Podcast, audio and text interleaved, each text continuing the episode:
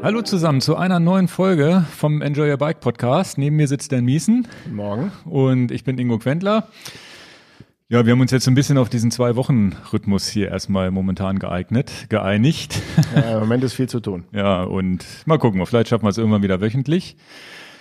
Dafür schaffen, versuchen wir heute auch äh, vier Stunden zu knacken, ne? Ah, da haben wir Sagt das, wir haben ausgiebig darüber geredet, wie Ja. lang dieser Podcast wohl wird. wir Nee, haben Sorge. Also ich glaube, der wird gar nicht so lang. Mal gucken. Also, wir reden heute über das Thema Ernährung.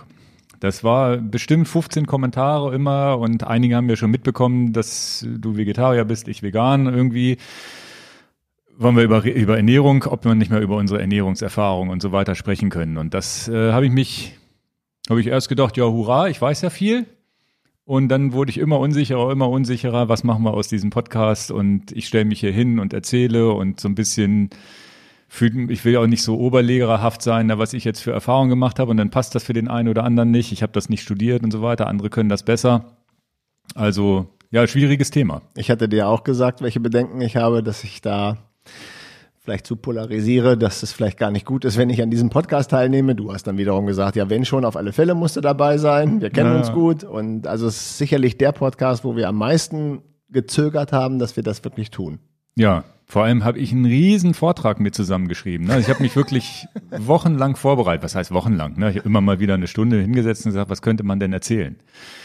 Welche Bücher ich gelesen habe, was ich daraus gelernt habe, was ich für Fehler gemacht habe, auch äh, was ich an, an Zeug, äh, was ich an Nahrungsergänzungsmitteln dann brauche als Veganer und nicht und sonst wie. Und das ganze Ding dann mal so zu runtergeschrieben, alles, was mir so eingefallen ist und dann gedacht, ah, wenn das jetzt ein Podcast wird, dann ist das ja ein Riesenvortrag. Und es kommt nicht gut an, wenn du so lehrerhaft dann einen Podcast abmachst. Also Nee, wir hatten beide die, die Sorgen halt. Ne? Ja, vor allem ähm, fühle ich mich dann, so viel ich auch weiß und gelesen habe, aber fühlt man sich dann doch zu inkompetent, weil man es halt eben doch nicht studiert hat und nicht irgendwie Studien gewälzt hat oder sonst wie, sondern sich darauf verlässt, dass andere Studien gewälzt haben und so ein bisschen subjektives eigenes Körperempfinden damit reinbringen und sagt, ja, das hat mir jetzt geholfen, was aber nicht jedem geholfen. Was nützt es einem zu sagen, naja, du musst äh, gesunde Öle essen und dann bist du aber allergisch dagegen oder was auch immer. Ne? Das ist, ist ja nicht für alles, für alle immer, immer gültig. Also das ähm, Von daher, so.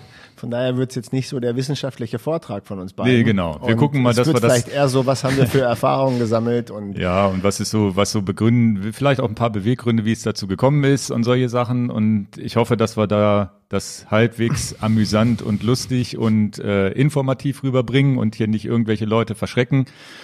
Das ist ja auch wichtig. Und ähm, ja, ich habe jetzt in dem Podcast auch die Minutenangaben. Da hat, ein, hat einer in den Kommentaren geschrieben, wenn man das in so einem bestimmten Format eingibt, ab welcher Minute was kommt, dann ist das wohl in manchen Podcast-Clients auch klickbar.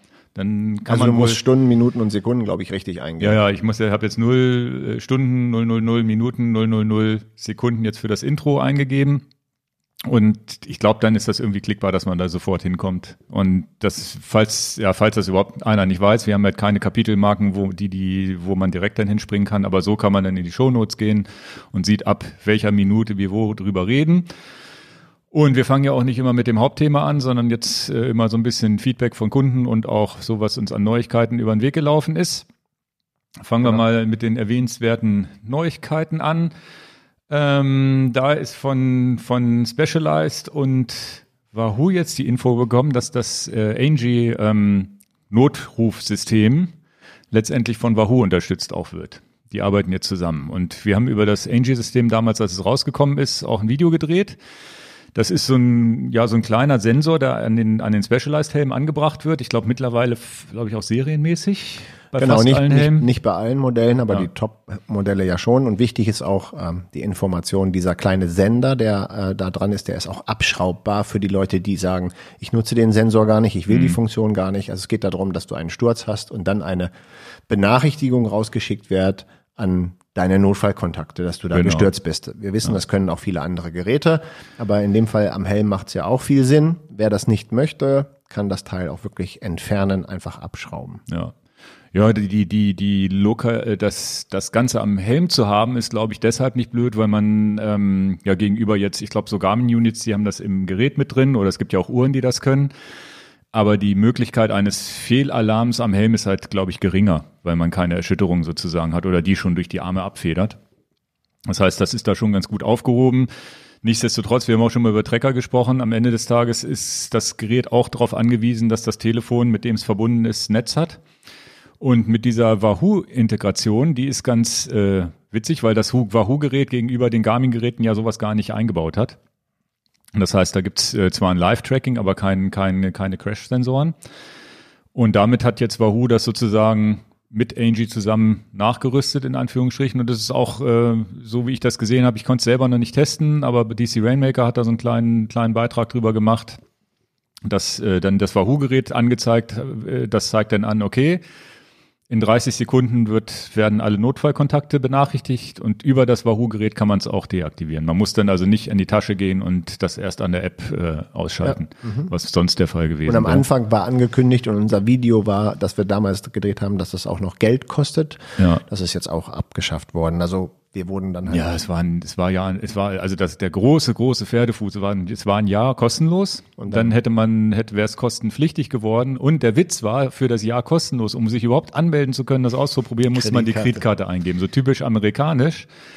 Da haben wir auch, als wir unser Video hochgeladen haben, habe ich das auch kritisch erwähnt und da haben auch viele gesagt, ja, was ist denn das für ein Mist, ne? Also ja, aber sie haben es geändert, das ist doch positiv ja. und ähm, wir wollten nur jetzt nochmal hier im Podcast sagen, dass sich das geändert hat gegenüber dem Stand, wo wir das Video damals gedreht haben, ja. für wen das noch interessant ist. Ja, dann, das war eine Neuigkeit. Genau. Dann habe ich es endlich geschafft. Da haben mir auch viele jetzt in den Kommentaren einen schönen Urlaub gewünscht auf Sardinien. Finde ich ganz gut, aber du musst die Sache aufklären. Ja, also ich war, ich war letzten Herbst Sardinien in Sardinien. Urlaub gefilmt und der genau. ist jetzt live gegangen und jetzt ja. denken die alle, du sitzt in Sardinien. Ja, ja, nee, ich habe äh, den, den Vlog habe ich ja damals hochgeladen, wie ich in Sardinien im, im Urlaub war, haben wir auch hier im Podcast drüber gesprochen. Und währenddessen habe ich auch zwei Videos gedreht, wie ich mein Fahrrad eingepackt habe in den neuen Evoc-Koffer und auch äh, dort vor Ort wieder ausgepackt habe. Da habe ich jetzt zwei Teile draus gemacht, sonst wäre das irgendwie so ein 30-Minuten-Video geworden. Ähm, lohnt sich vielleicht mal anzugucken, ähm, weil ich da doch sehr, sehr im Detail drauf eingehe, wie der Evoc Pro Koffer funktioniert und was funktioniert und ähm, wollte ich jetzt hier nochmal erwähnen und nicht wundern, ich bin jetzt nicht nochmal nach Sardinien geflogen. Trotzdem bitte alle eine E-Mail schreiben an Podcast. Ingo, schönen Urlaub ja. auf Sardinien.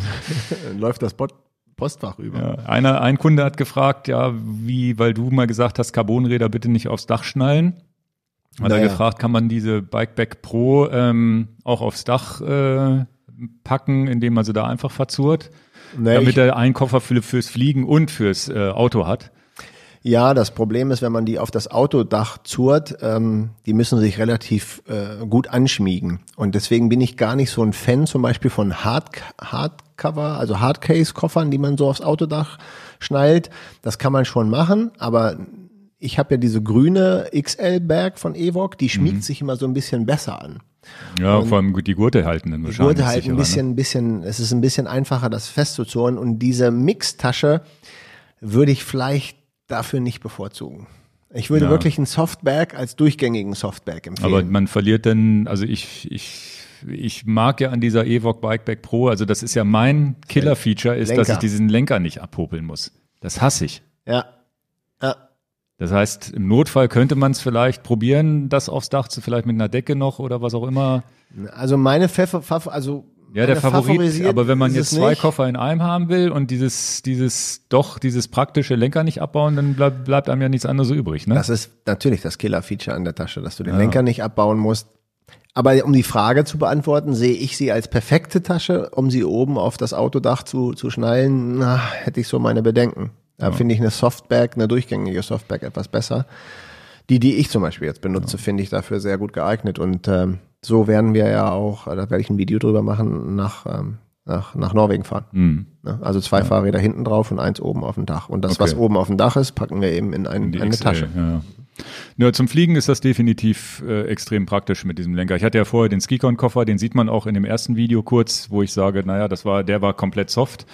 Und das, was Evoc da gemacht hat, wirklich die, das ist schon wirklich smart zu sagen, na ja, wir haben da, wo es wichtig ist, oben die Hartschale und unten eine Softschale und dann dieses Gerüst, was sie da so einbauen, das ist schon, ja, ziemlich, ziemlich ingeniert, muss man schon sagen. Also wer wissen will, um was es geht, es ist eine äh, Fahrradtasche von Evoc, ähm, die ziemlich gut durchdacht ist. Ein sehr teures Produkt auch, deswegen nicht erschrecken, aber Ingo wird's verlinken und da sind auch die Videos von seiner Reise. Und das ist jetzt auch deine Hauptreise mit der Tasche, die du jetzt auch nach La Palma wahrscheinlich nimmst. Nehme ich die auch mit, genau. Ich habe ja extra diesen Lenker mit Flair wieder abgebaut von meinem Open White, was ich da mitnehme, damit ich, äh, weil das tatsächlich, wenn Lenker mit Flair, also ist dann zu breit. ne, der wird dann zu breit. Also Flair sind die Lenker, die die außen so ausgestellt sind, die oft auf Gravelbikes sind, so dass ich da wieder auf den geraden Lenker gegangen bin jetzt. Mhm. Gut, dann das wollte ich letzte Woche schon erzählen, dass äh, das ist bei Zwift jetzt ähm, ich laufe ja Zwift auf dem Laufband auch und habe schon immer gesagt, naja, Zwift auf, also auf dem Laufband strukturiert zu trainieren, fällt mir leicht, beziehungsweise da kann ich mich so quälen, dass ich sage, naja, äh, 8 mal 400 Meter und die, die ziehe ich dann auch durch, weil man müsste ja manuell am Gerät das langsamer stellen und habe dann immer gesagt, naja, das Einzige, wo ich das noch machen würde, wäre vielleicht draußen die Bahn. Weil wenn ich jetzt so bei mir draußen sonst im Wald rumlaufe, dann mag ich das nicht so mit Intervallen, das genieße ich halt lieber. Ja, und jetzt hat Zwift tatsächlich relativ, äh, ja, vor ein, zwei Wochen eine Lauf, also so, so eine Laufstrecke rausgebracht ähm, und hat eine Laufbahn sozusagen auf äh, in virtuell gemacht. Und das äh, Schöne an der ganzen Geschichte, weil Also ein Stadion, das du läufst oder eine Laufstrecke? Nee, eine ne- Outdoor-Laufstrecke. nee, ein, ein Track, wie nennt sich das jetzt auf Deutsch? Eine Bahn, Eine Bahn. eine 400 Meter Bahn. Okay. Das heißt, du hast Dann hast du alle Eine Minute, weil du ja eine Minute für die Runde brauchst, siehst du die gleichen Zuschauer. Ja, der Witz ist tatsächlich, das, was, was der Nachteil, was du als Vorteil sehen würdest, du bist ja früher, du, du magst ja Zwift nicht so, weil so viele Leute um dich rum sind und ich mag Zwift nicht so, wenn so zu wenig Leute um mich rum sind. ähm, einfach diese, das ist bei mir diese Psychoverarsche. Ich habe das Gefühl, ich bin nicht alleine am Trainieren. Also ich trainiere mit Leuten zusammen, auch wenn ich mit, also ich achte nicht drauf, ob ich jemanden überhole oder nicht überhole, aber ich habe das Gefühl, ich bin nicht alleine. Und bei, auf diesen Laufstrecken, bei Zwift. Wenn du Zwift läufst auf einer normalen Strecke, also nicht auf dieser Rundbahn, findest du einfach keine Mitstreiter. Das heißt, du, du läufst und dann fährt ab und zu mal ein Rad an dir vorbei, aber einen anderen Läufer findest du nicht, weil viel zu wenig Leute das läuferisch nutzen. Ja, und sind jetzt tausend Leute auf der Laufbahn bei Zwift virtuell unterwegs, hast du ja gar keinen Platz. Naja, was, als ich da rumgelaufen bin, vielleicht so 30, 40. So viele nutzen das ja gar nicht als, als, äh, also ich glaube, Zwift im Laufen ist gar nicht ja nicht so populär wie auf dem Rad. Weiß ich nicht. Also 30, 40 Leute zumindest waren Kann nicht um laufen rum. gerade, ich würde es gerne testen. Ja, ja, aber es ist so, es ist von der, von der Streckenführung, dass man jetzt sagt, okay, ich will jetzt eine Runde laufen und wieder ans Ziel kommen. Es ist eigentlich relativ unwichtig, weil bei diesen Intervallen, ist ja immer so ein, so ein, so ein, so ein, so ein ja, wie nennt sich das, so ein Bogen, der, der sich so öffnet, wo, wo dann das Ziel ist nach den 400 Metern. Das heißt, es ist unabhängig von der Bahn. Ich habe die Bahn jetzt nicht genutzt, um da einen Start-Ziel-Lauf äh, draus zu machen, aber es war halt so, ich war nicht mehr alleine unterwegs. Und dann überholen dich mal welche. Und wenn dich, wenn du ein Trainingsprogramm machst, kannst du ja sowieso nicht zurück überholen, weil du ja das laufen musst, was das Trainingsprogramm dir sagt. So, und dann ist das klar, dass das nächste, was jetzt kommt bei Zwift, das Rudern ist. Ja, das hoffe ich ja. Das hoffe ich auch. Apropos Rudern, da gibt's ja die App Painslet oder Penslet oder so ähnlich. Haben ganz, ganz, ganz, ganz viele Kunden uns oder Zuhörer uns auch geschickt, dass es, dass man Rudern jetzt schon auf Zwift mit Umwegen machen kann. Ja, aber die willst ja nicht auf einer Radstrecke rudern. Also es ist tatsächlich so, aber es nutzen viele, dass, dass man einfach und man, man, man sozusagen, man, man gaukelt dem, dem Zwift vor, dass man Fahrrad ist und der, der, der Concept 2, der, der hat ja auch eine Wattzahl. Und dann, dann fährt man da, rudert man da halt relativ langsam wahrscheinlich an den Radfahrern rum, ne? Weil so 150, mehr als 150 Watt rudert man, glaube ich, nicht. Zumindest nicht auf Dauer. Aber seitdem wir mit diesem Ruderthema so ein bisschen abgerissen haben, wir sind zwar der Fahrrad-Podcast, reden aber auch über andere Sachen, die uns Spaß machen, die wir so entdecken in unserem Leben, kriegen wir sehr viele ähm, Kommentare nicht nur, sondern auch wirklich Zuschriften per per per E-Mail äh, von Leuten, die sagen, ja, wir rudern auch und das ist Ja, ja. Die, die Community, die auch viel noch rudert, die ist nicht klein. Also bei mir ist tatsächlich jetzt gerade in den letzten Tagen irgendwie dieser Knoten geplatzt, dass ich ein besseres Ruder, Rudergefühl gekriegt habe. Also dieses, ich glaube, ich habe jetzt erst die Technik äh, so ein bisschen raus. Das ist, dass ich merke, es wird schneller, kraftvollerer Zug, dann langsamer zurück. Also so ein bisschen Vergleich ist wie beim Schwimmen. Irgendwann platzt ja der Knoten, wo du merkst, okay, die sind, wenn der Arm dann irgendwann hier ist, musst du halt mit richtig Druck nach hinten gehen, damit du schneller wirst. Und so ähnlich ist das, glaube ich, beim Rudern auch. Du musst halt mit aus den Beinen raus Weil als ich Ruderanfänger war, hatte ich immer so 29 bis 30 Züge pro, pro ähm, Minute und dann hat irgendeiner bei, bei Strava. bei Strava, ein ganz netter, mit dem habe ich viel rum hin und her geschrieben, der hat dann geschrieben, na ja, 29 Züge ist ein bisschen viel und ich fand das ja gut als Radfahrer, hohe Frequenz, je höher die Frequenz, desto besser. Ne? Und ich kam aber auch gar nicht auf Geschwindigkeit, wenn ich nicht so schnell gerudert habe. Und dann hat er mir irgendwie gesagt, naja, mach, es gibt so Trainingspläne, 24 Züge, 22 Züge, 20 Züge und wieder zurück. Habe ich das probiert, dann musste ich, habe ich kaum hingekriegt. Ne? Konnte auch, wenn ich den Widerstand hochgemacht habe. Und jetzt habe ich irgendwie diesen Bogen raus, okay, wenn ich jetzt rudere, dann komme ich auch gar nicht über diese 24 Züge. Also das ist tatsächlich auch ein bisschen Übungssache, glaube ich. Oder irgendwie auch dieses ja, Knotenplatz, dass man es auf einmal drauf hat. Also jetzt bei den nächsten Olympischen Spielen sehe ich schon, Herr Quentler und Herr Miesen gucken jetzt auch alle Ruderwettbewerbe Ja, live im Fernsehen. Aber nach zehn Minuten ist, aber wenn ich dann richtig schnell ruder oder so, das mit diesem Muskelkater, aber dass die Muskeln im Po da hinten, da, das dauert noch, bis die sich da dran gewöhnt haben. Also es ist wirklich muskulär, dass ich so eine Art, ja, wie so eine Art Muskelkater dann kriege, wo ich während des Ruderns, wo, wo sich, wo ich merke, okay, da ist so eine Belastung drin, die ich nicht gewohnt bin. Und das ist schon krass, wenn man eigentlich Wir werden berichten, wie es sich entwickelt. Ja, ja. Wie Ingos Po sich Ja, ja, entwickelt. mal gucken. ähm, dann habe ich, ähm, nee, dann, dann hatten wir das Dreifluid so, ne Dreifluid so nebenbei erklär, äh, erklärt, dass das jetzt unser Mittel der Wahl ist für unsere Kette, zumindest meins bisher schon. Und auch der Ole nutzt es auch schon. Du wolltest es jetzt auch mal testen. Und dann kam die Frage, ja, wie reinige ich am besten die Kette oder wie, wie mache ich mein System, ja, entfette ich das einmal, damit ich das neue Fluid nehme. Weil wenn, wenn man sich ein Kettenmittel wechselt, sollte man das alte irgendwie wegmachen, weil sonst reagieren die miteinander oder du hast trotzdem die alten Additive noch drauf und es wird trotzdem schwarz. Da hast du obwohl- nochmal nachgefragt. Ja, und Wenn dann man habe sich ich unsicher ist, fragt man nach. Genau, dann habe ich Rolf nochmal angerufen, das ist der, der, der Entwickler von, von Dry Fluid, äh, netter Kerl übrigens.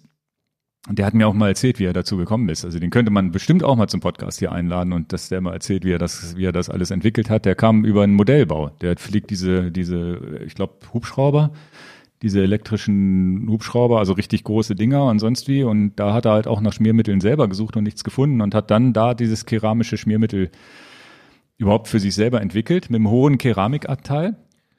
Diese Dinger drehen aber ein bisschen schneller als eine Fahrradkette. Genau.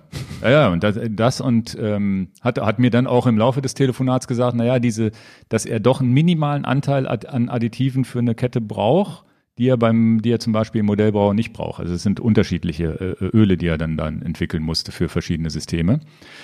Nee, und ähm, ja, und dann hat er mir erzählt, dass, äh, weil ich auch gesagt habe, naja, was nimmt man da? Einfach entfetten, Kettenreiniger oder sonst wie. Und er sagt, das Beste, was man machen kann, ist, ist Waschbenzin.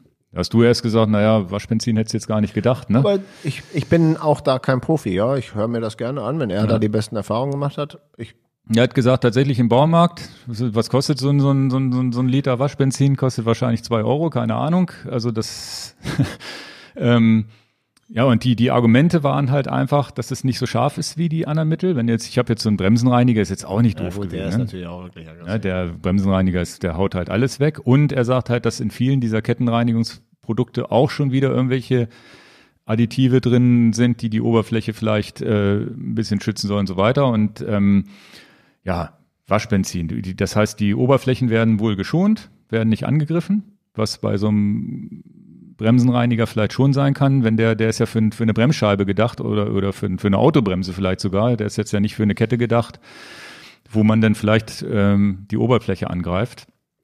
Und äh, der holt halt alles, was an Wachsen, Ölen und Fetten ist, holt dieser Wasch, das Waschbenzin raus, lässt aber den Rest heile sozusagen.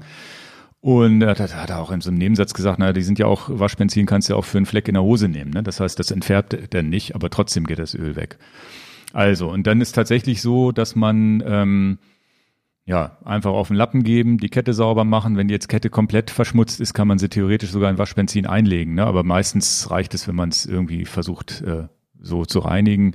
Würde ich natürlich die Ritzelpakete einmal durchwischen, damit sozusagen möglichst alles weg ist. Und ich kann es euch sagen, ich habe das bei meinen Rädern gemacht. Manche habe ich auch aus dem, aus dem Auslieferungszustand komplett entfettet und seitdem ist das wirklich so, dass ich kein, keine schwarzen Ketten mehr habe und keine schwarzen Kettenblätter. Und das ist der Knaller. Und das, obwohl jetzt mit dem Open White, was habe ich da? Bestimmt 600, 700 Kilometer nur Deister, Schlamm und sonst wie gefahren und dann einmal mit Wasser drüber, dann. Das kann ich bestätigen. Ja. Deine Kette ist danach echt ja. gut. Ja, läuft auch ruhiger, ne? Und das hat Ole auch bestätigt. Man, man hat, hat ein ruhigeres Laufgeräusch und ich gehe einfach nur mit, teilweise gehen wir, nehmen wir gar keinen Mack auf, einfach nur mit Wasser rüber und dann muss ich, wenn ich dann zu Hause bin, sehe ich, naja, gut, ein bisschen Staub ist trotzdem drauf, weil das Wasser ja nicht alles wegmacht. Dann gehe ich auch nochmal mit dem trockenen Lappen. Jetzt nach der letzten Fahrt haben wir wirklich nicht wirklich gut sauber gemacht, weil es dunkel war. Da habe ich dann auch ein bisschen Waschbenzin sauber gemacht, neu, bisschen neues Öl drauf gemacht und fertig. Also das ist schon, ja, bin ich schon ziemlich begeistert von, muss ich schon sagen. Ja, Gut. die letzte Fahrt war eine Nachtfahrt. genau, da sind wir ja einmal wieder abends äh, ein bisschen durch den Deister mit Licht gefahren. Das macht dann auch, macht dann auch Spaß. Ne? Machen wir nicht oft, aber ab und ja, zu. Genau, so ein, Spaß gemacht. einmal im Monat, genau. Gut, dann haben wir jetzt die nächste Rubrik, habe ich noch so ein paar Feedback, E-Mails, Kommentare, die ich hier ansprechen würde. Man Zum, kann bei Strava nicht nur Fahrräder anlegen, sondern auch die Ausrüstung mit Komponenten, Kette genau. und sowas. Das war ein schöner Hinweis. Ja, und zwar hatte Ole mir schon mal damals den Tipp gegeben, der hat nämlich einfach den Fahrradnamen und hat dahinter die Laufleistung seiner Kette geschrieben. Ja. Beziehungsweise die, die, die Kilometerzahl, wann er sie wieder wechseln muss oder gewechselt hat. Oder wann er sie gewechselt mhm. Genau. Und ähm, dann hat Strava irgendwann, wann das kam, also Tim hat uns diesen Tipp nochmal gegeben, das so eingefügt, dass du dein Fahrrad auswählen kannst, also deine Ausrüstung, Fahrrad, und kannst dann sagen, füge Komponente hinzu. Der Witz ist, was ich richtig geil fand, weil ich habe das ja wusste nicht mehr, wann habe ich die Kette hinzugefügt. Dann wusste ich, na gut, war September, gibt es mal 1. September ein, habe ich die Kette hinzugefügt. Und dann rechnet Strava automatisch ein, ja, die ist jetzt 550 Kilometer gelaufen. Weil der einfach nach dem Datum das zurückrechnet, wie viel das Rad gefahren ist. Und das fand ich schon extrem praktisch, dass du das jetzt rückwirkend super machen kannst. Weil, weil irgendwie findest du ja deine Werkstattrechnung, ja, wann wurde Kette gewechselt? 1. Februar 2018 oder sonst wie. Und dann siehst du halt die Laufleistung der Kette. Und das finde ich cool. Du kannst ja andere Komponenten auch hinzufügen. Bremsen, Schaltwerk, was auch immer, aber das ist ja in meinen Augen alles unwichtig. Eigentlich ist es ja die Kette, die, die man haben muss. Ne? Was würdest du denn sonst noch einfügen? Ketten. Kette, Kette und Ritzel. Ritzelpaket, stimmt, das könnte ja. auch Sinn machen. Was mich interessieren würde in dem Zusammenhang, ich brauche das nicht einpflegen? Also für mich ist das unwichtig. Ich messe die Kette. Das ist für mich das. Ja, misst du sie wirklich oder vergisst du es zu messen? Hallo? Ich fahre so wenig, dass ich sie nur einmal im Jahr messen muss. Also okay. also ich, ich pflege das nicht ein, weil ich einfach zu wenig Kilometer fahre. Ich fahre ja nicht 10.000 Kilometer ja, ja. im Jahr. Was äh, mich aber interessieren würde, ich weiß das ziemlich gut, wie lange eine Kette hält, würde aber gerne aufrufen hier in dem Podcast, schreibt mir gerne eine E-Mail, äh, was ihr für Erfahrungen habt, zum Beispiel sowas wie Ultegra-Kette, ich wohne im leichtbergigen Terrain oder in den Alpen oder an der Küste, was auch immer.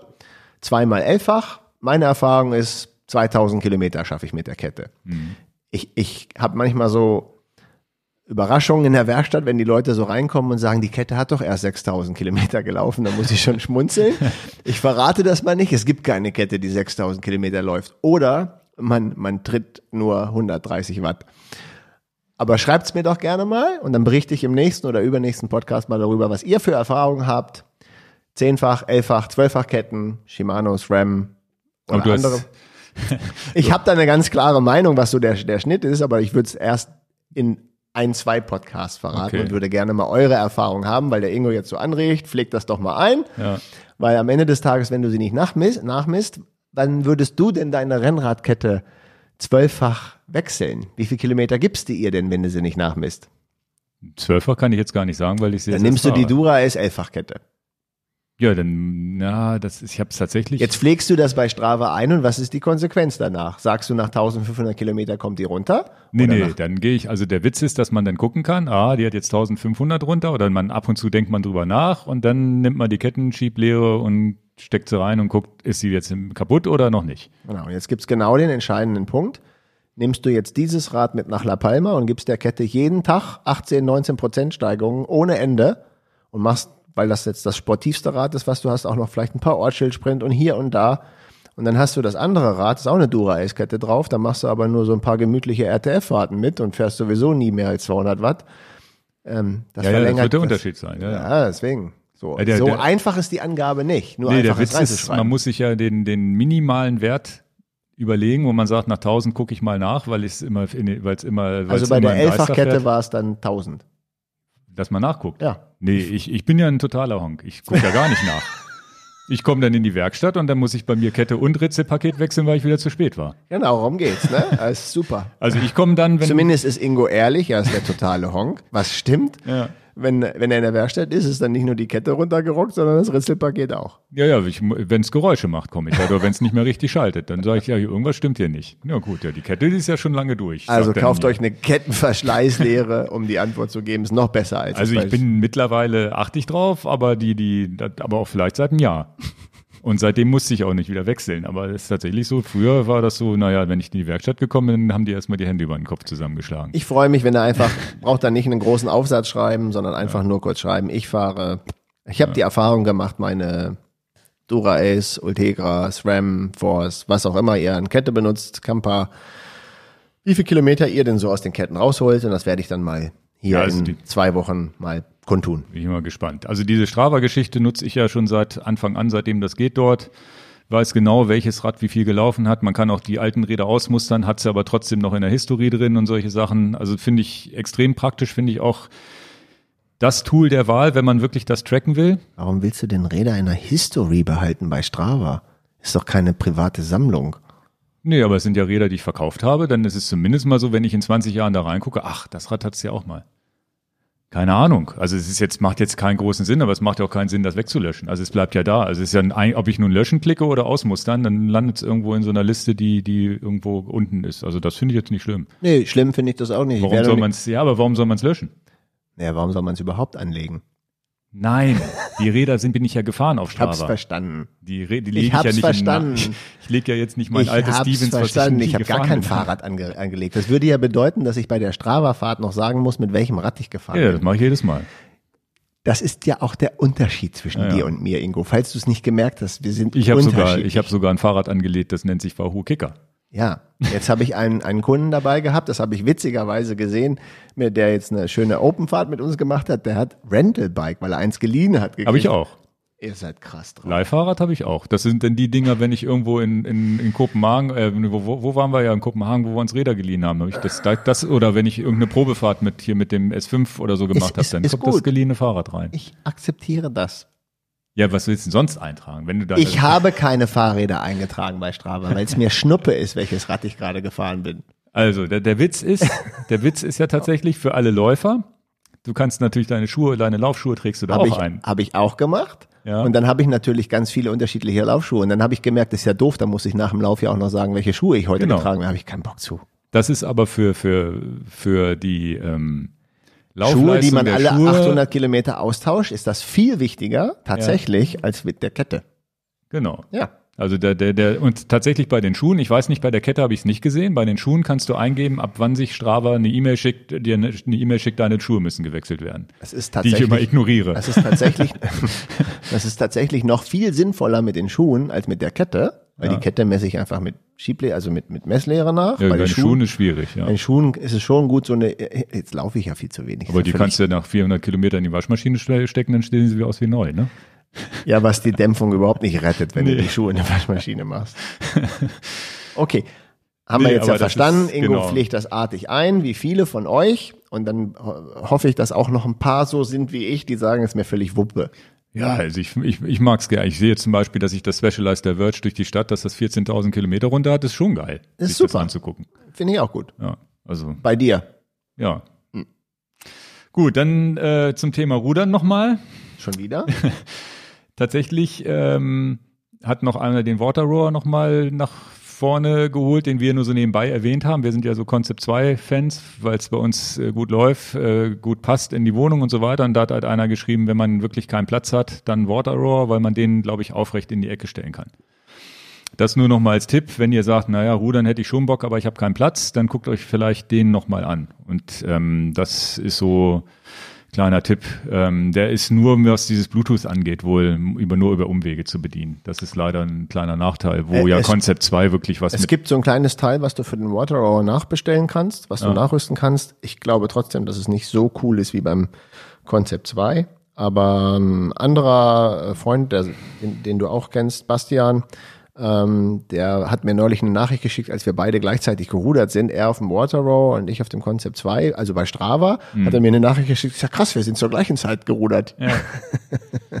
und der hat auch den Water Rower genommen und ich hatte ihn dann gefragt, mit welcher Software er das eigentlich hochgeladen hat, weil ich es gar nicht kapiert habe. Und da gibt's auch ein Zusatztool. Okay. Gibt's. Ja, ja. Also diese, wie gesagt, Water Rower Concept 2 sind, sind ja auch so die gängigsten, glaube ich, die, die man sich so kauft hier, wenn man, wenn man sich für so ein Gerät entscheidet. Und ja, danke äh, an, an Paul aus Göttingen, der hat das nochmal gesagt. Und ja, ansonsten mit dem, mit dem Wasser, die sind natürlich auch ähm, wohnzimmertauglich, die Water Roll, weil die, glaube ich, so ganz schick aussehen, finde ich, mit Holz und so weiter. Ne?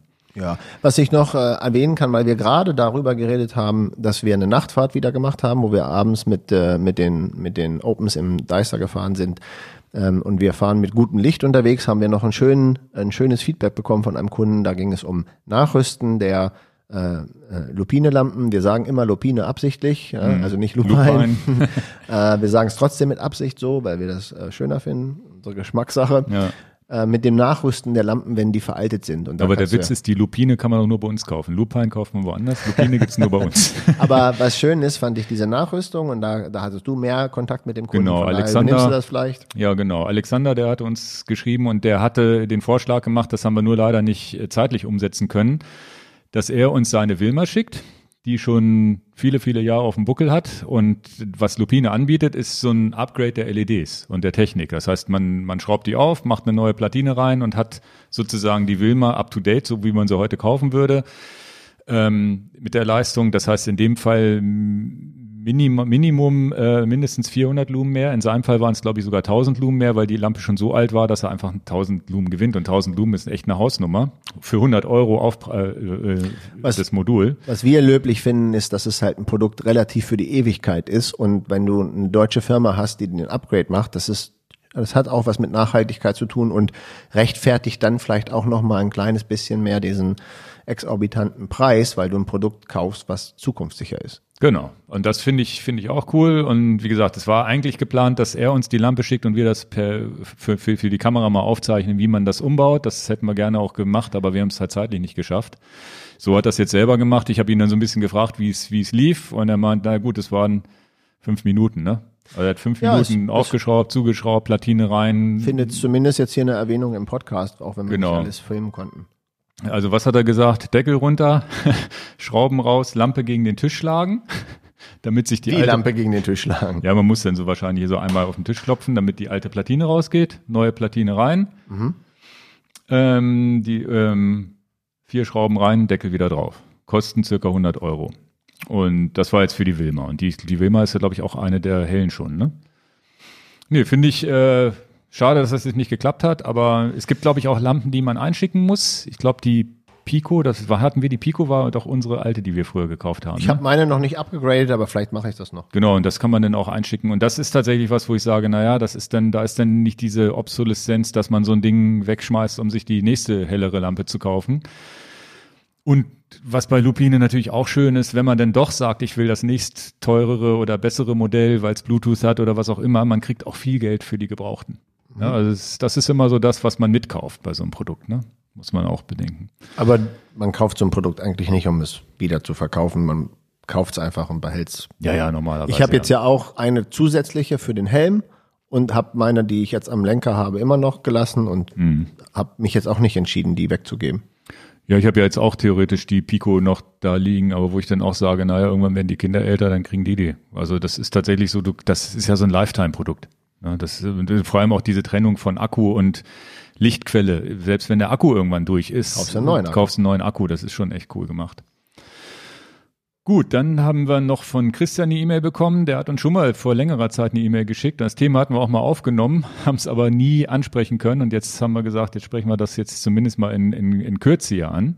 Und fand ich auch nicht un, also fand ich, wollte ich nicht so drüber hinweggehen. Ja. Deswegen habe ich jetzt gesagt, wir nehmen das hier nochmal rein. Willst du die E-Mail mal vorlesen oder den Nee, entscheidenden mach du Teil? mal ruhig, genau. Ich bin erst vor zwei Jahren zum Rennradsport darüber zum Triathlon gekommen. Vorher war ich ausschließlich Läufer, konnte mich aber sehr schnell für den Radsport begeistern. Nichtsdestotrotz lassen mich die immer wieder vorkommenden schweren, teilweise auch tödlichen Unfälle von Radsportern aufschrecken. Und ich frage mich dann mal mehr, mal weniger intensiv, ob man diesen Sport als junger Familienvater überhaupt ausüben sollte.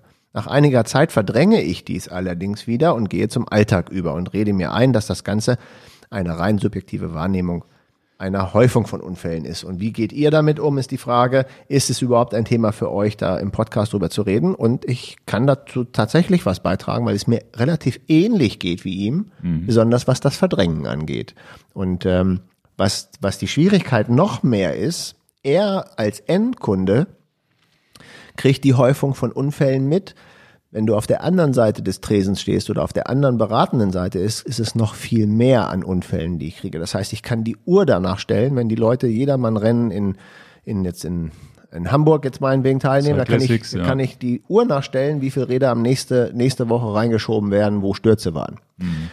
Ich sehe natürlich viel mehr die kaputten Räder als die kaputten Menschen. Man kriegt aber in seinem Freundes- und Bekanntenkreis und dann nicht nur Freundes- und Bekanntenkreis, sondern auch von Kunden, die nicht Freunde sind, aber Kunden sind, auch Unfälle mit. Es ist auch, wenn die Mallorca-Saison losgeht, kann ich auch die Uhr nachstellen. Mhm. Wie viel schlimme Sachen. Und du weißt auch, selbst, wir können jetzt mal über ein paar Freunde reden, die schon schwer verunglückt sind. Das heißt, das ist tatsächlich ein Thema, was ich auch wirklich verdränge. Und da bin ich genau wie der Christian. Deswegen hat er diese E-Mail geschrieben und ich habe ihm jetzt gesagt, ich nehme es auf. Verdrängen bin ich auch Weltmeister drin. Ja, also es ist ja tatsächlich so, dass, dass die Gefahr, egal was wir machen, fährt mit als Radfahrer genauso eigentlich wie als Autofahrer, weil wenn du, wenn, wenn wir wohnen jetzt hier in der Nähe von der A2, da kommt mindestens dreimal die Woche ein tödlicher Unfall auf der A2 und A2 wie oft sicherlich die gefährlichste und, Autobahn. Und wie oft fahren wir auf der A2 mit dem Auto rum? Klar. Das ist sicherlich vergleichbar. Das heißt, ähm, diese subjektive Wahrnehmung, Unfälle zu hören, zu sehen und so weiter, ist ja trotzdem so, dass, dass es ein kleiner Prozentsatz ist, wo was passiert oder ein Promillsatz. Aber es passiert halt immer mal was. Und das ist auf dem Rad, bist du relativ ähm, ungeschützt. Ungeschützt. Aber auf der anderen Seite, naja, man, man überlebt auch. Äh, was, was habe ich an Kilometern jetzt in den Beinen jetzt über die Jahre? Vielleicht 40, 50.000 oder noch mehr, wahrscheinlich viel mehr. Vielleicht komme ich sogar schon an die 100.000 Kilometer dran und bis auf eine gebrochene Hand und geprellte Hüften hatte ich noch nichts. Muss man auf Holz klopfen. Das heißt, man kann auch ganz, ganz viele Kilometer unfallfrei fahren, genauso wie mit dem Auto auch. Wo ich tatsächlich bei mir die Grenze gezogen habe und warum ich auch Triathlon mache und diese Jedermann-Rennen nicht mehr fahre, diese Jedermann-Rennen finde ich tatsächlich zu heavy. Ich finde schon, ich finde schon RTFs zu heavy. Wenn eine RTF gibt's, äh, gibt's ja die Möglichkeit zu sagen, man sucht sich so ein kleines Grüppchen mit zehn Leuten, da komme ich noch mit klar. Du kannst aber auch eine RTF, das habe ich auch schon mitgemacht fahren und fährst mit den mit der ersten Gruppe los und dann fährst du mit 30, 40 Mann auf der vollen Straße, volle Pulle ähm, im normalen Verkehr, noch nicht mal abgesperrte Straßen. Und wenn sich da einer versteuert, dann liegen auch alle alle da. Meistens passiert ja auch da nichts, auch beim Jedermann-Rennen. Das, da müssen wir auch reden. Ich habe das, ich bin Cyclassics zwei oder dreimal gefahren, zweimal noch als nicht-Vater, wo ich voll reingehalten habe und, und dann hörst du es aber auch. Ne? Du fährst und klack, klack, klack, klack, klack, irgendwo merkst du, dass was passiert ist.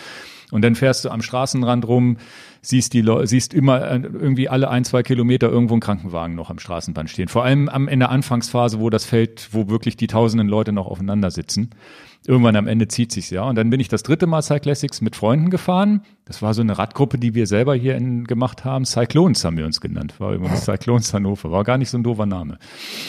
Ähm, jedenfalls, äh, und da waren wir auch alle so ein bisschen an, da waren, ich war, war so der Erfahrenste und die anderen waren so ein bisschen anfängermäßig unterwegs. Und dann habe ich gesagt, Jungs, wir fahren als Gruppe, wir werden sowieso hinten irgendwie eingeordnet, wenn an uns schnelle Leute vorbeiziehen, wir hängen uns nicht hinten rein, wir fahren zusammen und fertig.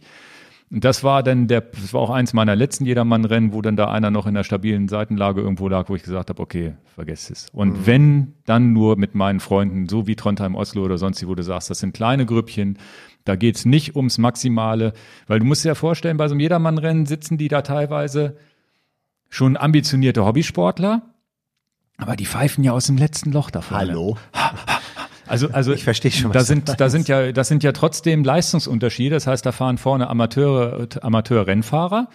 Und dann versucht so ein Hobbysportler an denen dran zu bleiben und fährt aus dem letzten Loch in den und hat natürlich auch nicht die Skills in der Kurve so zu fahren wie die richtigen Amateur-Rennfahrer, die vielleicht auch Kriterien fahren. Und natürlich, und dann ein, ein, eine Unsicherheit und dann liegst du da. Also man merkt das ja so Ellenbogenrempler, die halt normal sind, wenn du relativ gut Radfahren kannst und ein bisschen ja, zügiger Gruppenfahrt ist, ja. dann hältst du die aus, dann fliegst du nicht gleich, wenn du mal so einen kleinen Stupser kriegst aus der Bahn. Ähm, ja, aber wir kommen zu dem Punkt, du hast es gerade gesagt, ähm, das ist dir gar nicht aufgefallen. du hast voll reingehalten, weil du noch nicht Familienvater warst, was das Ja. angeht, äh, ruderst jetzt ein bisschen zurück. Das ähm, merke ich bei mir auch und das war auch seine Frage. Deswegen gehe ich darüber Mhm. nochmal ein. Als, als in dem Fall jüngerer Familienvater hat er sich das gefragt und das frage ich mich auch immer. Muss ich diese, und weil ich ja, du, wir hatten darüber geredet, ich fahre sehr gerne schnell den Berg runter, habe auch dafür schon bitter bezahlen müssen, mit Hund vorgelaufen und auch schon äh, einmal eine Bodenwelle nicht gesehen und überschlagen. Das ist etwas abgemildert geworden, seitdem ich Kinder habe. Ja. Macht mir aber trotzdem immer noch Spaß, wo ich sage, uh, da gehen die Pferde dann durch und dann, dann ist genau das, was er sagt. Dann ist die Verdrängung angesagt. Na, ich verdränge das dann, weil wenn ich das nicht verdränge, kann ich mich nicht auf die Abfahrt konzentrieren. Ich kann nicht dran denken, was würde passieren, wenn ich mit 80, 90 Sachen jetzt bei der Abfahrt stürze oder mir der Reifen platzt oder der Lenker bricht oder was auch immer. Dann, dann kann ich die Abfahrt ja nicht machen. Also das denke ich bei vielen Highspeed und dann, wenn wir jetzt mit 80, 90 den Berg runterfahren mit dem Fahrrad, bezeichne ich das als das gleiche Highspeed, wenn jemand 300 mit dem Motorrad fährt oder 250 oder keine Ahnung jetzt. In dem Sektor musst du frei mit dem Kopf sein. Ja, Du du, musst es fährst ja die Abfahrten auf, auf Anschlag. Ne? Und, und dann musst du das verdrängen. Du musst dich konzentrieren.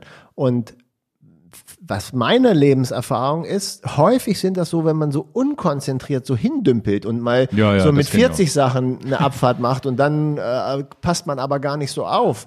Eine Hand Dann vom passiert- Lenker ja, und noch mal die Trinkflasche nach, nehmen Einmal noch so. nach hinten gucken und dann. Es ja, ist nur eine Erfahrung, die ich gemacht habe, wenn es schon klar ist. Und, und ich vergleiche es vielleicht mal ein bisschen, dass der ein oder andere das vielleicht ein bisschen nachvollziehen kann. Jetzt fährst du vielleicht doch auf der linken Spur auf der Autobahn schnell. Zumindest hast du schon alle Sinne geschärft, dass dir einer vor die Karre zieht oder voll konzentriert, ja. du bist genau. Du siehst, du, du antizipierst schon, ah, der könnte, da, der fährt könnte. auf ein langsames Genau. Auto auf, der kann sein, dass der Blinker setzt, sofort Genau. links rüber fährt. Und, und ein beliebtes Spiel, zumindest kann ich das nochmal so sagen, sind die kleinen Splittsteinchen in der Kurve. Wenn ich so la la la die, die Berg runterfahre, dann achte ich nicht so genau, was denn in der Kurve vielleicht an Ja, ja. Blättchen oder Splittchen so sein könnte. Eins ist ja klar, fahre ich mit Topspeed irgendwo runter und ich kann die Kurve nicht genau sehen. Das erste, was ich versuche zu entdecken, ist Rollsplit. Hm. Oder zumindest alles zu gucken, wie sieht's heute aus haben die da die Straße nicht gut vorbereitet oder wie war, wenn man neuem Terrain ist, dann geht man nicht auf Anschlag, aber dann ist man viel mehr auf der Suche nach den Fehlern im System bei der Abfahrt. Und äh, diese, diese Erfahrung kann ich dazu nochmal beisteuern. Aber ich gebe ihm die ganz klare Antwort. Danke für die Frage, Christian. Verdrängen kann ich auch wunderbar. Du musst es bei der Abfahrt auch machen. Ja, zumindest wenn man so, so auf Anschlag fährt wie du, weil ich, ich zum Beispiel, das ist glaube ich eine Mentalitätsfrage. Ich würde oder ich kann nicht auf Anschlag mehr heute den Berg runterfahren. Also ich, ich fahr, bei mir ist es tatsächlich so, ich denke drüber nach, naja, fahr die Kurve lieber langsamer, nicht, dass du rausfliegst. Also tatsächlich so, deswegen werde ich auch sicherlich immer zwei, drei Minuten oder gehe je Du nachdem, wie bist lange. aber wesentlich schneller geworden in den letzten fünf Jahren und hast aber auch, was die Abfahrten angeht, entweder hast du dich technisch besser verbessert, Ja. du bist deutlich schneller geworden. Ich bin schnell, Spürbar. also ich bin sicher, also ich würde mich mal ein, einordnen, so in der Mitte zwischen langsam und schnellen Abfahrer. Du bist für dich, du bist ein extrem schneller Abfahrer. Ich bin vielleicht kein langsamer Abfahrer, aber halt dieses ganz an Limit, sich mich so komplett reinzulegen, das Rad sch äh, schräg zu stellen und so, das traue ich mir nicht. Da habe ich dann zu viel Gedanken, wo ich sage, naja, gut, ist es nicht wert oder was auch immer. Das ist so, ist so im Kopf dann eingepflanzt, wo ich dann, also ist tatsächlich in den Alpen vor allem, dass wenn ich im Sommerurlaub bin, wo ich dann sage, na gut, das macht jetzt irgendwie doch Bock und wenn es gerade ausgeht, bin ich auch dabei mit Highspeed. Aber in den Kurven, dann, dann kommt tatsächlich bei mir manchmal der Gedanke auf, okay, scheiß drauf, bremst du jetzt halt und fährst, vers- versuchst ein bisschen langsamer. Aber du kannst, die Fuchsröhre ist doch ein gutes Beispiel beim, beim, beim Nürburgring, wo du 100 Sachen ohne große Probleme draufkriegst und es ist schnurgerade, liegt da ein Stein und du triffst den. Ja, ja, schief gehen kann es immer. Schiefgehen kann es auch, wenn keine Kurve kommt. Und ähm, das, was du schon gesagt hast, also den, den, den, den Überschlag, den, den äh, auch, auch mal so einen Überschlag. Wir sind im Deister gefahren, sind da relativ trailig gefahren und sonst wie. Den Überschlag habe ich gemacht, weil ich mich irgendwie vergriffen habe an der Bremse auf dem Weg nach Hause, wo wir schon fertig waren, wo dann die Konzentration nachlässt. Also das ist tatsächlich, und das gibt's in ganz, ganz vielen Bereichen, nicht nur Radfahren, Autofahren oder sonst wie, die unkonzentrierter, die Unfälle passieren dann in dem Augenblick, wo du nicht so fokussiert bist. In dem Augenblick, wo du voll konzentriert bist, musst du schon wirklich Pech haben, dass, dass was schief geht. Ne, das ist, muss man auch sagen. Das heißt, das kann man immer noch mitgeben, ja, versuchen bis zum Ende konzentriert durchzufahren und sich immer zu sagen, naja, Ich achte jetzt darauf, was ich hier mache. Und klar, Outdoor-Sport ähm, ist anders äh, als Schachspielen. Ja, und jeder muss da für sich selber die Grenze ziehen. Also ich kenne genug Leute, die fahren die Jedermann-Rennen und ohne Probleme. Also da gibt's, wie gesagt, da kommen bei 13.000 Startern kommen 12.950 wahrscheinlich unverletzt ins Ziel und 50 sind gestürzt. Nein, bei Nee? 13.000 nicht. Da kommen weniger unverletzt ins. Weil, wir haben wir Statistiken darüber? Man Natürlich haben wir keine Statistiken, aber ich kann ja wirklich, wenn ich als Hannoveraner die Uhr danach stellen kann, wie viele Leute sich nach, also verstehst du ja schon. Ja, ja. Das muss, Also ich defini das muss definitiv schon nicht nur ein Prozent. Also ich will euch das nicht ausreden, aber das ist tatsächlich so, je nachdem, wie man da mental drauf ist. Für mich ist es äh, außer Frage, deswegen mag ich Triathlon. Wobei beim Triathlon kann auch irgendein Fußgänger über eine Straße laufen und du fährst in den Rhein und es passiert was, gibt's auch Unfälle, aber normalerweise ist es bei, beim Triathlon Zeitfahren, fährst du alleine, ohne Windschatten und wenn ich, da kann ich auch stürzen, da fahre ich auch 40, 50 Sachen, aber sonst wie, aber ich habe nicht diese, vielleicht eine, eine kleinere Wahrscheinlichkeit, dass was passiert. Nehmen wir mal den, nicht die Jedermann-Rennen, aber ich habe zwei Veranstaltungen, wo ich ungern, was das Sturzrisiko angeht, gerne, also ich mag die Veranstaltung, aber wo ich selber Problem habe, dass das Risiko für mich zu stürzen sehr hoch ist und ich da deswegen ungern hin bin. Das eine ist die Vetternsee-Rundfahrt, diese 300 Kilometer um den See bist in du einmal Schweden. gefahren, Die bin ne? ich einmal gefahren. Die hat mir super gut gefallen. Du hast das, das, der Vorteil an der Fahrt ist, träumt ihr davon, einen super 30er Schnitt zu fahren auf 300 Kilometer. Das ist das perfekte Terrain. Es ist flach wie ein B, also es ist einfach flach. 1500 Höhenmeter auf 300 Kilometer. Es ist flach, glaubt's mir. Und du hast riesige Gruppen, in denen du fahren kannst, um da halt dauerhaft 35, 40 auf dem Tacho zu halten. Das ist ja der Witz, dass du in der Gruppe da hinten drin schlummerst und hast da 40, 50 Ja, das ist krass. Das äh, das kann, äh, und da ist die Gefahr, diese Zia, der Ziehharmonika-Effekt, der taucht ja mehr im hinteren Drittel auf und nicht, wenn du vorne führst. Hm. Ja, wenn du vorne führen willst, dann musst du es aber auch richtig auf dem Kasten haben, dass du den Schweden, den Norwegern, den Skandinaviern da zeigen kannst, du bist auch, du bist auch äh, äh, da vorne ganz dabei. In der Regel wirst du nach hinten geschoben und sagen, reih dich hinten mal ein. Und da ist die Gefahr, ähm, dass mir ein bisschen missfällt, dass es mir tatsächlich nicht recht. Da würde ich gerne wieder fahren, aber ich hätte jetzt keine Lust, die Vetternsee-Rundfahrt zu fahren mit einem 25er-Schnitt, weil wenn ich mich da anmelde, das ist doch ganz klar, da geht die Post ab. Aber da ist das Risiko, das ist das, was mich ein bisschen abhält. Ich hatte einen Volltreffer gelandet bei meiner Fahrt, war alles perfekt, besser ging's nicht. Und die zweite ist die ähm, Eroica in Italien, wo ich viermal teilnehmen durfte wo ganz klar ist, du bewegst dich mit kritischen Fahrrädern, mit schlechter Ausrüstung in einem Terrain, wo man halt auch wirklich, da ist die Quote noch schlimmer. Wie Ohne Leute- Helm. Ohne Helm, das haben wir ja schon zigmal Ja. besprochen, das können wir hier nicht nochmal aufmachen, das will ich auch, das ertrage ich auch nicht nochmal, diese ganzen Ja, ja. zu beantworten. Ähm, das ist super gefährlich, wo ich auch jetzt eigentlich die Aber du hast es als Familienvater gemacht. Also es war dir nicht gefährlich genug. Ja, weil es halt Leidenschaft ist, ja. aber ich glaube, du bist da auch, wie gesagt, in den Abfahrten bist du risikofreuder. Du hast aber natürlich auch mehr Skills, dass du weißt, was passiert. Im Gegensatz zu mir, der das einmal nicht so richtig hat. Pech reicht, ja. Ja, das ja. Aber du hast zumindest die, die, die fahrerische Sicherheit definitiv technisch viel mehr als ich, der ja irgendwie mit 30 angefangen hat, Rennrad zu fahren. Du hast es zumindest in der Kindheit sicherlich Sachen am Limit gelernt, die ich nie wieder lernen werde als Erwachsener. Okay, danke schön, aber äh, ich habe selber gesagt, jetzt will ich da nicht mehr hin, weil ich denke, es könnte mal schiefgehen, weil es ist klar, dass ich da nicht mit Helm fahre und die Fahrräder sind so, wie sie sind, da ist nicht Hightech angesagt und an, so, das habe ich entschieden. Jetzt kommt letzte Woche unser Freund Lutz, der jetzt von mir dem nächsten äh, Bianchi äh, Sammlerrad kriegt von 1976 und dann habe ich so gedacht, ach Lutz, wenn du jetzt dieses Vintage-Rad von mir kriegst, dann weiß ich schon, was irgendwann mal ansteht. Das muss ja dann auch mal ausgeführt werden. Und schon denkt man wieder drüber nach. Ja, aber du entscheidest, dass der dann aus dem Bauch sagst, machst du nochmal, machst du nicht. Und eins muss man ja auch sagen. Stürze ja, viele Stürze auch ja, dass die wirklich lebensbedrohlich oder dein, dein, äh, dank Helm ja auch selten kopfbedrohlich sind. Also das heißt, normalerweise kommst du mit, im, also im schlimmsten Fall hast du vielleicht mal Hüfte, Oberschenkelhals oder, oder, oder äh, Schlüsselbein gebrochen, aber das sind alles Sachen, die normalerweise reparabel sind. Dass du dir wirklich komplett einen verpulst, das geht natürlich durch die Medien, wenn es passiert. Na klar, Wie zum und Beispiel es, und dann ist es abschreckend. einer dieser Profiradsportler, der jetzt wieder, der nicht, nicht gehen kann oder sonst, der wirklich was an der in Wirbelsäulenschaden ha- Schaden ja, hat, das oder kann unsere Bahnfahrerin, die da auf der Bahn Ja, ja. verunglückt ist. Solche Sachen sind natürlich für jeden. Ne, so, so, die, das sind die Sachen, die man mitbekommt, aber da muss man ja wirklich schon sagen, da musst du dann schon richtig Pech haben. Und das, äh, wie gesagt, das kann keiner von uns je vorhersehen und du kannst auch als, als Fußgänger irgendwo übergemangelt werden und richtig Pech haben. Also das, oder, oder im schlimmsten Fall im Haushalt, ne, von der Leiter fallen. Das sind, das sind die typischen Sachen. Ja, meine Frau letztens irgendwie vom, vom, von der Herdplatte oben irgendwas auf dem Schrank sauber gemacht, runtergeknallt und mit dem Kopf aufgekommen und hat richtig Schweineglück gehabt. Also das sind ja auch die Sachen, die passieren können. Also das, wie gesagt, hundertprozentige Sicherheit gibt's da ja nie. Aber ein gutes Thema. Also kann ja. man sicherlich, sollte mal, sollte jeder für sich selber mal drüber nachdenken, wo er da die Grenze zieht und, und sich das bewusst machen, aber auch nicht, wie du schon immer sagst, nur mit Angst durchs Leben zu gehen. Hilft ja auch, auch nicht. nichts.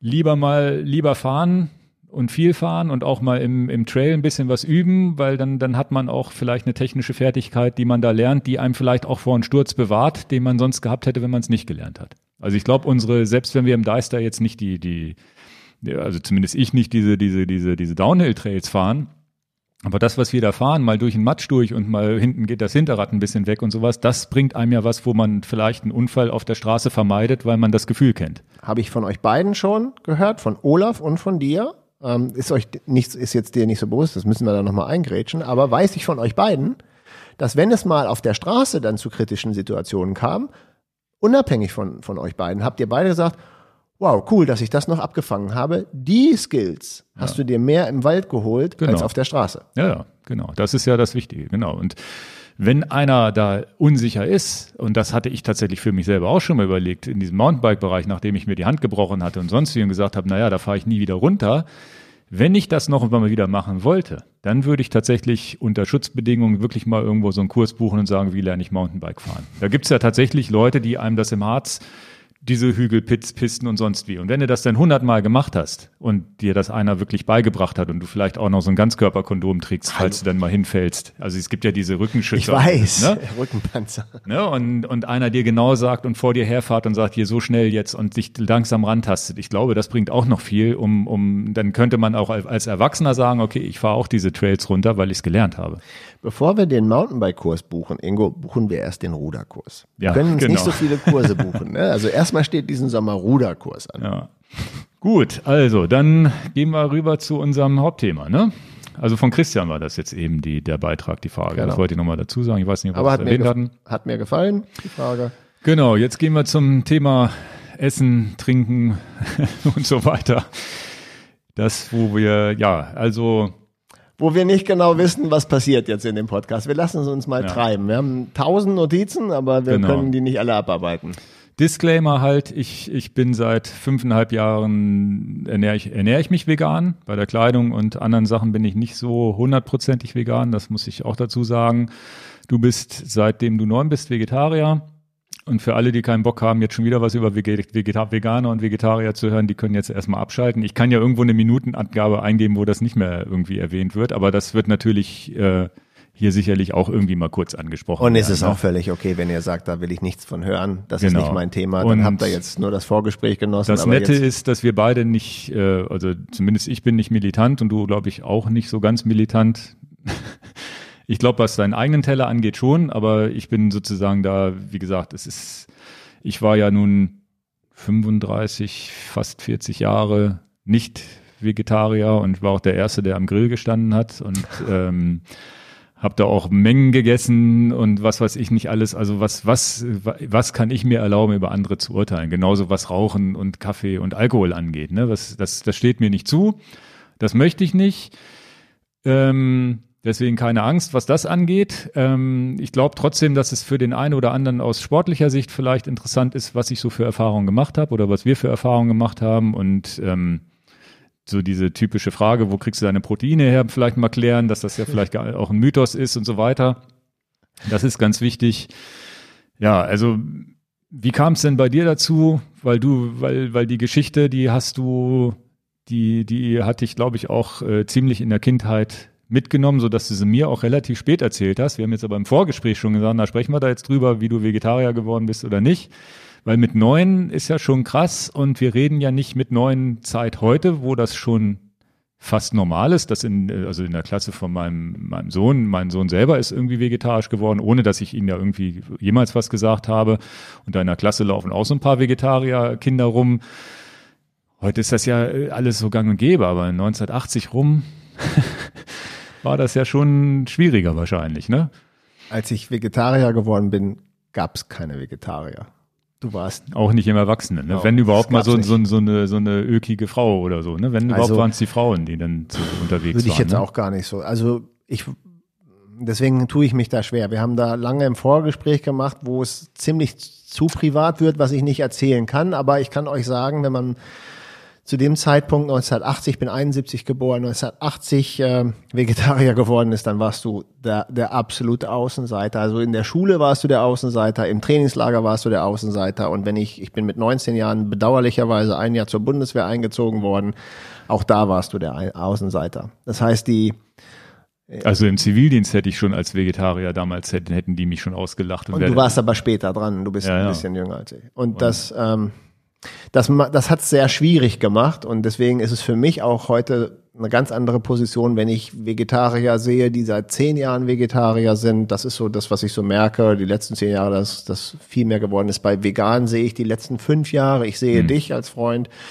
Ähm, dann ist es für mich immer so die, die Zeit, die ich am Anfang mitgemacht habe, diesen Leidensweg, den muss man heute gar nicht mehr gehen. Und wenn ich heute solche Gespräche führe, oh, ist das kompliziert, Vegetarier zu werden, lache ich mich kaputt. Das ist ein Witz.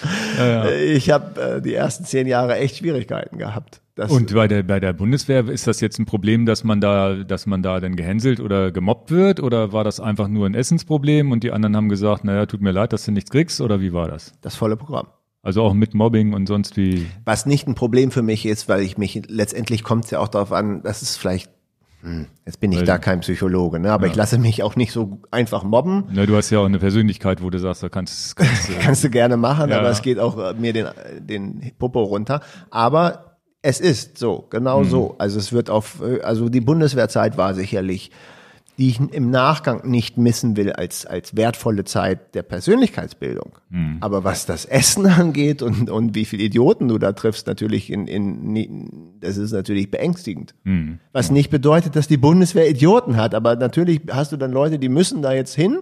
Ich musste ja auch hin und dann gefällt denen das nicht und dann ja, saufen die sich zu, zugrunde und feiern sich zugrunde. Alkohol hattest du damals auch schon nicht getrunken oder war das noch nicht? Tatsächlich war die Bundeswehr so der absolute Turn, Turnaround-Point, was Alkohol angeht. Okay. Weil, naja gut, das ist aber ein kleiner Ausreiter, das ist, ist schnell erzählt. Das ist, soll ich das machen? Ja, ja. Also, dass Also du keinen Alkohol trinkst, weiß ich, aber ich weiß nicht seit wann.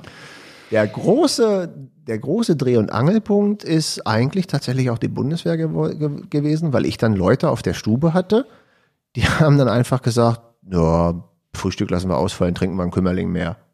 Wo ich das erste Mal so dachte, Moment, da ist ja was falsch im System. Also ich würde, also ich kam ja nie, also wir haben auch schon viel Alkohol, also was man so macht zwischen 14 und, und, und sage ich mal 13 und 20, das darf mein Sohn gar nicht hören, er ist jetzt 13 Okay. ähm, da war der Alkoholkonsum jetzt auch nicht zu wenig, aber wir haben eigentlich damals Alkohol getrunken, um zu feiern. Also wirklich einfach Mhm. so. weil Wir haben jetzt auch nicht dieses Vorglühen gemacht. Das gab's gar nicht. Ja, ja. Wir haben halt einfach, während sich das so entwickelt hat, Hat man gefeiert. Ja, genau, so hast halt ja trainiert ja, bis ja. zum Umfallen, hast du zwei Bier getrunken, war schon ganz schön uiuiui. Und du warst auch noch jung. Und beim, bei der Bundeswehr habe ich das erste Mal gemerkt, die Leute haben echt ein Riesenthema. Also, Mhm. ich bitte dich, wenn du mit unter 20 oder um 20 morgens diskutierst, einen Kümmerling aus, aus, aus, dem, aus dem Spinn zu holen. Da, und ich hatte so eine Dortmunder Fraktion und gar nicht, hat, hat gar nichts das hätte natürlich auch eine andere Fraktion sein können, aber ich hatte so ein paar Dortmunder dabei.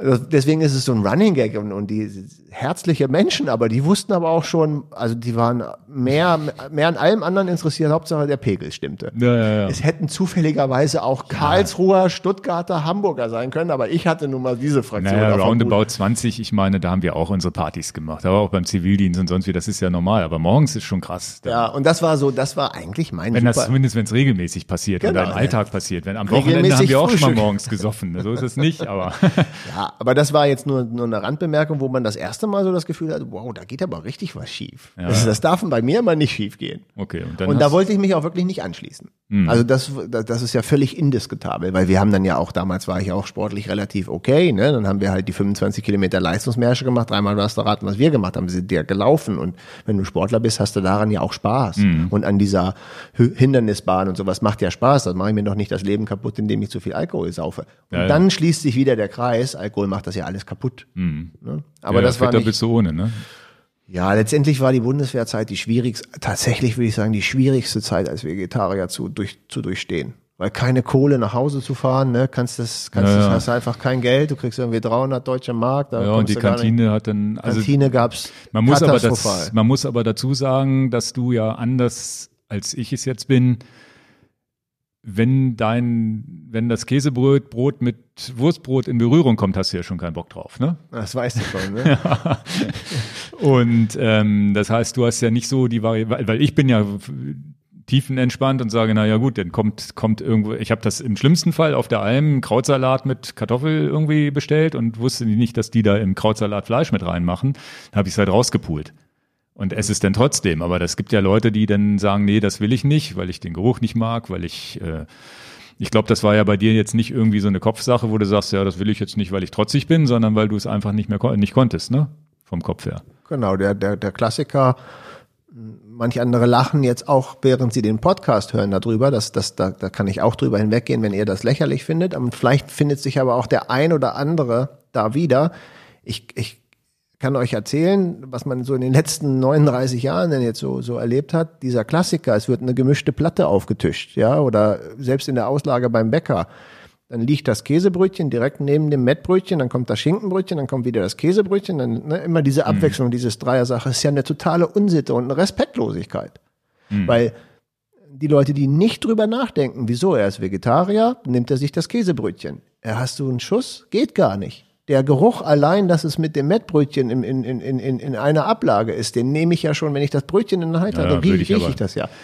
Und die jemandem Vorwurf machen, weil die natürlich gar nicht sich in die Situation reinversetzen können, weil sie das nicht kennen oder Ja, was auch sollen immer. wir jetzt in dem Podcast darüber reden, wer wo welche Befindlichkeiten hat und wie er sich damit fühlt, oder sollen wir es ausklammern? Dann wird es die andere Fraktion nie er erleben. Es ist ja gar kein Problem zu sagen, wir machen da das Fach und da das Fach. Ja, wo ja. ist denn das Problem? Und ähm, bei, der, bei der Bundeswehrkantine ist, da, da bist du der Vollidiot, wenn du das sagst. Merkst du es noch? Nimm dir jetzt dein Käsebrötchen und halt die Fresse. Ja. So. Und wahrscheinlich sagt er das sogar zu Recht, weil er sich nicht reinversetzen kann. Also in, aus seiner, wenn man wirklich sich in die andere Perspektive reinsetzt, sagt man sich, ja, was will der denn? Das ist doch ein Käsebrot. Ja, aber deswegen ist es doch in diesem Leben auch schön, auch eine andere Seite mal zu Ja, ja. hören, wo vielleicht jemand ein Problem mit haben könnte. Und bei den Rauchern ist es doch auch so gewesen, dass man irgendwann mal sagt, ist euch eigentlich klar, dass in der Kneipe auch Leute sind, die den Rauch nicht haben wollen. Hm. Und dann sagt man denen nicht, dann kannst du ja vor der Kneipe sitzen. Oder also es ist auch, ein, dass man mal seinen Horizont erweitert, ist ja vielleicht auch okay. Ja, es ist halt von daher nicht so leicht verständlich, wenn, weil, weil als normaler Mensch und ich wäre, ich wäre vielleicht genauso gewesen, hätte ich gesagt, naja, was, was will er denn? Das ist ja nun wirklich, dann kommt ja häufig das Wort militant, wo man sagt, na, warum ist der jetzt so militant? Es ist aber, kann ich, dir sagen, glaube, wo man ich kann es, man kann es Unterbreche vergleichen. dich. Ich muss dich unterbrechen. Das mache ich ungern, aber jetzt mache ich es absichtlich. Weil du mir manchmal sagst, ich bin viel militanter. Und soll ich dir sagen, wo ich militant bin? Sofort, wenn du sagst, als normaler Mensch. In dem Moment, Mhm. das, das meinst du, wir sind Freunde und du meinst das lieb.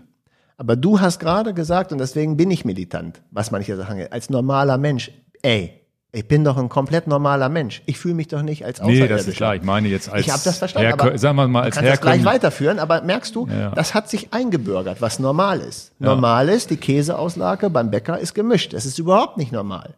Es ist eine Zumutung. Und deswegen, Mhm. Naja, momentan sind wir ja in der Minderheit noch als Vegetarier, Veganer. Das heißt, das andere ist, ich, wenn ich normal sage, ist ja das andere ist ja normal, ist jemand, der, der ein bisschen Fleisch, ein bisschen Käse und sonst wie ganz normal, wie, wie es halt jeder, wie man es halt gelernt hat als Kind. Als die, zu als essen. die Mehrheit. Einigen ja. wir uns jetzt auf die Mehrheit. Auf die Mehrheit, genau. Ich bin dir sowieso nicht böse. Ich bin auch Ja. gar keinem anderen böse, aber wo ich dann manchmal merke, da brennt's bei mir, wo ich die Leute so auf den Kopf stellen würde und schütteln würde, sage, hallo, nochmal nachdenken. Hm.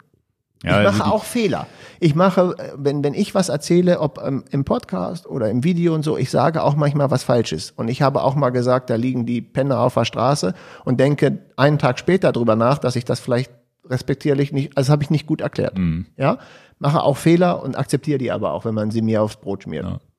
Ja, vergleichbar ist wahrscheinlich diese Aversion, die du hast, wenn Käsebrot und Wurstbrot und Geruch und so weiter. Was weiß ich, wenn jetzt einer keine Oliven mag und der, der, der Geruch von Oliven, den mag er nicht und es ist irgendwo auf dem Käse eine Olive draufgelegt, der kann das halt auch nicht essen. Weil es einfach Vielleicht eine, gar eine, nicht so ein schlechter Vergleich. eine, eine, eine Aversion ist, die angeboren ist, die man nicht ändern kann. Es gibt irgend, irgendwas, was du nicht riechen kannst, dann, dann, dann, und bekommt ein Würgereiz, was auch immer, gibt's ja die Sachen. Es gibt ja Sachen, die, die mochtest du und dann hast du einmal Magen-Darm gekriegt, hast das vorher gegessen, kannst es nie wieder riechen. Ne? Also das sind wahrscheinlich das ist mit das, der Olive auf dem Käsebrötchen ist ein ganz gutes ja, wahrscheinlich Bild. ist ein es, ganz gutes Bild. kann man so vergleichen, dass man dann sagt, okay, das ist wahrscheinlich ein natürlicher, natürlicher Prozess, weil, weil man den Geruch nicht mehr ab kann oder so. Ne? Aber das war die, die, und dann beschließe ich das damit, damit ich euch neun, nicht langweile. genau, und mit das, neun tatsächlich irgendwie hast du erfahren, dass das mit dem Fleisch nicht so. will nicht, dass wirklich, das ist zu viel privat. Was ich, Ja. was ich mitgeben kann, ist, ich, ich würde mal sagen, dass ich mit neun Jahren das erste Mal kapiert habe, was auf dem Teller ist. Und ich muss Okay. tatsächlich sagen, mit vier, fünf, sechs, sieben, und es ist interessant, das bei meinen Kindern zu sehen, habe ich nicht verstanden, was da passiert auf dem Teller. Und Das ich, heißt, du hast auf einmal die echte Es, Ente äh, gesehen und hast man- gedacht, das ist ja die gleiche oder wie? So ungefähr.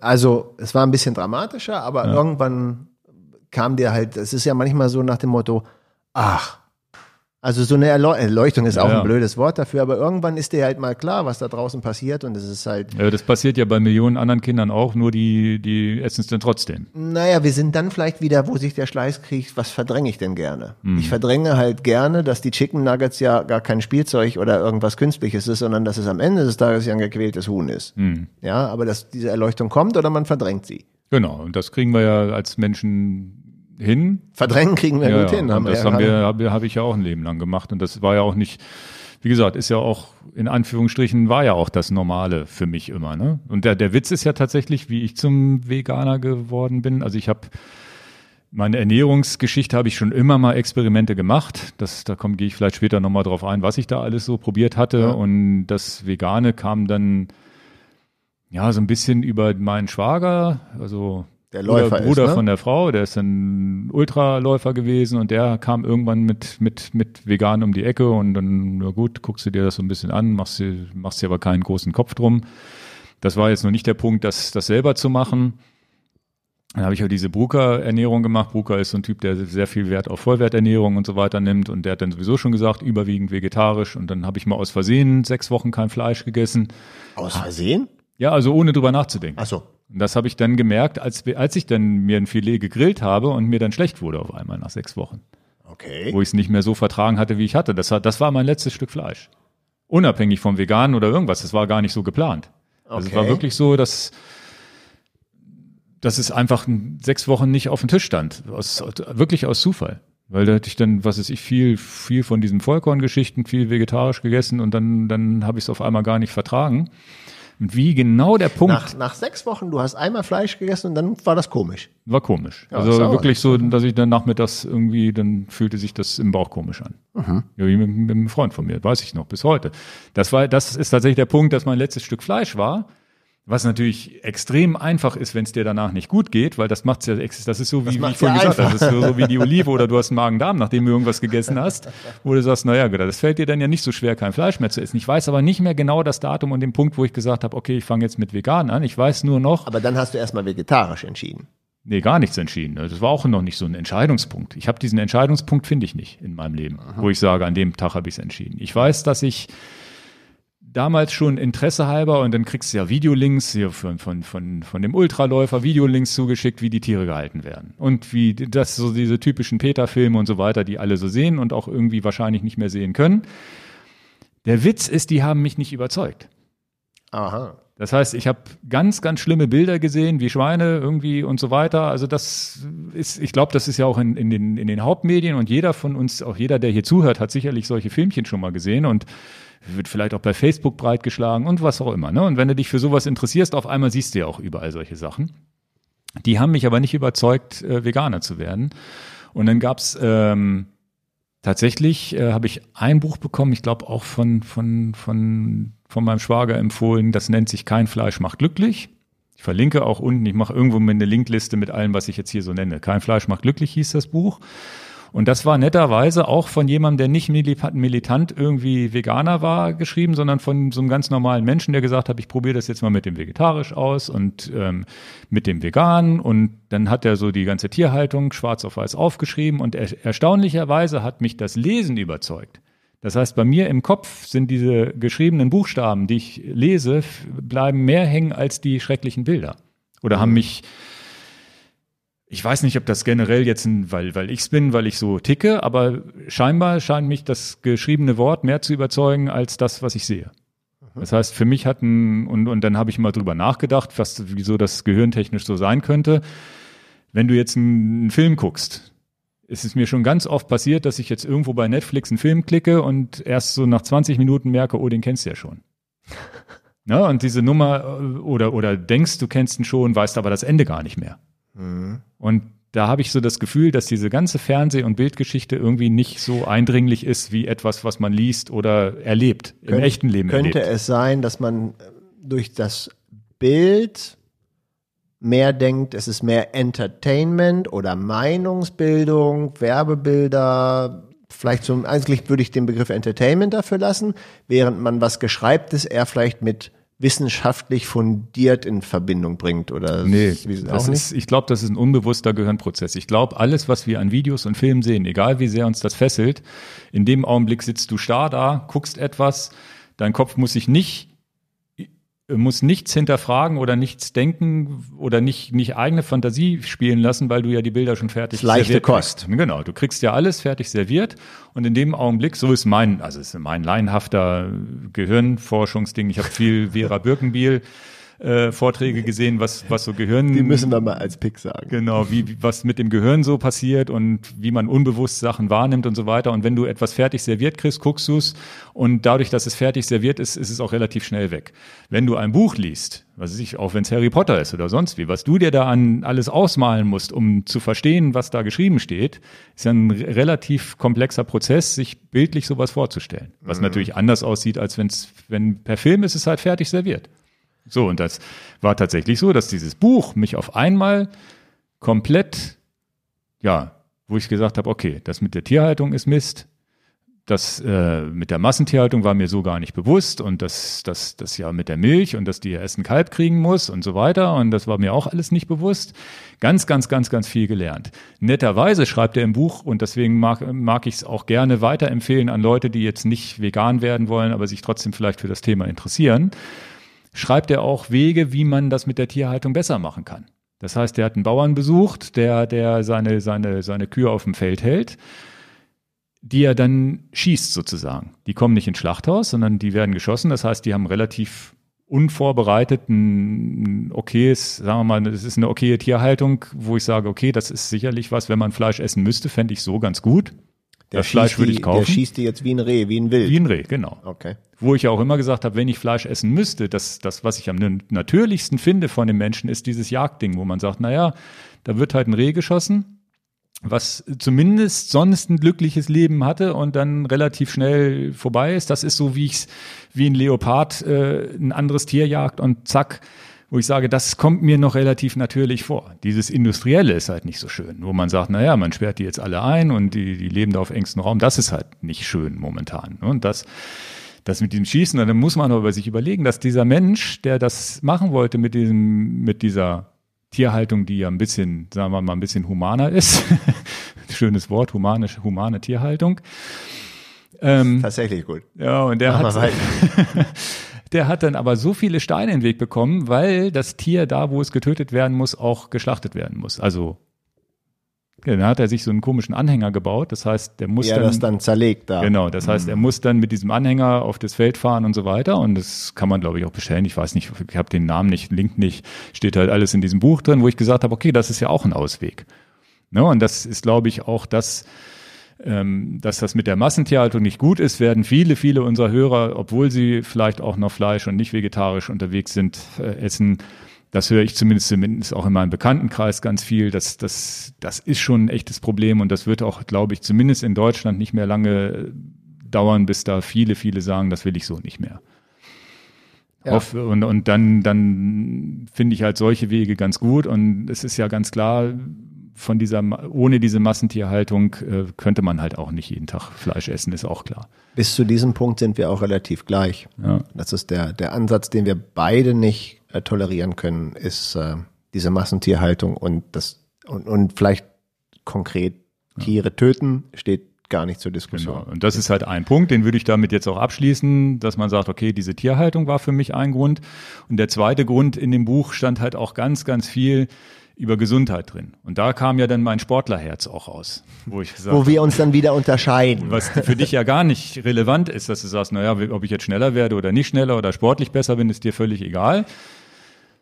Da, da müssen wir einmal zurückrudern, das war, als ich neun, zehn, elf war, nicht das Thema. Genau. Dass ich der bessere Nee. Ernährer bin, dass ich mich anders, mich vielleicht sportlich weiterentwickle. Witzer, witzigerweise können wir darüber nochmal reden dann, Ja. was zufälligerweise auch passiert ist. Das Ja. war aber gar nicht der Plan. Ja, ja. Und es ist auch heute nicht der Plan, warum ich, äh, das fragen die Leute ja oft, weil ich auch ein Pummelchen bin und nicht so aussehe, wie man sich das als Asket so vorstellt. Ja, ja. Das ist nicht mein Thema.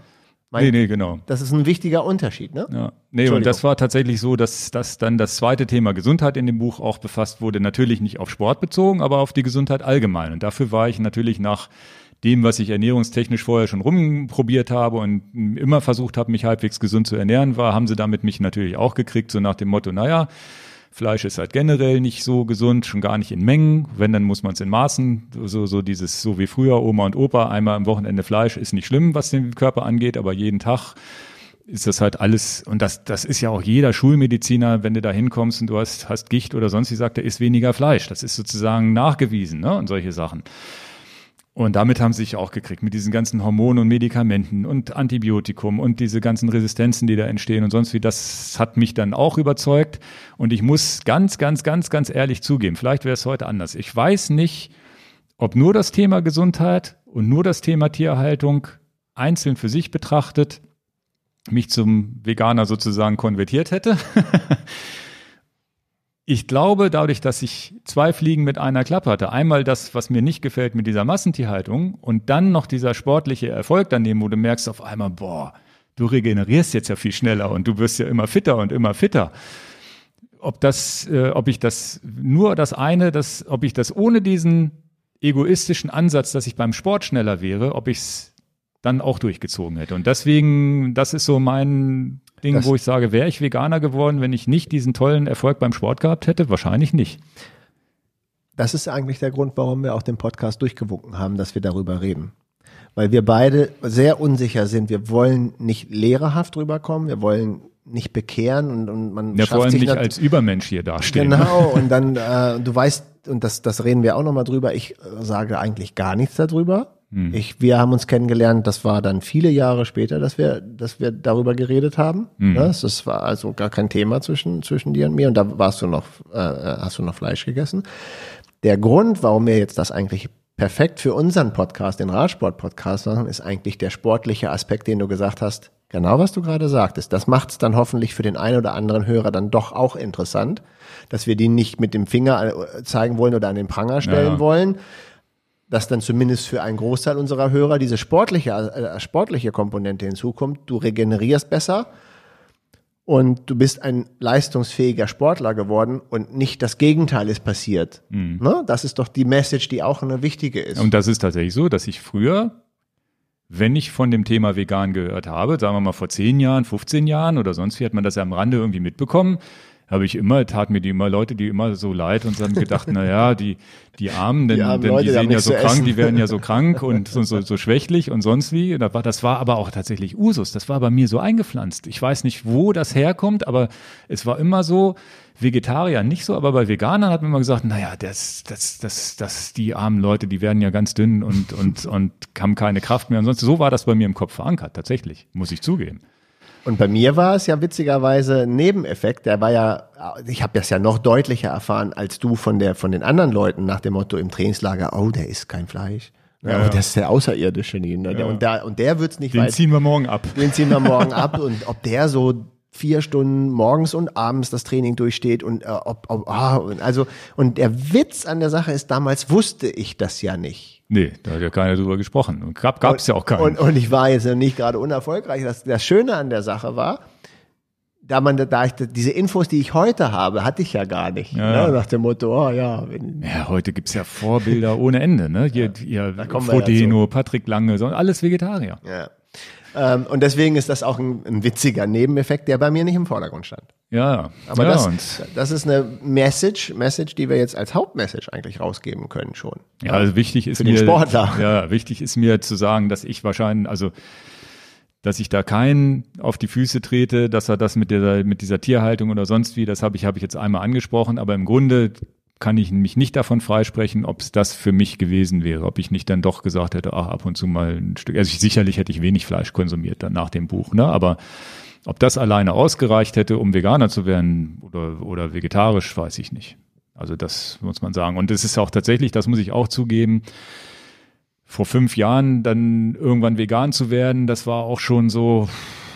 Also es, erstens ist es tatsächlich so, dass woran erkennt man Veganer? Vor allem neue Veganer nennen wir es mal, die erzählen es dir wirklich. Und ich glaube, ich habe auch viel drüber erzählt und drüber geredet, weil du musst ja auch, ne? Du kommst zu einer Party, musst, kriegst dein Extraessen, wenn du Pech hast, weil du nicht irgendwie als nichts gibt und sonst wie.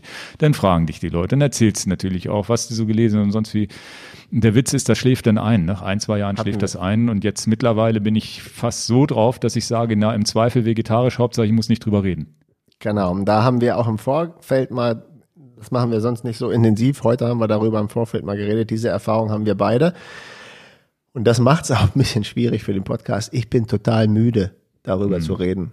Ich will das nicht. Also es ist, die Zeit ist so lang. Ich habe alle Witze gehört. Ich habe mich genug verteidigt, sowohl äh, äh, körperlich als auch nur verbal. Und äh, du bist irgendwann fertig mit dem Thema. Ich will darüber nicht mehr reden. Aber was wirklich krass ist, und das, wir reden jetzt von fünf, fünfeinhalb, fast ja, fünfeinhalb Jahre habe ich das jetzt hinter mir, was sich in diesen fünfeinhalb Jahren getan hat, dass man wirklich sagt, okay, erstmal, wenn man sagt, wenn es denn doch irgendwie kommt, man ist vegan, dann, dann wissen die Leute, was mit anzufangen. Ja. Es ist in, egal wo du hinkommst, steht immer irgendwas, was du essen kannst. Und es ist äh, die Restaurants, dann Rügenwalder ist ja ganz groß im Geschäft, was vegetarisch, vegan angeht. Und die Sachen schmecken sogar gar nicht schlecht. Ich teste das natürlich alles und es teste es aus. Und mein Sohn ist ja nun aus, auch Vegetarier. Aber der isst ja auch nur den, wenn möglich, Nudeln mit Spinat und sonst wie. Aber dann muss man halt mal gucken, ob man ihm irgendwas anderes auch auftischt, was, was, man, was ihm schmeckt. Und das ist natürlich krass, dass das jetzt momentan zumindest so ist, dass das ja fast schon teilweise trendig ist und auch ähm, ja man überhaupt keine Schwierigkeiten mehr hat, irgendwo essen zu gehen. In Bayern vielleicht noch ein bisschen schwieriger als hier in Norddeutschland und in Großstädten ist es natürlich extrem einfacher, viel, viel einfacher als auf dem Lande, ganz klar. Aber es schwappt so langsam über, wo man sagt, okay, es ist jetzt nicht mehr so das Riesenproblem. Auch im Supermarkt, es gibt genug Auswahl. Ne? Das ist eigentlich ganz schön und da ist eine Entwicklung da, die, die zumindest mir dazu zugutekommt. Ne? Wie kriegst du jetzt die Kurve hin, dass du dich bei den Bayern entschuldigst, dass du die jetzt nicht als fleischfressende Nation darstellst? ähm, ja, ich glaube in München. Viele Grüße. Es ist aber, ich glaube, na, das war, habe ich ja schon gesagt, das ist, es ist so, wir, wenn ich sowas sage, rede ich ja nicht von den Menschen, die dort leben, sondern von den Lokalitäten. Es ist schon okay, ich Ja. wollte nur frotzeln. Ja. Ich muss dich nur ein bisschen ärgern, wir müssen ja ein bisschen lustig Und ich sein. glaube, das ist in München auch was anderes. Aber Es ist tatsächlich von den Lokalitäten. Das ist so das, ne? Wenn, wenn du auf die, auf die Speisekarte guckst. Während du wahrscheinlich mit deinen neun Jahren oder, oder auch mit 18, 19 Jahren auf der Speisekarte diesen vegetarischen Teil nicht hattest, Ich hatte gar nichts. ne? Da gab's den Veget der vegetarische Teil, wann kam der? So um die 2000er rum oder so? Oder vielleicht ein bisschen vorher schon? Also wir hatten da schon mal, das ist mir mal rausgerutscht, glaube ich, in irgendeinem Podcast, wo ich so dieses, ich nehme dieses Englische, diesen Breakthrough, diesen Durchbruch, wo ich so sagte, jetzt ist endgültig Ruhe im Karton. Jetzt haben wir es endgültig geschafft. Hatte ich tatsächlich erst erlebt, als ich in London nicht in London, in der Nähe von London, in Swindon war. Ich werde ich nie vergessen. Das ist so, weil, weil ich, ich weiß auch noch die, den Ort Swindon. ähm, das erste Mal in einen Tesco's Supermarkt gegangen bin und in dem Supermarkt waren Regale markiert, das sind vegetarische Produkte. Wo ich das erste Mal, also du kommst in den Supermarkt und dir ist klar, bieg mal da ab, das Ja, ja. haben wir für dich gebaut. Ja. Wo du sagst, oh, was ist ein richtiges, nicht die gemischte Theke, Ja, ja. sondern das erste Mal, geh bitte dahin. Ja. So als wenn du in eine Videothek kommst, da über 18, da unter 18. ja, du lachst, so habe ich mich gefühlt. Oh, ich darf jetzt da abbiegen. Das haben die Endlich über 18. naja, aber äh, so fühlst du dich dann und deswegen bleibt sowas dann äh, äh, hängen und da war ich vielleicht 23, 22, 23, so wo ich das erste Mal nach dann 12, 13 Jahren Durststrecke gesagt habe, jetzt ist es endgültig angekommen. Und in den Restaurants, die vegetarische Karte kam dann wahrscheinlich auch so in dem Dreh oder ein bisschen ja, später. aber wo ich mich heute super drüber freue, ist, wenn dieser kleine grüne Haken da ist oder ein kleines ja. Blättchen oder irgendwas. Ich freue so mich über das kleine V. Genau. Ja, und deswegen, ähm, das können viele von den Leuten, die nicht Vegetarier sind und Vegetarier und Veganer sind, nicht so einschätzen. Was soll denn, ist nicht so wichtig. Für uns ist das wichtig. Hm. Wenn ich auf einer Karte. Ja, vor allem, weil du nicht, nicht ich brauche nicht, ich brauche nicht hinterfragen, ob ich da Speck das. drin ist. Im Restaurant habe ich keine Lust, nach Zutatenlisten zu fragen. Das heißt, ich kaufe, ich nehme, was weiß ich, eine, eine, eine Tomatensuppe und wenn da Sahne drin ist, esse ich sie mit, weil ich keine Lust habe zu fragen, machen sie die mit Sahne oder nicht mit Sahne oder was auch immer. Da bin ich aber halt auch nicht so, wie gesagt, da habe ich ja gesagt, da, da ist auch die Grenze bei mir, wo ich sage, na gut, wenn's offensichtlich mit Sahne ist, dann würde ich das vielleicht auch nicht mehr essen. Aber so ist es dann so, okay, die Spuren davon, die, ich habe ja keine Allergie, ne? Und das ist halt schön, dass das jetzt, und das merke ich halt auch in fünf Jahren, ne? Das ist halt, es kommt immer wieder ein Restaurant dazu, ah, die haben die Karte geändert und die, die da drauf eingehen. Zumindest im städtischen Bereich. Den ländlichen kenne ich ja nicht so. Zumindest in Hannover sind wir jetzt auch nicht perfekt ausgestattet, was vegane Restaurants und Optionen angeht, aber man merkt, dass dann, dass da schon schon ein Trend hingeht und man überall irgendwie was kriegt. Das ist halt, das macht es halt einfacher und da muss man halt auch nicht mehr drüber reden. Das ist ja auch gut. Ja, also das ist so das so das Thema so vor, vorab, was wir jetzt in 40 Minuten schon mal, nee, nee, so lang war es jetzt nicht, ne? aber es ist, ist vielleicht ganz interessant für den einen oder anderen. Das Buch verlinke ich auch mal unten, das, weil das fand ich wirklich lesenswert und das war, war ein guter Typ, der hat das gut geschrieben. Ja. Ja, ansonsten. Schon relativ viel privates Zeug, was wir natürlich hier ausbauen. Ja, ne? und es ist natürlich auch alles subjektiv. Wenn ich jetzt sage, ich fühle mich wohl damit, äh, dann, dann ist das natürlich auch subjektiv. Mir geht's gut damit, sportlich und so weiter. Und das muss man immer noch, diesen Disclaimer, ich bin kein Ernährungsberater. Ne, sag mal, es gibt ja auch Ernährungsgeschichten hier, so wie ein Kollege von uns, der, der, der Zöliakie hat, der muss halt glutenfrei essen. Und es gibt ganz viele, die essen glutenfrei, weil es irgendwie trendig ist, weil sie denken, sie haben Leistungszuwachs, was aber schon wieder studienmäßig nicht mehr bewiesen ist. Ne? Aber wenn du, wenn, wenn, für, für so jemanden ist es ja auch richtig gut, dass dieses Thema glutenfrei heutzutage im Supermarkt ja auch abgetrennt steht. Der wird sich auch freuen und sagen, na ja, ähm, ich habe da eine schöne Auswahl und habe vielleicht auch ein Brot, was ich backen kann, was schmeckt, was glutenfrei ist, weil er halt krankheitsbedingt nichts anderes essen kann. Ne? Und trotzdem hat er, hat man ja diesen, diesen, diesen Wunsch, etwas zu essen, was schmeckt. Und das gehört ja so ein bisschen Genuss auch dazu. Natürlich soll man sich gesund ernähren, aber es muss ja doch irgendwie Genuss sein. Und wenn du dann dich gar nicht mehr also nur so Sachen isst, die trocken und öde sind oder so, das macht dich ja auch nicht glücklich. Ne? Also das, das, das, diese, diese, diese, diese, diese Gratwanderung zu sagen, naja, ich ernähre mich jetzt, ich, ich, ich halte mich für jemanden, der sich extrem gesund ernährt.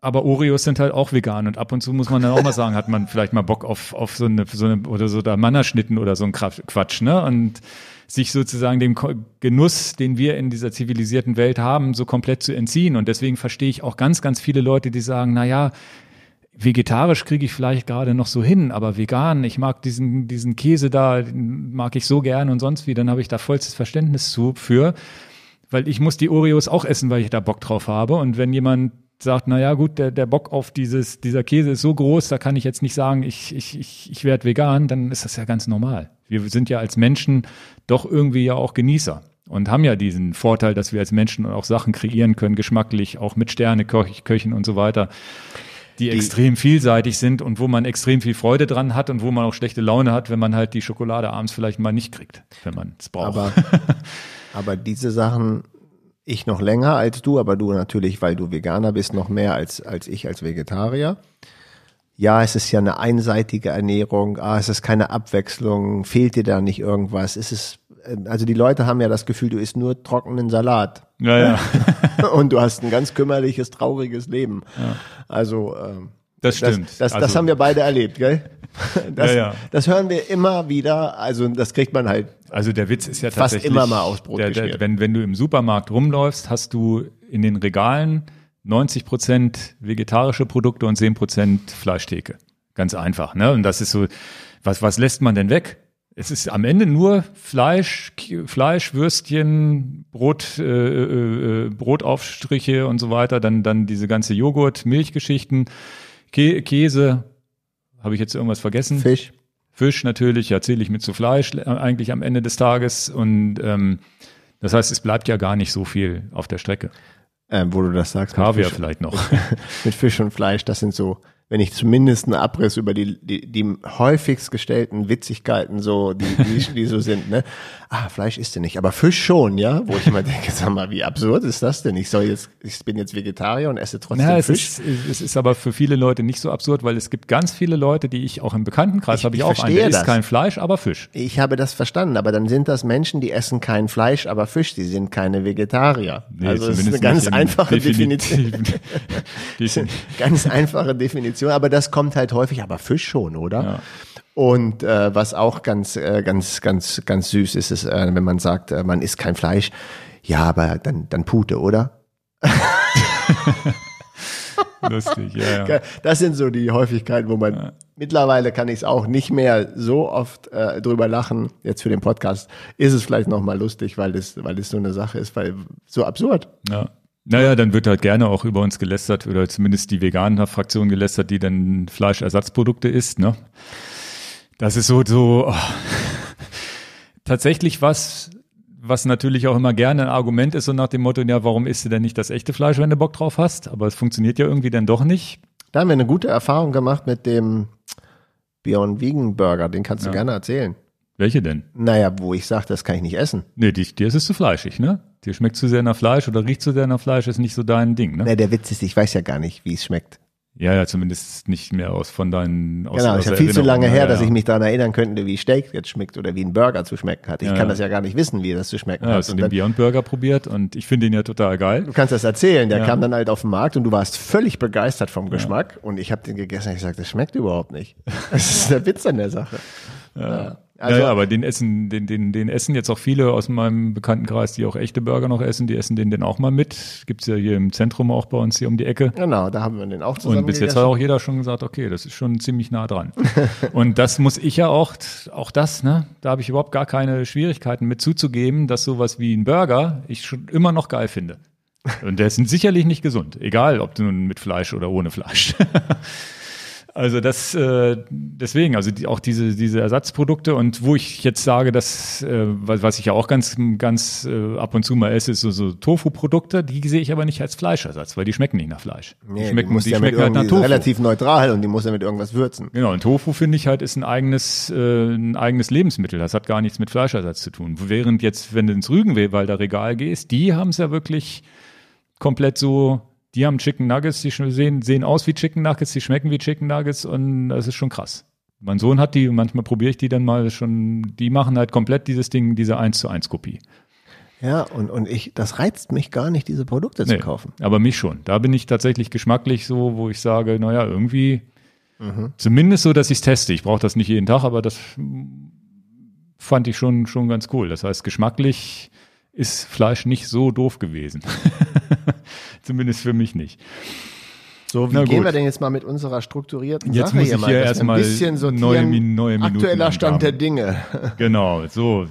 Was war sich der Grund? Also jetzt. Es kommt eigentlich ein bisschen eher so dein, dein Feedback, weil du da sag Wir mal, sind viel mehr Bock drauf hast und auch viel mehr den Anspruch hast mit gesunder Ernährung und sportlich Verbesserungen. Ja, ich würde ich- hier einsteigen. Ne? Ja, ich habe jetzt hier einmal diese, diese Frage, ähm, weil wir jetzt ja vegan, vegetarisch abgehakt haben, ähm, dass, dass ich mich mit Ernährung auseinandergesetzt habe im sportlichen Sinne, ging eigentlich so ein bisschen, ja, in der Studentenzeit haben wir schon mal mit, mit einem Freund von mir so ein bisschen rumgeexperimentiert und irgendwie haben wir immer mal das Thema wieder auf dem Tisch gehabt. Und haben auch mal so bescheuerte Sachen, also gar nicht so bescheuerte Sachen wie, wie Rohkost, nur Salat und Obst essen und sonst wie. Und ähm, der Witz ist, du machst das, also wirklich sagen, nur rohköstlich essen. Ne? Also du machst hier Salat mit wenig Salz und möglichst wenig Öl und was weiß ich nicht alles. Und da gibt's auch so Leute, die das dann im Internet erzählen oder in Büchern schreiben, wie toll das ist. Und dann gepresste Säfte und was weiß ich nicht alles. Der Witz ist, wenn du von so einer Standardernährung dahin kommst, hast du tatsächlich das Gefühl, boah, dir geht's jetzt aber gut. Das hält dann so für zwei, drei, vier Wochen an. Und dann wirst du auf einmal krank, hast noch einen Infekt und noch einen Infekt, du hörst wieder auf. Ich habe vier, fünf, sechs Wochen mal durchgehalten und dann ging das gar nicht mehr. Da wird aber dann auch geschrieben, dann, man wird auch krank und sonst wie. Ich glaube, man kann damit auch überleben, aber das hat definitiv für mich nicht funktioniert. War das eine, war ja auch jetzt ein Hardcore-Schritt. Ja, war ein Hardcore-Schritt. Und da gibt's äh, gibt's tatsächlich, das habe ich auch ähm, in irgendeinem anderen Podcast, wenn wir nachher auf den Film Game Changers vielleicht nochmal zu sprechen kommen, falls wir drauf zu kommen. 100 Prozent. Ähm, gibt's ja auch diese Vegan Honeymoon nennt man das. Und so ähnlich war das da auch, dass man du, du änderst deine Ernährung, machst, fängst vielleicht mit Low Carb an oder vegan und mit viel Gemüse oder machst, trinkst den Monat lang nur Säfte, so wie, die, wie, die, wie diesen Rotkostkram, den wir da gemacht haben. Natürlich geht's dir erstmal besser, weil du so eine Art, äh, ja, vielleicht so eine Entgiftungsgeschichte, also wie Fasten ja auch, ne? Fasten gibt einem ja auch vielleicht dieses Gefühl, sich einmal ein bisschen reiner zu fühlen, ein bisschen wacher zu fühlen und so weiter. Aber das ist halt kein langfristiger Effekt. Das kann dann halt sein, dass du danach in so ein Loch fällst. Und bei dieser Rohkostgeschichte bin ich dann irgendwann in so ein Loch reingefallen. Und dann habe ich danach immer mal wieder, ja, dann guckt man, hat man schon mal gewusst, okay, man muss mal Vollkornbrot kaufen statt normalen und so. Diese Weißmehlgeschichten hat das versucht, so in seinem Alltag so ein bisschen zu integrieren, aber das war dann immer so Standardkram. Dass ich wirklich angefangen habe, ein bisschen, bisschen ernährungstechnisch wirklich äh, ja, mich, mich wirklich mit zu befassen, so als, als älterer Mensch war tatsächlich, als die, als bei uns die Kinder kamen, da war ich so 35 rum und habe auch weniger Sport gemacht, weil Säugling und wenig geschlafen und so weiter. Und der, mir wurde versprochen, du kriegst so ein Kind. Das schläft das erste Jahr, schläft das ja auch erstmal ganz viel. Das hat man dir versprochen. Ja, ja. Weil ich habe gesagt, na ja, Kind, wir könnten ja auch noch ein, zwei Jahre warten, aber nee, das macht dir keine Sorgen, das erste Jahr ist nicht so schlimm für mich war es dann irgendwann ab zwei nicht mehr so schlimm. ne, wir haben jetzt auch so. Ich finde den Satz so süß, mir wurde versprochen. Naja, das war so, naja, die schlafen dann vier Stunden, dann sind die mal eine Stunde wach und dann schlafen die wieder, dann sind die wieder eine Stunde wach und natürlich werden die auch mal nachts wach und schreien mal, aber das kriegt man dann schon hin. Bei uns war es genau umgekehrt. Eine Stunde geschlafen, vier Stunden wach, eine Stunde geschlafen, vier Stunden wach. Ach. Beim zweiten Kind war es übrigens so wie versprochen. Das hat dann vier Stunden geschlafen, eine Stunde wach. Was war das? War das anstrengend und sonst wie. Und dann ging es aber auch los. Dann hat man immer mal wieder ein bisschen Sport getrieben und dann kamen relativ viele Zipperlein. Ne? Dann wirst du älter und dann merkst du, oh, da irgendwie eine Entzündung hier am Muskel und dann die Schulter und Bandscheibenvorfall und dieser ganze Kram. Ne? Und dann ist natürlich ursächlich, dass man sich vielleicht weniger bewegt, aber vielleicht auch, dass man viel Zucker isst und sich nicht so aufs Essen konzentriert, weil man ja auch Stress hat und wenig schläft und dann und so weiter. Und da kam dann der Punkt, wo gesagt, jetzt muss ich mal was ändern. Und dann, und das ist ja bei vielen Leuten, auch viele, viele Podcasts, die ich schon gehört habe von Leuten, die von 200 Kilo irgendwie zum Marathonläufer geworden sind. Irgendwer hat irgendwo einen Punkt, wo er merkt, bis hierhin und nicht weiter. Ich bin jetzt krank. Ich merke, oh, wenn ich jetzt meinen Rücken da wieder in Ordnung kriegen will, dann muss ich mit Yoga anfangen und vielleicht mal sehen, dass ich nicht so viel Scheiße esse, damit ich die Entzündung daraus kriege. So, das war so bei mir dieser Punkt, wo ich gesagt habe, da kümmere ich mich mal drum. Und da ist tatsächlich im Kopf geblieben, dieses Buch von Brucker, das ist, glaube ich, ich glaube, der lebt gar nicht mehr. Der hat in den 70er Jahren ein Buch geschrieben, ich weiß nicht den Vornamen. Und das haben viele schon gehört. Das ist dann so mit Frischkornbrei morgens und Vollkornprodukte, viel Gemüse, viel Obst, wenn möglich vegetarisch, wenig Fleisch. Und das habe ich dann versucht durchzuziehen, ne? statt voll Weißmehl, Vollkornbrot und so weiter. Und diese Frischkornbrei habe ich dann auch zum Teil gegessen, aber das mache ich heute nicht mehr. Das war diese Geschichte abends sich so, so, so, so, so zwei, drei Esslöffel Mehl einweichen morgens als und dann über Nacht einweihen lassen, morgens essen, damit du diese ganzen Vitamine hast und so. Ich glaube, das ist auch extrem. Machen aber noch viele Leute. Genau, das ist extrem gesund. Mir war es dann, weiß ich nicht, irgendwann zu aufwendig, zu einseitig und es ist geschmacklich, muss man wirklich gucken, dass man das so anreichert, dass es auch schmeckt, weil sonst schmeckt es ein bisschen wie eingeschlafene Füße, wenn man da nicht ähm, irgendwas, irgendwas Leckeres mit reinmacht. auch wichtig. Aber damit ging es halt los. Und ich glaube, das war auch der Punkt, den das habe ich dann über Jahre durchgezogen.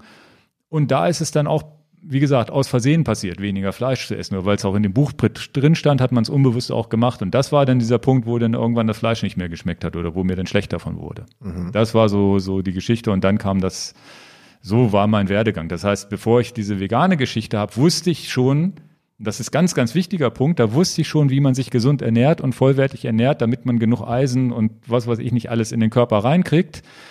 Weil wenn ich einfach nur so vegan geworden wäre, dann hätte ich vielleicht auch das Problem gehabt, naja, wenn du nicht morgens irgendwie Vollkornhaferflocken isst und vielleicht noch mal ein Vollkornbrot und abends vielleicht mal ein Kartoffeln mit Gemüse und vielleicht auch mal ein Salat, dann kannst du mit veganer Be Ernährung, wenn du, kannst du auch relativ schnell in so ein Defizit reinkommen, wenn du einfach nur Quatsch isst den ganzen Tag. Halt morgens das äh, irgendwie ein weißes Brötchen mit Marmelade und, und was weiß ich und dann den ganzen Tag noch was ich, irgendwelche Süßgetränke und sonst wie, dann kann es halt auch sein, dass dir dann wirklich schlecht wird davon oder dass es keinen positiven Effekt hat, sagen wir es mal so. Das war der Werdegang. Ne? Das heißt, vieles, vieles, was ich erfahren habe und diese Brucker-Geschichte hat tatsächlich geholfen. Dann. Mit natürlich den Maßnahmen auch ein bisschen Rückenschule zu machen. Ein kleiner Punkt, wo wir uns wieder von der Aussage oder zumindest von deiner Aussage gleichen, was ich jetzt auch natürlich gerne zugebe und habe damit kein Problem. Ähm, irgendwann kommt der Punkt, du hast das jetzt gesagt, von 200 Kilo zum Marathonläufer. Jetzt wiege ich ja nicht 200 Kilo, aber irgendwann kommt der Punkt, da muss man ein, eine Entscheidung treffen oder man, man, man, man kann so nicht weitermachen. Und der entscheidende Punkt ist bei mir, ich muss auch aufpassen, dass ich nicht noch mehr zunehme, weil jetzt habe ich diesen Knieschaden erlitten. Mhm. Mache jetzt Hyaluronspritzen in mein Knie, um das Nötigste alles noch zu retten und all so ein Kram. Und ich will auf alle Fälle noch Radfahren und laufen. Und dann auch, und das, das ist ja auch eine, eine, eine Öffnung, die schon ziemlich privat ist hier im Podcast, dass man sagt, okay, ich muss verdammt nochmal von dem Gewicht runter, damit ich vielleicht noch zehn Jahre länger mit dem Knie durch, durch die Gegend komme. Mhm. Und deswegen unterschreibe ich das hier auch nochmal. Wenn es die anderen nicht machen, ich, auf, ich entblöße mal das hier, ist ja klar. Dann wird nochmal ganz klar versucht, das hinzukriegen, mhm. dass du weniger Pommes isst, ist ja vegetarisch, ähm, damit bloß klar ist, ich muss das Gewicht runter machen, weil ansonsten geht's mit dem Knie schief. Oder mhm. zumindest ist es mal nicht gut. Heute ja. Morgen will unsere Kollegen nicht reinlegen, aber was kam heute Morgen? Ein Kollege aus dem Lager, der Andreas, der, der netter Kerl und so sagt, oh, ich habe Kniemalöschen. Ich sage, oh, komm mir nicht mit Kniemalöschen, ne? Das erste, was du aufs Brot geschmiert kriegst, ist, musst Gewicht reduzieren. Ja, ja. Will ja keiner hören. Nee, nee. Ich auch nicht. Andreas auch nicht. Ja. Und deswegen äh, wollte ich damit auch nur noch mal den, den Kreis schließen, äh, Kreis schließen. Wir haben wieder mal einen schönen Jahresanfang und klar, Deswegen geben wir zumindest den, den Wink, wir sind nicht anders als ihr. Mhm. Auch ich muss mir jetzt Man die Frage jetzt die stellen. guten Vorsätze im äh, Die Januar. guten Vorsätze und ich, ich ähm, äh, verbinde das als wichtigen Vorsatz, ob es mir gelingt. Ich zumindest habe ich auch den Vorsatz. Ich, mhm. ich will das Knie retten. Ja, ja, das ist, glaube ich, auch tatsächlich das. Man, es gibt so Punkte im Leben, wo man irgendwas verändert, egal ob es nun Essen oder Sport Rauchen machen oder, oder, irgendwas ist, wo man sagt, okay, mir geht's jetzt schlecht mache ich so. Es gibt ganz, und ich glaube, es gibt ganz, ganz viele, die schaffen es nicht, da den Absprung zu finden, weil, weil ich glaube, das ist schon, das ist ja so, dass das, das ist auch, glaube ich, was, was ja, was ja in der Schule auch einem nicht beigebracht wird, Ernährung. Das Fach Ernährung gibt's nicht. Das ist tatsächlich ein guter Punkt. Das ist tatsächlich ein, was, wo ich sagen würde, naja, gut. Wir haben uns auch vorhin unterhalten. Eigentlich das Thema Ernährung ist ja auch bei uns nur präsent, weil wir uns aussuchen können, was wir essen. Frag mal die Leute nach dem Krieg, die haben das genommen, was es gab. Und wenn es nur, wenn es nur Schwarte gab, gab es halt nur Schwarte, ne? Ähm, wie, wie kriege ich die Kurve, was wir im Vorfeld gesprochen haben? Ich würde es ja schon gerne der Welt mitteilen, aber ja. ich bin ein bisschen. Na, wir können es ja so zumindest machen. Mein Vater ist mit dem Weltkrieg geboren worden und mhm. mein Vater hat natürlich, sagen wir es mal so, Schwierigkeiten gehabt, wenn da ein, ein neunjähriges Kind sagt, das pass mal auf, wir trennen uns, du bist der, ich bin der, wir kommen nicht auf einen Nenner. Mhm. Wir kommen, und das ist mit neun schwierig, sich gegen seine Eltern aufzulehnen. Und dann gibt's, sagen wir es mal so, äh, ich liebe meine Eltern, das ist, steht außer Frage. Dass sie mich lieben, steht auch außer Frage, aber es ist eine schwierige Zeit. Sagen wir es jetzt mhm. mal, weil damit nicht zu viel privat wird. Ist aber, ein Unverständnis wahrscheinlich. Ne? Die verstehen die Welt nicht mehr, weil die sagen, wieso, wir hatten das sowas früher gar nicht. Aber ein, ein Satz, der mir zumindest hängen geblieben ist, wo ich, ich muss meinen Eltern nichts verzeihen, darum geht's gar nicht. Aber um, um das Gegen, als Neunjähriger hatte ich null Verständnis und auch, und auch habe ich Weltkrieg nicht verstanden richtig. Und mhm. wenn man dann zum ersten Mal von seinen Eltern gesagt kriegt, weißt du eigentlich über welche Probleme du redest. Ich hatte die ersten 15 Jahre meines Lebens nur Gummistiefel. Ich hatte kein zweites Paar Schuhe. Hm. Was willst du mir eigentlich über Mettbrötchen oder über Ernährung oder Tierhaltung sehen? Ich hatte keine Schuhe. Und dann muss ich sagen, stimmt. Mal drüber nachzudenken, welchen, welchen, welche glückliche Zeit wir haben, darüber nachzudenken, ob wir denn Fleisch, Fisch, Käse oder ja, ja. Brot essen können, weil selbstverständlich haben wir alle Schuhe und brauchen nicht über Schuhe nachdenken Ja, das stimmt ist ja diese mich, stimmt mich relativ ja milde natürlich wieder und einsichtig und demütig Ja, ja. und, und, und, und kann es nicht so gut artikulieren und eigentlich hatten wir im Vorfeld gesprochen, wollte ich eigentlich gar nicht drüber reden. Aber das ist ja diese Bedürfnispyramide, die es im, im die, die, die es ja immer wieder gibt. Ne? Es gibt ja so eine Pyramide, Pyramidendarstellung, wo unten tatsächlich das Überleben drin steht. Ne? Wie überlebst du, dass du, wo, in welcher Höhle schläfst du, welches Essen kriegst du und dass du nicht erfrierst, nicht an Hitze stirbst und so weiter. Und dann geht das so hoch. Aha, jetzt hat man irgendwie seine Wohnung, kann ich mir die Wohnung leisten, bla bla bla. Und oben ist dann diese ganz kleine Spitze, wo man dann diese ganzen Luxusprobleme diskutieren kann, Welches die wir Fahrrad so fahre ich am Wochenende? welch, welch Luxus, ne? Genau, und da, da sind wir ja relativ weit oben angelangt. Ne? Das, das ist schon krass, muss man sich auch immer wieder, immer wieder aus. Äh, Aber gibt auch irgendwie vielleicht so einen bedrückenden negativen Touch im Podcast. Das gefällt mir gar nicht. Also, nee, genau. Aber wie gesagt, spätestens, äh, spätestens, wenn man irgendwelche Zipperlein hat Genau, oder wenn man, wenn man sportlich erfolgreich sein will, auch der, der ähm, Christian Haupt, der hier saß, der jetzt, der übrigens auch Vegetarier ist, der, der diesen der vom Age Grouper zu einem Profi-Triathleten rübergewandert ist und so weiter. Wenn du ambitioniert trainieren willst, musst du schon so ein bisschen aufpassen, dass du deine Nährstoffe reinkriegst, ne? dass du eventuell sogar supplementieren musst, wenn du sie nicht, ähm, wenn du nicht gesund genug essen kannst, weil du Ja, die vielleicht größte Diskussion ist ja äh, B12 als, als äh, Zusatz. Ja, da werde ich später nochmal drauf eingehen, was ich tatsächlich äh, an Tabletten leider noch schlucken muss. Übrigens, was, was aber gar nicht so viel ist, wie jeder, wie man so denkt. Ähm, was ich noch so als Punkt hier drinstehen habe, weil ja viele so sagen, na ja, wie machst du denn das jetzt überhaupt mit der gesunden Ernährung? Das ist ja scheiße kompliziert. Und wenn ich unterwegs bin und wie geht denn das überhaupt? Ich glaube, das ist ein schöner Punkt. Das ist eigentlich ein schöner Punkt. Konkret, wie, wie ist dein Tag? Wie machst du es so? Ne? Genau. Weil, weil wir erfahren das ja, ach, das muss ja alles super kompliziert sein. Und da könntest du doch vielleicht jetzt ein paar schöne Beispiele geben. So kompliziert ist es nicht. Ja, ich habe das tatsächlich hier in, im Rahmen meines Riesendokuments, was wir nicht komplett durchgehen werden, habe ich ja tatsächlich irgendwie mal so Stichpunkte zusammengeschrieben, ha, das ja im Grunde, und das ist ja auch, da ist auch dieses Buka-Buch wieder ganz hilfreich gewesen, die, eine gesunde Ernährung ist ja relativ einfach. Also man muss aus dem Supermarkt, äh, haben wir ja alle Möglichkeiten, die es gibt. Im Grunde musst du losgehen wie die Oma früher und wenn möglich die Produkte, so wie sie da sind, fertig kaufen. Das heißt, statt, ein, statt Kartoffelpuffer aus dem Tiefkühlregal müsstest du eigentlich die Kartoffeln kaufen gehen und das Gemüse und so weiter. Leider sind wir zu faul und ich persönlich auch oft, aber das wäre eigentlich so die halbe Miete. Gucken, alle Produkte, die als Nahrungsmittel oder Lebensmittel erkennbar sind, also das Ursprungsprodukt, ne, aus dem, und, und da zähle ich, Ich das, das schon. und da zähle ich auch das Stück Fleisch oder einen Schinken dazu, im Gegensatz zu dem Würstchen, was verarbeitet ist. Ne? Also wenn, wenn man so nimmt, dann lieber das Stück Fleisch. Und das ist so, dass tatsächlich eigentlich eine ganz, ganz einfache, eine einfache Lösung. Ne? Ja gut, und saisonal, ne? so wie früher. Ne? Erdbeeren kauft man halt dann, wenn hier im, im, die ganzen Erdbeerplantagen äh, gerade voll sind mit Erdbeeren. Ne?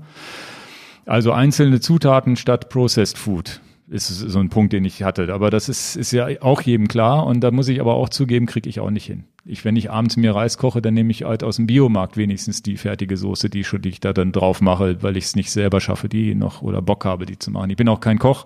Da gibt's ganz, ganz viele nicht-Vegetarier, die sich jeden Abend die Mühe machen, was frisch zu kochen, die leben sicherlich gesünder als ich, wenn ich jetzt vegetarisch esse und mir so, so, so, so eine Soße aus dem Glas da drauf schütte einfach. Ne? Frisches Gemüse, Obst. Ja, und das ist so das im Grunde eigentlich, ja, Getreide zählt halt auch irgendwie dazu. Gibt ja auch so, so eine Fraktion, die sagt, ja, Brot ist irgendwie doof. Für mich habe ich jetzt festgestellt, ich brauche das irgendwie und es bekommt mir gut. Und ich glaube, da ist es auch eine Typfrage.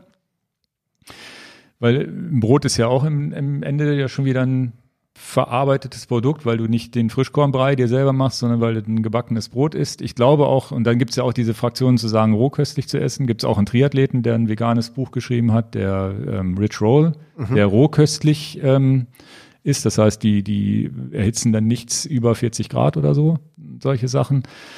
Hat für mich so nicht funktioniert. Ich finde, ich glaube, dass erhitzte Produkte auch schon wieder zumindest für meinen Verdauungstrakt Vorteile haben. Ich kann zum Beispiel keine rohen Mandeln essen, aber geröstete kann ich essen. Okay. Und solche Sachen, weil rohe kratzen im Hals und solche Sachen. Das heißt, es, manche Produkte werden zumindest für mich erst dann genießbar, wenn sie erhitzt sind.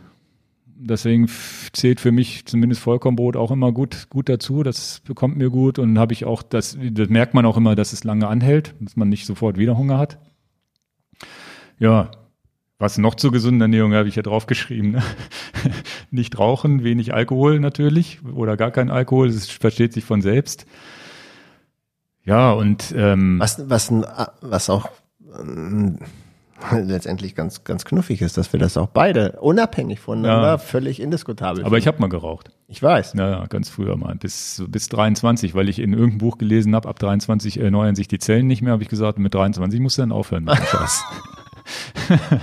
aber gut war es trotzdem nicht, ne? Und glaube, ich glaube aber bei aller gesunder Ernährung hin oder her, wenn man das so zu 80 bis 90 Prozent beherzigt, dann ist man, glaube ich, schon super weit vorne. Und mehr würde ich auch gar nicht machen wollen, wo ich sage, naja, irgendwie habe ich dann ja doch mal Bock auf, auf eine Cola oder auf, auf Oreo oder sonst wie. Ne? Ich glaube, dass, dass diese ganze, dieser ganze ungesunde Teil, der als ungesund gilt, wenn man den dosiert, hat man da überhaupt gar keine Probleme mit. Wir können als Menschen alles verdauen, es schmeckt und es macht uns glücklich. Ne? Und ähm, ja, das ist so das tatsächlich, wo ich sage, das ist so die einfache Geschichte. Jetzt ist die Frage, wie mache ich's, ne? Ja, willst du jetzt deinen Tages, also ich hatte dich ja angeteasert, ob du nicht mal so den klassischen Tag von dir darstellen willst oder ob das viel zu aufwendig ist jetzt hier für den Podcast. Ja, Schlecht fände ich es jetzt ja nicht so. Zumindest würde ich es vielleicht mal in fünf Minuten bündeln, Ingo, dass es jetzt nicht noch eine Stunde dauert. Das könnte die Leute dann langweilen. Aber mal so die Frage, wie kriegst du deinen Tag so hin, dass du genau. keinen Hunger hast und ja, dich auch wohlfühlst und du genug Abwechslung hast. Da hole ich jetzt erstmal noch eine halbe Stunde aus, Nein. bevor ich komme. ich, ich, ich sehe dein langes Dokument. Ich will genau. jetzt nur ein bisschen straffen, dass es vielleicht für die Leute mal so ein, so ein Alltagsbeispiel gibt, gell? Ich hoffe, ich, ähm, genau, warte mal. Mein, und das machen wir bei Ingo als vegan, weil das ja das ist, was am meisten angeprangert ist. Es ist ja, äh, ich esse ja noch Käse und auch Joghurt und ähm, für mich ist es dann noch ein bisschen abwechslungsreicher, was viele Leute so sehen. Und deswegen spiele ich den Ball jetzt mal zu Ingo. Wo los. Denn, wo habe ich das denn hier hingeschrieben überhaupt? Naja. Naja, gut, das kriege ich aus dem, auch aus dem Kopf hin. Also ich bin tatsächlich äh, wie gesagt, ich bin nicht der Meisterkoch. Hier mein, hast du mal geschrieben, ein typischer Tag. Ach, Morgens da unten ist das. Den habe ich nämlich, den, den Punkt habe ich vergessen. Mein Was ja nicht schlimm ist, du kannst es ja auch, es sind ja auch nur drei, vier, fünf Punkte mal eben so dein typischer Tag. Mhm. Jetzt kopierst du den raus, damit du das richtig einsortierst in der Minutenzahl. Ja, ja, genau. Den kopiere ich jetzt mal hier oben rein. Also machst doch in fünf Minuten, Ingo. Ja, ja, nee. Das, mach, mach nicht einen Aufsatz von. Nee, nee, ähm, nee, das ist auch wirklich einfach zu sagen. Also wichtig vorab dazu zu sagen, es gibt ein Buch, das habe ich hier auch schon mal erwähnt, Baskast, der Ernährungspodcast. Haben wir ja im Podcast schon drüber geredet. Und es gibt auch, Entschuldigung, von Alles gesagt der Zeit, einen extra Podcast mit Baskast, den genau. empfehle ich auch sehr. Genau, und dann braucht man das Buch auch nicht zu lesen, weil die Hälfte wird da auch besprochen, tatsächlich. Na, und das ist ganz interessant. Also das entweder das Buch lesen, ich habe das Buch gelesen und den Podcast gehört, dann das hat dann der Podcast hat das Buch noch mal ein bisschen aufgefrischt auch. Ich habe das Buch nicht ganz komplett gelesen, weil ich bestimmte ähm, Kapitel äh, weggeskippt habe, weil ich tatsächlich schon vorher wusste, was kommt oder habe die so rüber gescannt und habe geguckt, ob ich noch was Neues finde. Aber gerade so die die ersten Kapitel waren der Knaller.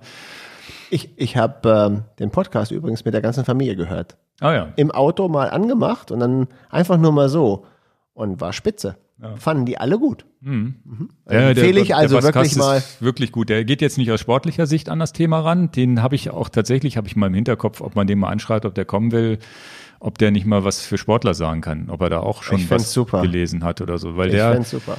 Der, der, der, der Witz ist, ich habe ja nun Bruka und sonst wie relativ viele Sachen gemacht und dann gibt's als Veganer wirst du natürlich auch bombardiert mit Leuten im Internet, die sagen, naja, High Carb, wenig Fette essen und so weiter. Und ähm, ich kann gar nicht klar denken. Du musst jetzt eine Anfrage schicken, ob wir ihm bezahlen dürfen, dass er hierher kommt. Ja, ja. Weil das wäre jetzt mal was wert. Könnte man, tatsächlich mal, könnte man tatsächlich mal ausprobieren, ob man. Entschuldigung. Den, weiß ich nicht, ob der, ob die Bock, ob die sagen, ja, finde ich super, weil sie ihr Buch ja auch nochmal promoten können oder ob sie für sowas dann Geld nehmen, keine Ahnung. Müssen wir mal ausprobieren. Weil der, den fand ich. Ich fand wirklich, den Podcast wirklich gut. Ich und der war ein, ist ein sympathischer Typ und genau. der hatte übrigens das Gleiche der ist irgendwie immer jeden Tag joggen gegangen und irgendwann Herzprobleme beim Joggen gekriegt. Der hat auch so einen Punkt im Leben gehabt, wo er gesagt hat, jetzt muss ich was ändern. Und das ist, merke ich bei vielen Leuten, die sich mit Ernährung befassen, die haben so einen Punkt. Und wenn ihr jetzt zuhört und seid 20 Jahre alt und ihr habt überhaupt gar keine Probleme und seid total fit, dann Der ist das Punkt für euch kommt. der, Irgendwann müsst ihr noch ein bisschen älter werden. Aber manchmal kommt dann dieser Punkt, wo man sagt, jetzt ändere ich was. Ja, wie gesagt, und Ein das, typischer Tag. witzigerweise war das nochmal, den das Buch habe ich jetzt letzten Sommer gelesen und habe relativ fettarm gelebt und solche Sachen und ähm, auch ähm, und da waren so zwei Dinge und das muss ich jetzt vorab, bevor ich bevor mein Tag hier, bevor ich meinen Tag erkläre, muss ich das nochmal vorab referieren, was ich aus diesem Buch mitgenommen habe für mich. Da sind noch viele andere Themen drin, die ich sowieso schon wusste, so vollwertig, wenig Fleisch und bla bla bla.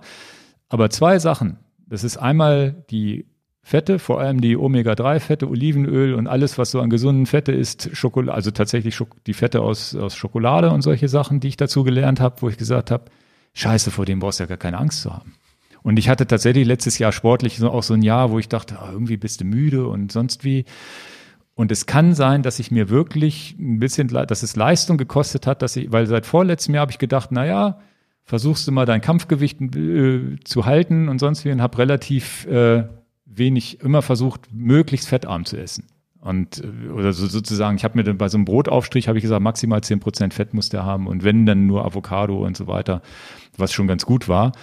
Aber diese Omega-3-Geschichte habe ich halt komplett aus den Augen verloren. Und die kriegst du tatsächlich als Veganer, kriegst du Omega-3-Fettsäuren nicht durch eine Standard, dein, dein Standardessen normalerweise rein. Also du kannst Glück haben, dass es in Nüssen drin ist, wenn du viel Nüsse isst. Du musst aber eigentlich ist sowas wie ein Leinöl oder zumindest wenn du kein Öl möchtest, dann Leinsamen geschrotet oder so musst du essen, damit du Omega-3-Fettsäuren hast. Und dann, wenn du die drei Omega-3-Fettsäuren hast, habe ich ein Blutbild machen lassen, war alles super. Aber es gibt ja noch diese DHA und EPS-Fettsäuren, Das die musst du erklären. Genau, das sind, ähm, also es gibt verschiedene Omega-3-Fettsäuren und Omega-3 für den normalen oder für den, für den im Standardessen ist Omega-3 immer Fisch. Und zwar nicht Fisch aus Plantagen, sondern Wildfisch. Wenn du jetzt einen Lachs aus Plantagen nimmst, hast, wenn du Pech hast, hast du da diese ganzen Algengeschichten, die der Fisch isst, gar nicht drin. Und der ist gar nicht so voll mit Omega-3, wie du denkst. Das heißt, einen wilden Lachs oder sowas ist, glaube ich, so das Beste, was du essen kannst, was, äh, was, was Omega-3-Fettsäuren angeht. So, nun esse ich das nicht. Und dann ist die einzige Chance halt Leinöl und solche Geschichten. Da ist halt Omega-3. War ja auch mal empfohlen. Ne, haben wir auch schon, habe ich auch schon mal besprochen. Und ähm, dann gibt in dem Leinöl fehlt aber das, was im Fisch noch mit drin ist. Und das sind diese Fette aus diesen Algen, die die Fische essen. Und jetzt gibt es tatsächlich Algenöl. Entweder du kaufst es in, ich habe so ein Öl hier aus aus der Ölmühle Solling, wo dieses DHA und EPS nennt sich das. Das sind diese Omega-3-Fettsäuren, die im Leinöl nicht drin sind, die damit angereichert sind. Das hatten wir in einem Podcast auch als Pick verlinkt. Genau, das hatte ich mal verlinkt. Ich versuche das nochmal zu verlinken, muss ich dran denken. Und das ist tatsächlich der einzige Wert in dem Blutbild, weil ich nämlich Omega-3 mittesten lassen habe, der nicht, der, der unter der Norm war.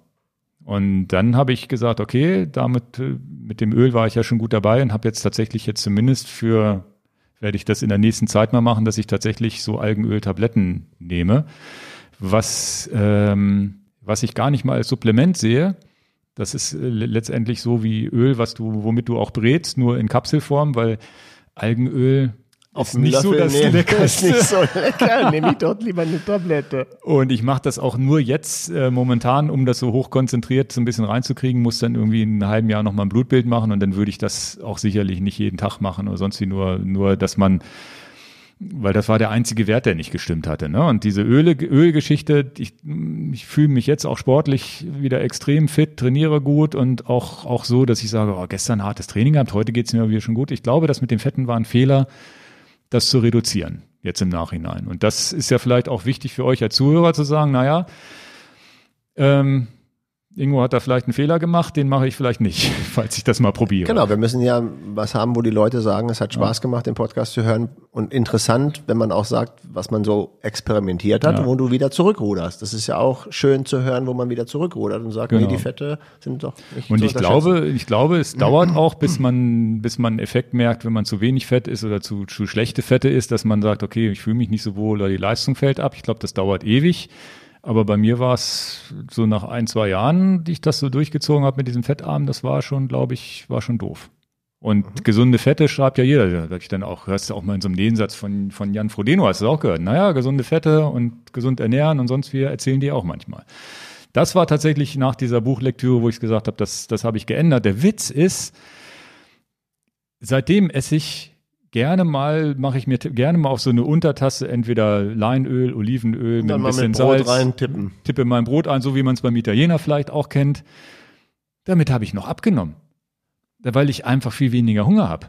Also ich habe nicht diesen Jap, wo ich denke, na ja, dann isst, isst du was, esse ich hier mittags, mittags im Büro, da haben wir mal den ersten Punkt, was esse ich so mittags im Büro, da gehe ich, wenn ich nicht essen gehe. Ich stelle jetzt sofort das Öl neben meinen Laptop und Brot. Ja, ja. Ja, aber es ist tatsächlich so, nämlich irgendwie kaufe ich mir im Biomarkt hier irgendwie so ein Vollkornbrötchen oder auch mal ein normales Brötchen, was auch immer, tunkt das da ein bisschen ein und dann bin ich aber auch satt. Das ist witzig. Witz, witzigerweise hat ja der eine Kollege, hier Matthias, der hat das schon übernommen jetzt. Ja, ja. Das ist der, der auch eine Pulle Olivenöl da. Und das ist ja auch was, wo der Körper einem signalisiert, okay, scheint man ja irgendwie auch von satt zu werden. Das heißt, er hat auch nicht den Jab gleich wieder was zu essen. Also diese Ölgeschichte scheint irgendwie zu funktionieren. Und das ist so ein Standardding, was ich hier vor dem Bildschirm mal mache. Ich gehe auch manchmal mittags essen, aber eigentlich versuche ich das, das ist eigentlich so ein Ding, vor allem schmeckt es auch richtig und Fett ist ja sowieso ein Geschmackträger und wenn man dann mit ruhigem Gewissen Fett essen kann, ist ja auch nicht doof. Aber deinen Tag. Ja, Wir sind da und, genau, und Beispiele, normale Anwendungsbeispiele erfahrt ihr hier. Und witzigerweise ist tatsächlich das Gewicht noch ein bisschen runtergegangen oder zumindest, ähm, ja, äh, zumindest jetzt gehalten. Aber als ich damit angefangen habe im Sommer mit ganz hohem Trainingsumfang natürlich auch, ist es auch nochmal runtergegangen. Das war ganz witzig. Trotz mehr Fett. Ganz, ganz Ganz interessant eigentlich, aber auch da der Disclaimer, das hat übrigens Bas Kasten im Buch auch geschrieben, er hat auch gesagt, naja, er hat, er hat auch schon Leute erlebt, die haben dann das Olivenöl gegessen, die hatten dann hinterher so einen Bauch äh, mit Blähbauch und sonst wie, weil sie es einfach nicht vertragen haben. Also das muss auch jeder für sich selber probieren. Es gibt Leute, die reagieren auf Fett einfach und werden dann trotzdem dick und haben vielleicht ein Völlegefühl oder sonst wie, die können das nicht machen. Also bei mir funktioniert das, es ist der Knaller. Und aus sportlicher Sicht habe ich auch das Gefühl, dass es mir richtig gut tut. Dann der zweite Punkt, der in seinem Buch war, war dieses, das habe ich vielleicht auch schon mal hier am Rande erwähnt, ist dieses das Wort Proteinverdünnung, was er da irgendwo nennt. Nur nicht vermischen mit deinem Tag. Das Buch und dein Tag, sodass du es in Kombination hast. Damit ja, ein bisschen genau. strukturiert bleibt. Also, das mit dem Öl und Brot, was ich mal morgens, mal abends, mal zum Essen, mal zum Frühstück, das habt ihr jetzt so als ein Essen schon mal dazu gekriegt. Bevor ich dann zur Proteinverdünnung, na doch, das gehört mit dazu zum Frühstück ich esse jetzt, ich habe früher gegessen morgens, entweder bei mir zu Hause oder hier im Büro, so ein, irgendein Müsli aus dem Biomarkt. Also wirklich schon ein vollwertiges Müsli und dann stand da drauf, ja, 40 Prozent Früchte oder 50 Prozent Früchte oder was auch immer. Und habe mich immer gewundert, boah, isst du, so ein, isst du so einen Teller und hast noch Bock auf den zweiten und auf den dritten? Weil es auch süß schmeckt und so weiter. Und ähm, habe mich immer gefragt, naja, gut, ich mache viel Sport, muss ich wahrscheinlich, ne? Weil der Körper sagt ja, der sagt, sagt einem ja sonst, wenn er satt ist. Und das Baskas-Buch, und das war für mich der Augenöffner, das war eigentlich noch wichtiger als diese Fettgeschichte, war, dass der Satt, genau, ja, dass der Sattmacher nicht die Kohlenhydrate sind. Ich habe immer gedacht, ja, viele Kohlenhydrate setzen, die machen satt. Nennt sich ja auch Sättigungsbeilage. Die Sättigungsbeilage sind aber die Proteine. Mhm. Das ist eigentlich, wenn du jetzt als, als Standard Fleischesser, ist eigentlich das Fleisch die Sättigungsbeilage und die Kartoffeln gehören halt dazu. Und das Fleisch ist das, was dich satt macht. Habe ich nur nicht auf meinem Teller. Das heißt, ich esse nur die Kartoffeln, esse abends einen Kartoffelbrei oder esse morgens dieses Müsli mit ganz, ganz viel Fruchtzucker und wundere mich, dass ich nicht satt werde, weil ja der Proteinanteil irgendwie bei ein, zwei Prozent nur noch liegt. So, dann habe ich mir das mal angeguckt und so, so 15 Prozent, also man kann ja diese, gibt ja mal diese per 100 Gramm Angabe Protein und guckst du dir mal Vollkorn-Haferflocken an, die haben 15 Prozent Proteine. Genau, das heißt das völlig ja, ausreichend, um dich ja satt zu machen. Das ist die Standardfrage, die du ganz am Anfang reingeworfen hast, die wir, die wir beide natürlich auch kriegen. Und woher kriegst du deine Proteine? Ja, ja, genau.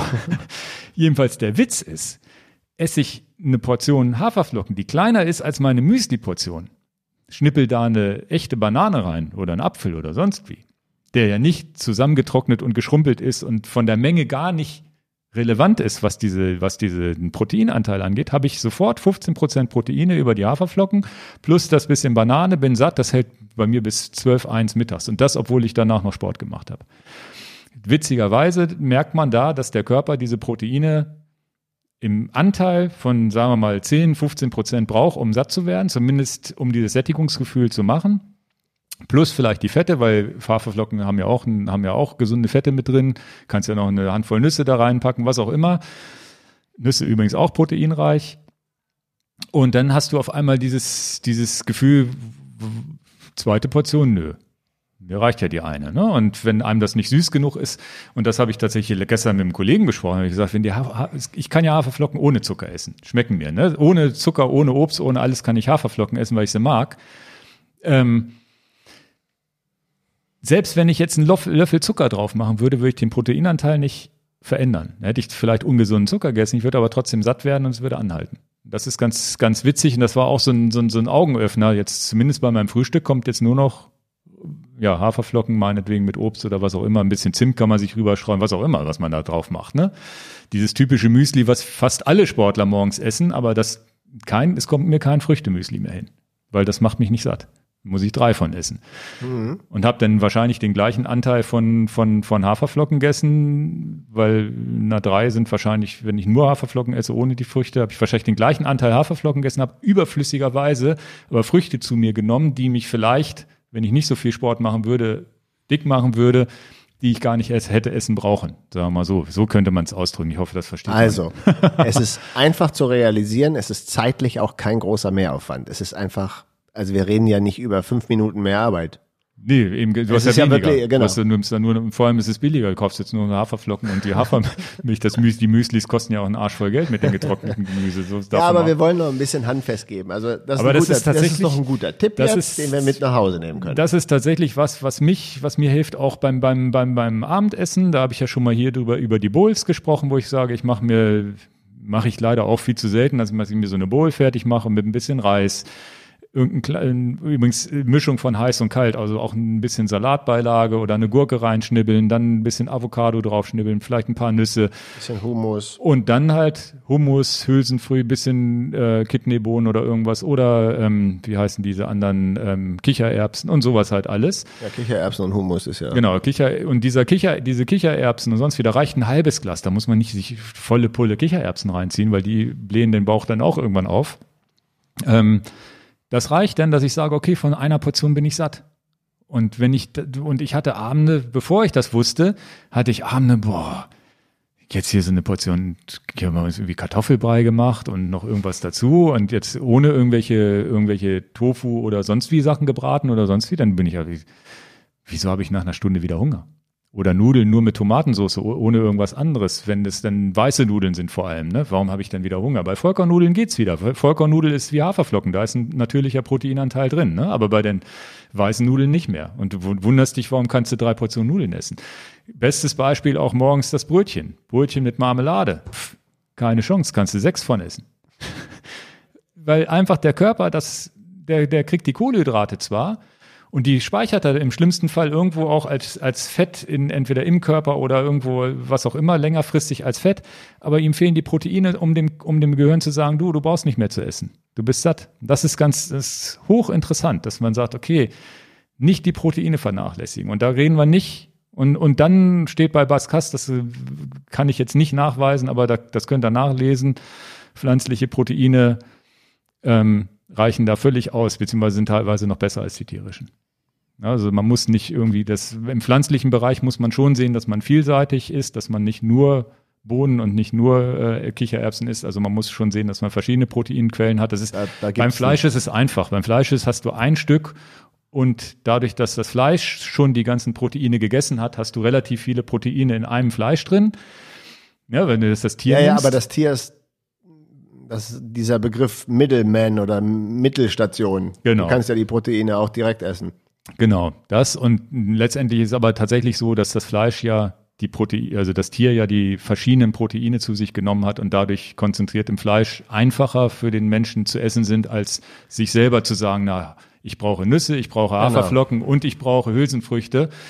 Damit habe ich das komplette abgedeckt, was ich brauche. Das musst du bei einem Stück, also du musst halt drei, vier, fünf Zutaten Aber- statt einer Zutat essen. Aber um den, um den Key-Punkt, den ich hier einfordere, von dir rauszukriegen, es gibt kein Problem, Proteine in ausreichender Menge zu dir zu nehmen, wenn Nee, du nee. Vegetarier oder Veganer sogar bist. Das ist nicht ein, ein Diskussionsbasis. Ja, und das wo gibt man ja einsteigen kann, Mensch, das geht aber nicht. Ich kann es leider nicht äh, richtig referieren, aber es ist ja auch so, dass du nicht nur über diese eiweißreichen Produkte Proteine zu dir nimmst, sondern auch jeder Salat, da sind ja dann Aminosäuren. Es gibt ja auch den Unterschied zwischen fertigen Proteinen und Aminosäuren. Aminosäuren sind ja die Eiweißbausteine, die du direkt zu dir nimmst, die dann zu Eiweiß verwandelt werden. Wie das auch immer funktioniert, jedenfalls eins ist klar, an meinen Muskeln, auch wenn ich ganz, ganz schlanker, asketischer Typ bin, aber da wichtig ist, dass die Muskeln nicht aufgefressen werden bei mir durch meine zu wenig Proteinzufuhr. Ne?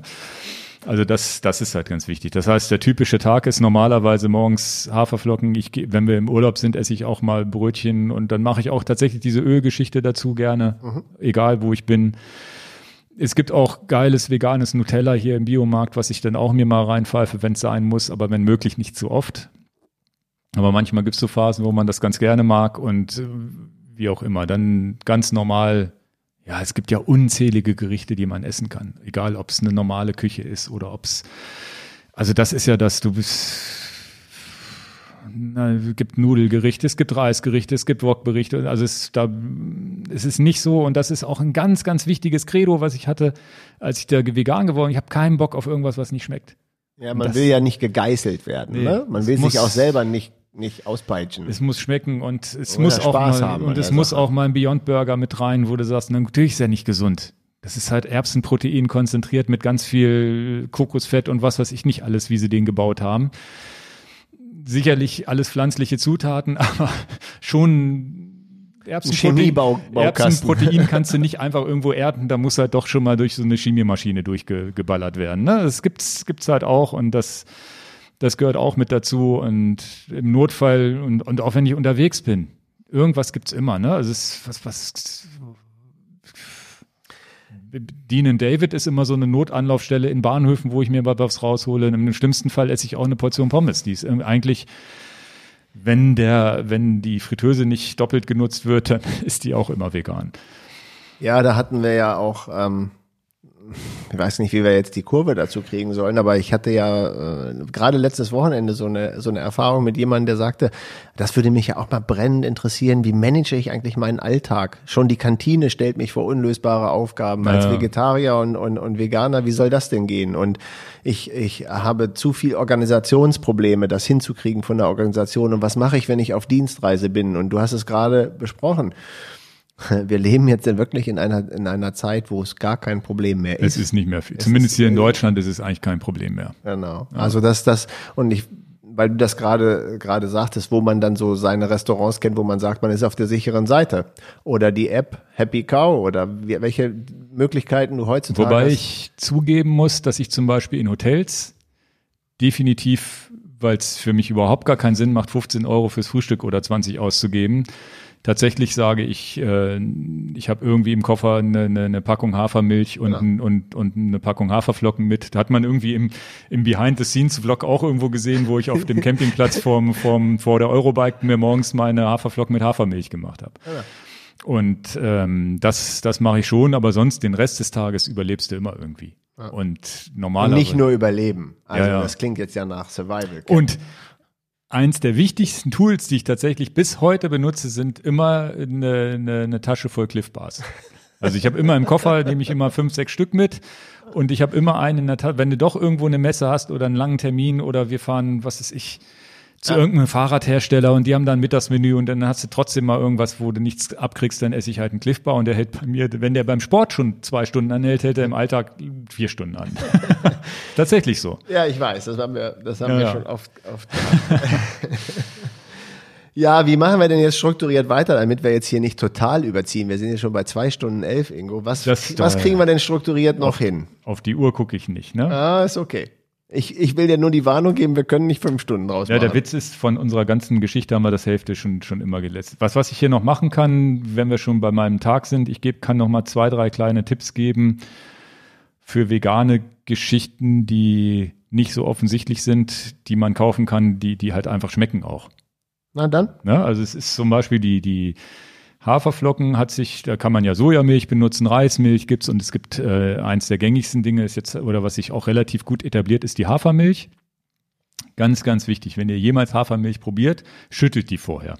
Das ist nicht wie bei einer normalen Milch, die man nicht schütteln muss. Du musst halt eine pflanzliche Milch immer schütteln, weil der pflanzliche, sonst hast du oben so ein wässriges Zeug und unten dann ganz dickflüssig. Und Hafermilch schmeckt, gibt's auch tatsächlich für mich nur zwei, die in Frage kommen. Ich habe relativ viele durch. Und zwar ist das die von DM. Die haben eine Bio-Hafermilch im, im Sortiment, die ist lecker weil die so leicht süßlich ist. Es gibt viele Hafermilch, die so ein bisschen herb schmecken und so ein bisschen auch so einen Geschmack auf der Zunge hinterlassen und die ist so, so leicht süßlich, woran auch immer das liegt. Und im Biomarkt, zumindest hier in Norddeutschland, gibt's von Hofgut Stolzenau noch eine, die wirklich sehr, sehr lecker ist. Interessanterweise, wenn man jetzt Kaffeetrinker ist, gibt's auch nur eine Milch, die wirklich äh, gut in, in Kaffee schmeckt und auch sich aufschäumen lässt. Das ist die von Oatly wiederum, wo ich die normale Alpha-Milch nicht so gerne mag. Aber diese Kaffeehafermilch, ich selber trinke keinen Kaffee, aber habe ich schon von ganz vielen gehört, die ja, nennt sich. nur drüben hingehen, da ist die. Genau, Oatly Barista. Und zwar die Barista-Version, die nicht die ohne Barista-Version. Und das ist wohl das Ding, was man kaufen muss für, für einen Kaffee kann man, kann man sicher mal probieren. Und Hafermilch plus Haferflocken, weil was ich probiert habe, so Haferflocken mit Wasser oder so geht gar nicht, kann ich nicht essen. Schmeckt nicht, ist mir viel zu wässrig. Ne? Also das wäre ist ja, wäre ja auch so eine ganz gesunde. Da steigen Variante. die ersten Leute komplett aus. Wenn ja, du denen sagst, Hafer, Haferflocken mit Wasser, dann hast du schon mal 95 Prozent sagen, spinnst du. Aber Haferflocken mit Hafermilch ist wirklich schon sicherlich nicht so gehaltvoll, was das Fett angeht, als wenn man jetzt eine normale Vollmilch da reinkippt, aber es ist schon wirklich muss ich schon sagen, ist lecker und kenne ich auch ganz viele, die das probiert haben und lecker finden, die jetzt gar nicht vegan unterwegs waren. Dann ähm, in Sachen Tofu nutzen wir eigentlich immer nur diesen Biomarkt Räuchertofu. Ich habe vergessen, wie die Marke heißt. Und tatsächlich aus dem Biomarkt. Und diese ganzen anderen Tofu-Varianten mag ich gar nicht. Aber dieser Räuchertofu ist cool, weil der so einen rauchigen Geschmack hat. Den kann ich empfehlen. Dann beim Burger ist tatsächlich diese Beyond Meat Geschichte die, die am dem Fleisch am nächsten kommt, was nicht heißt, dass das mein Lieblingsburger wäre, weil das Fleischige muss man als Vegetarier auch, wie du schon sagst, manche mögen das gar nicht. Ich find's ziemlich cool. Da muss man, wenn man den jetzt irgendwo, gibt's ja teilweise bei Aldi und sonst wie auch, ich habe den immer in der Metro gekauft. Ähm, Ach, gibt's die jetzt beim, beim Discounter schon? Teilweise, ich glaube, meine Frau hat die letztens bei Aldi rausgeholt. Ich habe die immer nur in der Metro als 40er-Pack gesehen. Ja, die gibt's jetzt in der Metro auch als Zehnerpack. Okay. Ich habe ich hab ja den, die, die ich als, nicht. Der Witz war ja, als Beyond Meat hier nach Deutschland kam, das erste Mal gab's das nur in der Metro und in 44 Stück. Ach, da habe ich so einen riesen Karton gekauft, habe aber das an viele Freunde auch verteilt und so. Ähm, wichtig, wenn ihr den irgendwie mal testen wollt, ähm, das ist ein amerikanischer Burger. Das heißt, es ist nicht so, wie wir Deutschen das kennen, sondern in Amerika gehst du an den Tresen, das weiß ich noch aus meiner Fleischesserzeit, hier Las Vegas irgendwo, Burger richtig coole Burgerbar gewesen. Dann fragen die dich ja Burger, Medium Rare. Habe ich überhaupt nicht verstanden, was will denn der jetzt von mir, ne? Ja, dann kannst du halt Burger Medium durchgebraten oder halt halb Medium bestellen. Und das ist tatsächlich so, dass dieser Beyond Burger so originalgetreu ist, dass du den halt auch nicht ganz durchbraten machst. Dann schmeckt er halt wie durchgebratenes Rindfleisch, was keiner mag. Ähm, sondern du musst den so durchbraten, dass der noch ein bisschen rot in der Mitte ist. Und dann schmeckt er halt auch richtig so, dann ist es auch wirklich krass, wie, wie original die das hingekriegt haben. Und ähm, die haben übrigens jetzt auch Wurst hergestellt, Beyond Sausage nennt sich das. Ist so wie so eine grobe Bratwurst, wirst du wahrscheinlich auch nicht mögen. Hast du die mal probiert? Nee, ne? Nein, ich habe da gar kein Interesse. Aber daran. ich muss ja zugeben, dass neben den Burgern gab es ein zweites Essen, und zwar Grünkohl äh, mit Kartoffeln musste ich ja immer essen, weil es keine, keinen Wurstersatz gab und diese ganzen Tofu-Würstchen schmecken halt nicht wie Wurst oder was auch immer. Da habe ich mich gefreut, weil hier der, der, das Zentrum hier um die Ecke, die machen jetzt Grünkohl mit, mit dieser Beyond Sausage, wo du sagst, ja geil, das ist ja so dieses Gefühl wie bei Oma Grünkohl mit Bregenwurst. Tja. Ich kann, ich hab nur Kannst du nicht mitreden? Ich, ich, kann nicht mitreden, weil A, weiß ich nicht, wie Aber ich muss, ich, mich, ich muss zugeben, wie ich mich gefreut habe und wo ich gesagt habe, ja, können wir jetzt ja zu Hause so auch mal machen, aber wo ich gesagt habe, das ist ja geil. Das ist ja wieder so, du hast auf einmal die Essen, so wie du sie von früher kennst, weil ich kenne die ja alle von früher. Naja, jedenfalls hat Bill Gates in die Firma Beyond Meat investiert. Das sagt ja auch schon, ja, wie, hatte, wie, er das einschätzt, ja, ja. wie die nach vorne gehen werden. Ja, bin ich mir gar nicht sicher. Ist ja alles kopierbar. Irgendwann kriegen die anderen das auch hin, ne? Ich kann, ich kann nur sagen, mir schmeckt dieser Burger nicht. Mehr kann ich nicht sagen. Und ich habe auch nichts anderes von dem probiert. Ich, ich, ich Aber weiß auch gar nicht, schon- wie man das mögen kann. Es ist schon so der Beste. Ich habe diesen McDonalds-Burger natürlich mal getestet, irgendwann mal als auf einer Autobahnfahrt, habe ich gesagt, okay, wenn, also ich teste halt das auch alles, ne? Wenn irgendwo was aufpoppt, muss ich sagen, dann muss ich einmal probiert haben, damit ich mitreden Ja, kann. Ne? Diesen- Ich habe den auch probiert, der schmeckt mir nicht. Ende. Nee, aber da ist doch der Patty nicht annähernd so gut wie dieses Beyond Fleisch. Also das ist schon, oder Fleischimitat, das ist schon krass. Ähm, wo man aufpassen muss, weil wenn man jetzt Brot isst, die, die Aufstriche fürs Brot, ähm, finde ich tatsächlich eine, oft eine ziemlich große Abzocke, was die veganen Aufstriche angeht. So lecker, wie sie manchmal sind. Da müsst ihr tatsächlich die Zutatenliste angucken. Das ist ganz oft, wo die erste Zutat Sonnenblumenöl ist und die zweite sind und zweite oder dritte Zutat sind Sonnenblumenkerne, dann siehst, weißt du schon ganz genau, na gut. Und das Ganze jetzt für zwei oder drei Euro, das Gläschen, da kann ich auch, kann ich auch selber Sonnenblumenöl mir. Kann ich eigentlich gleich Brot mit Öl essen. Der, der aktuell beste Brotaufstich, den gibt's momentan, zumindest für meinen Geschmack, weil es ein bisschen pikant ist. Äh, pikanter Hummus bei Aldi für 1,99. Ist der Knaller. Okay, ja, muss ich mir mal angucken. Nee, aber diese veganen Aufstriche, die sind schon cool, aber da müsst ihr drauf angucken. Je höher der Gemüseanteil, desto eher ist der Preis auch gerechtfertigt, weil da wird schon relativ viel preislich, da wird schon so, so Veganer scheinen wohl irgendwie auch immer unter den Besserverdienenden zu sein. Da wird schon relativ viel Geld gemacht. Witzigerweise relativiert sich das jetzt mittlerweile, weil es natürlich eine Konkurrenzsituation entsteht zwischen Biomärkten und auch die Discounter haben ziemlich gute vegane Produkte mittlerweile auch. Ja, oder die normalen Supermärkte, Edeka, Rewe. Die haben Habe ja ich jetzt irgendwas vergessen? Ach so, dann die, die dunkle Schokolade. Das war auch im Bas-Kass-Buch. Seitdem ich das Bas-Kass-Buch gesehen habe, habe ich auch keine Angst mehr vor Schokolade mit dem Fett, die was noch- da drin ist. haben die von der Zeit auch noch schöne Scherze morgens gemacht. Immer schön sch sch bittere Schokolade, dunkle Schokolade. Ja, ja. ja, ja, der isst jeden Morgen seine Schokolade und ich habe das jetzt auch so ein bisschen, habe nach dem Buch das mal probiert. Ich teste das ja dann einfach, ob es mir bekommt, ob es lecker ist oder nicht. Und da habe ich das, habe ich, hier sogar mir zu, schon zur Seite gelegt. Habe ich jetzt zwei Sorten, weil bei dunkler Schokolade reden wir halt von diesem ab 75 plus, ne? Also jetzt sind wir ja wie im Zeitpodcast. Aufmachen und essen und schmatzen. Ja, mal gucken. äh, witzigerweise habe ich hier von, von Love Shock gibt's halt geile, geile ähm, Schokoladen und die haben witzigerweise hier unten auch unser Lieblingsfahrrad noch stehen. da steht hier unten links in der Ecke nämlich Open Up. Und die, und die Ingwer Kurkuma hast du doch nur gekauft wegen dem Kurkuma Fahrradrahmen. Ja, da habe ich gar nicht drüber nachgedacht. Die habe ich tatsächlich gekauft wegen dem, wegen dem Bitter, weil das sind eine 89 Prozent. Ich habe die, die leckerste 89 prozentigste ist tatsächlich von Viviani Edelbitter Ingwer Kurkuma. Ja. Dadurch, dass die eine Schärfe drin hat, äh, schmeckt das ganz gut, weil es gibt dunkle Schokolade, schmeckt nicht Nun, halt sie ins Bild. so. Also, Wir kriegen von niemandem dafür Geld. ja. Also Love Weder Shock, von DM noch von Aldi. das ist alles Fairtrade, Bio, Organic, Vegan, was auch immer, mit Kokosblütenzucker und so weiter. Also die Viviani, finde ich, ist, ist gerade eine ganz neue, ganz frische Entdeckung. Die ist jetzt die leckerste, die ich momentan finde. Habe ich, ich trinke ja keinen Kaffee und äh, somit auch kein Koffein oder so, was ich in den Tag reinkriege, habe ich dann angefangen, Schokolade zu essen. Der Witz ist, das Gute an der dunklen Schokolade ist, du isst da nicht eine ganze Tafel von. Ne? Meistens isst du ein oder zwei Riegel. Dann hatte ich aber mal einen Tag, da habe ich drei oder vier Riegel gegessen aus Langeweile. Konnte ich die ganze Nacht nicht pennen. Ne? Da habe ich was mal nachgelesen, da ist auch so eine Art Koffein drin oder halt Koffein in einer anderen gebundenen Form.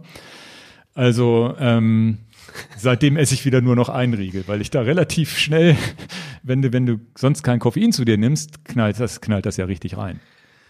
Dann musst du jetzt definitiv dich mal für ein 24-Stunden-Rennen anmelden und dann Einfach nur ausnahmsweise einfach nur. Schokolade oder Koffein zu dir nehmen, dann bist du der Oberburner.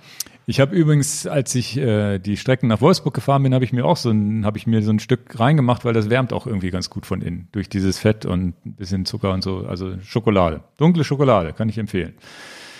Und sonst, ja, da esse ich zwischendurch immer mal eine Handvoll Nüsse hier und da. Also Nüsse sind halt auch ganz wichtiger Faktor, egal ob Erdnüsse, die gar keine Nüsse sind, bis hin Cashewkerne und was auch immer, was es so gibt. Aber halt in Maßen, ne? Da reden wir heute von einer Handvoll. Leider reicht, da habe ich dann manchmal Bock auf noch eine zweite Hand, aber egal. Nee, dann haben wir das. Dann habe ich, glaube ich, das Thema durch. Willst Aktueller Stand der Dinge, was ich dazugelernt habe. Genau, das haben wir schon alles besprochen. persönlich fände ich es clever, weil wir es vorhin angerissen haben, welche Sachen du jetzt noch als Ergänzung nimmst. Also wir hatten ja gerade über B12 geredet und ähm, welche Tabletten du denn noch so nimmst, das wäre noch ein Teil, den fände ich jetzt nicht, nicht unwichtig. Ja. So, wir sind zurück. Wir mussten eine ganz, ganz kurze Pause machen hier, Getränke auffüllen. und ähm, ja, jetzt geht's ums Thema Nahrungsergänzungsmittel ganz kurz nur. Und ähm, ja, mein Ansatz ist eigentlich so wenig wie möglich irgendwas Chemisches einzunehmen. Das heißt, wenn möglich keine Medikamente, also Schmerzmittel nur nach OP oder so und sonst gar nicht, wenn es geht.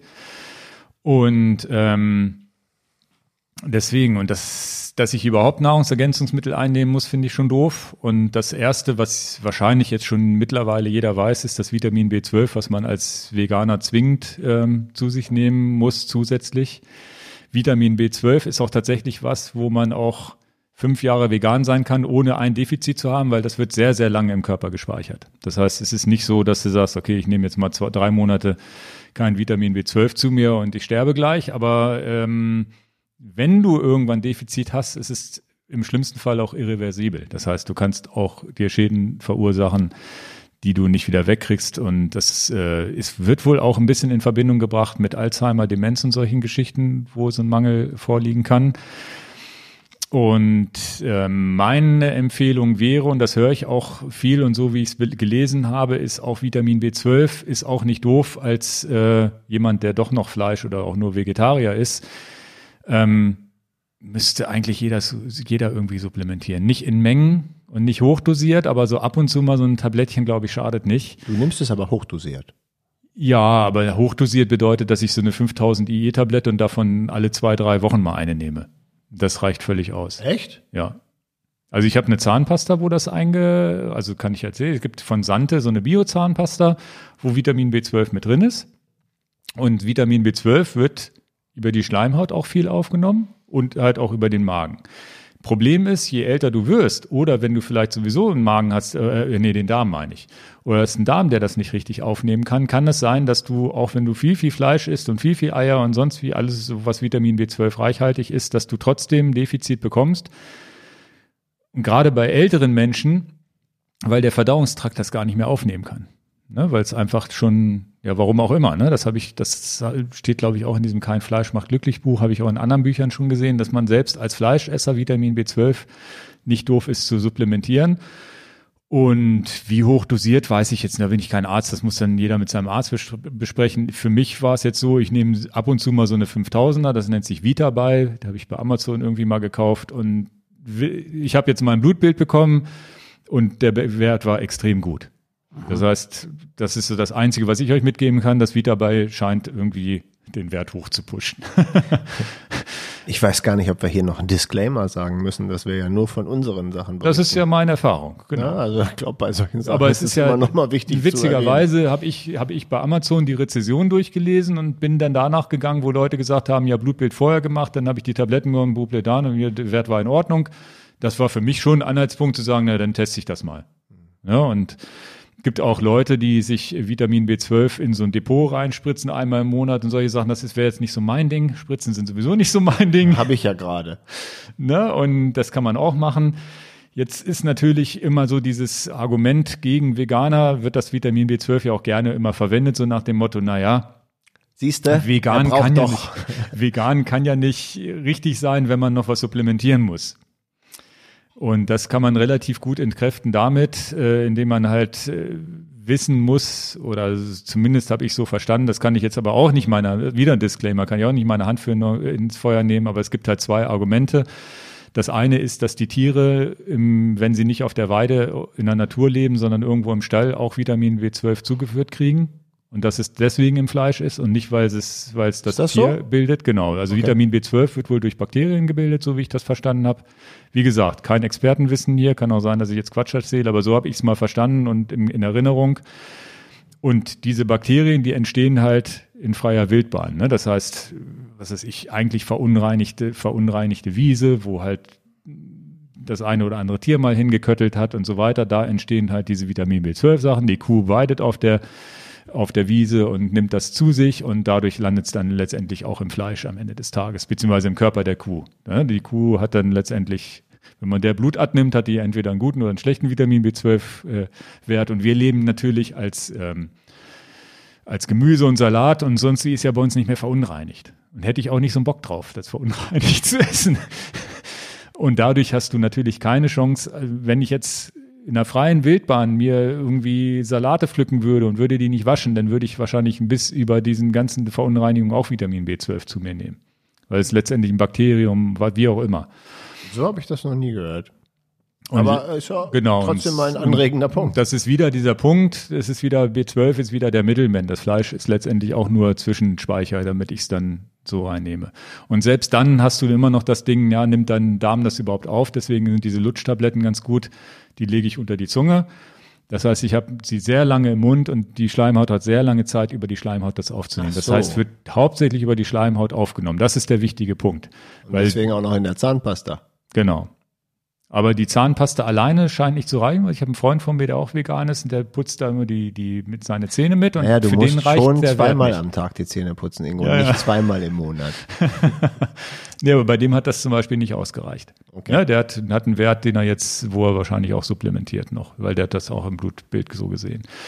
Also das ist das eine. Dann gibt's ähm, das Vitamin B3. Da nehme ich tatsächlich derzeit, äh, das nehme ich in Tropfenform von Brain Effects. Das ist wie so ein, ja, wie so ein, wie, wie so ein Nasentropfen. Pipette heißt das. Ja, ja. Und dafür dann ein Tropfen hat 1000 IEs, was schon sehr hoch dosiert ist. Wenn du fünf nimmst, hast du schon sehr, sehr hoch dosiert. Also 1000 ist so der Standard. Auch da bin ich kein Arzt und will keine Empfehlung geben. Brain Effects, die Sachen finde ich eigentlich, die die sonst verkaufen, finde ich alle gar nicht so gut. Das ist viel, viel Koffeinkram und sonst viel ist es nicht meine Welt. Ich habe auch mal die Energiebällchen da von denen, die, das ist alles relativ teuer, aber diese, diese Vitamin B12 Tropfen fand ich eigentlich ganz cool. Die knall ich mir manchmal in die Haferflocken mit rein. Äh, Vitamin D3. Ähm, und Vitamin D hatte ich auch einen sehr, sehr guten Wert jetzt in dem Blutbild. Und das ist aber auch so eine Geschichte, ja, so ein oder zweimal die Woche denke ich dran, mir da so ein bisschen was mit der Pipette drauf zu machen. Mehr mache ich aber auch nicht. Und ich will deswegen keine Empfehlung rausgeben, weil auch da glaube ich, ja, es gibt, ich glaube, die Tendenz geht dazu, wissen, wissenschaftlich, dass man Vitamin D3 schon supplementieren sollte. Als Sportler noch eher als als normaler Mensch, weil wir, glaube ich, wohl das irgendwie auch relativ viel wettbrennen, wegbrennen. Dann habe ich irgendwie den, den Lionel Sanders in irgendeinem YouTube-Video gesehen, der auch einen zu niedrigen D3-Wert hatte, obwohl der da immer in der Sonne trainiert hat, oben ohne und sonst wie. Es Also, wird ja auch immer gerne gesagt, zu wenig Sonnenlicht, ja, Genau. Vitamin D-Problem. Und da bin ich mir ehrlich gesagt, also ich finde es eigentlich auch zu unnatürlich, dass man es in Tablettenform oder Tropfenform zu sich nimmt, weil eigentlich müsste der Körper das selber bilden.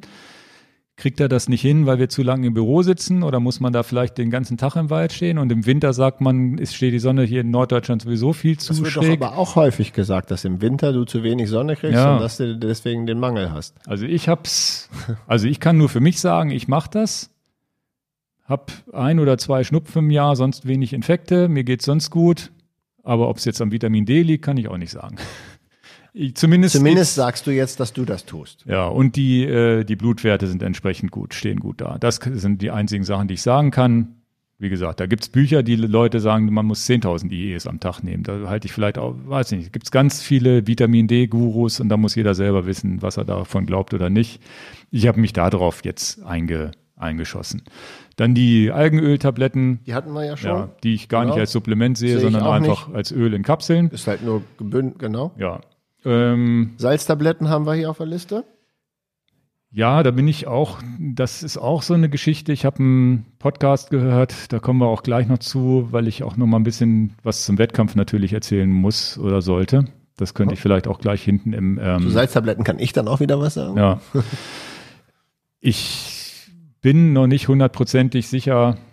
Ja, das, das gehört jetzt zum Thema Wettkampf mit. Ich mache da noch mal einen kleinen, kleinen, kleinen Minutenmarker rein. Wie viele Minuten muss ich jetzt abziehen? Sechs, ne? Nee, vier. vier. Oder? Ähm, dann sind wir bei 2,32 oder genau. 33. 2,32. Gehen wir mal, nennen wir das mal als, als Thema Wettkampfernährung. Da muss man schon ein bisschen nachhelfen im Wettkampf, wenn der gerade lange ist. Ja, Also Thema Salztabletten, das werdet ihr merken. Es geht die olympische Triathlon-Distanz, so die, die zwei Stunden Sachen, die gehen ohne Probleme, aber wenn du so eine Langdistanz als Triathlet machst, dann ist es äh, schon ganz gut, dass man vielleicht tatsächlich Salz in seine Trinkflasche macht, einfach Salz. Mhm. Oder es gibt diese, diese Salztabletten auch in jeder Apotheke zu kaufen, dass du halt sagst, ähm, ich, ich muss jetzt auch wirklich Salz nachführen. Ihr, ihr seht das ja eigentlich auch schon als Sportler, wenn ihr schon die Salzkruste am Helm seht, ja. an diesem Helmbändchen und die Hose ist komplett verkrustet, naja, klar, ihr braucht, das, ihr braucht wieder das Salz. Ja. Das heißt, es passt nicht in die tägliche Ernährung, Salztabletten zu nehmen. Wir haben ja sonst genug salzhaltige Nahrung, aber das ist jetzt das, was du als Zusatzstoff genau. besonders im Wettkampf nimmst. Ne? Ja, also das, was wir jetzt besprechen, sind halt Nahrungsergänzungsmittel für Sport. Das, was ich davor gesprochen habe, waren Nahrungsergänzungsmittel, die ich immer nehmen würde. Genau. Und diese Sportgeschichte, habe ich, ich finde den Podcast leider nicht mehr. Ich weiß nicht, ob das bei Zwift war, dass die so einen interviewt haben. Leider auch der Hersteller dieses, dieser Salztabletten, die ich mir da gekauft habe. Und zwar ist das auch so eine Brausetablette, nennt sich H2 Pro Hydrate. Ja, aber welche Salztabletten du jetzt nimmst, Ingo? Musst nur aufpassen, dass es nicht überdosiert Ja, der Witz ist, dass ich es ähm, nett finde, dass es ähm, aufgelöst ist und dass es auch ganz gut schmeckt. Also nicht so nicht einfach nur Salz ins Wasser. Ich habe mir tatsächlich eine Mikrowaage gekauft, um abwiegen zu können, wie viel Salz ich in die, ins Wasser reinmachen muss. Und worauf ich eigentlich hinaus wo wollte in diesem Podcast, hat er halt gesagt, na ja, im Grunde müsstest du mal messen, wie viel Salz du ausschwitzt und entsprechend nachführen, vor allem bei Hitzerennen. Ja, wie messe ich das? Genau. Und dann hat er den zweiten Punkt gegeben. Hat er gesagt, na ja, du kannst ja mal selber auspro kannst ja mal selber versuchen einzuschätzen, ob du ein Salty Sweater bist oder nicht. Da gibt es wohl einen Unterschied zwischen Menschen. Der eine ist ein saltiges Wetter, der andere nicht. Und das ist dann das, wo du dann diese Salzkruste. Wenn du bei heißem Wetter oder, oder auch bei nicht heißem Wetter relativ schnell eine Salzkruste kriegst, kannst du davon ausgehen, dass du viel Salz ausschwitzt. Ja. Auch das Disclaimer ist nur das, was ich so da gehört habe und weiß auch nicht, ob das wisst, wie da die wissenschaftlichen Dinge so sind. Für mich selber habe ich jetzt entschlossen, da wirklich ab und zu diese Salztabletten zu nehmen bei heißem Wetter und langen Einheiten. Heiße, lange Einheiten. Ähm, und mittlerweile nehme ich die auch manchmal so ein, zweimal die Woche, wenn ich wirklich hart auf dem Laufband trainiert habe und wirklich eine, eine Stunde extrem geschwitzt habe und knall mich dann hinterher noch in die Sauna, dann knall ich mir auch schon mal was Salziges rein. Ich habe aber auch das Gefühl, muss nicht so eine Tablette sein, ich habe auch das Gefühl, dass der Körper einem das sagt.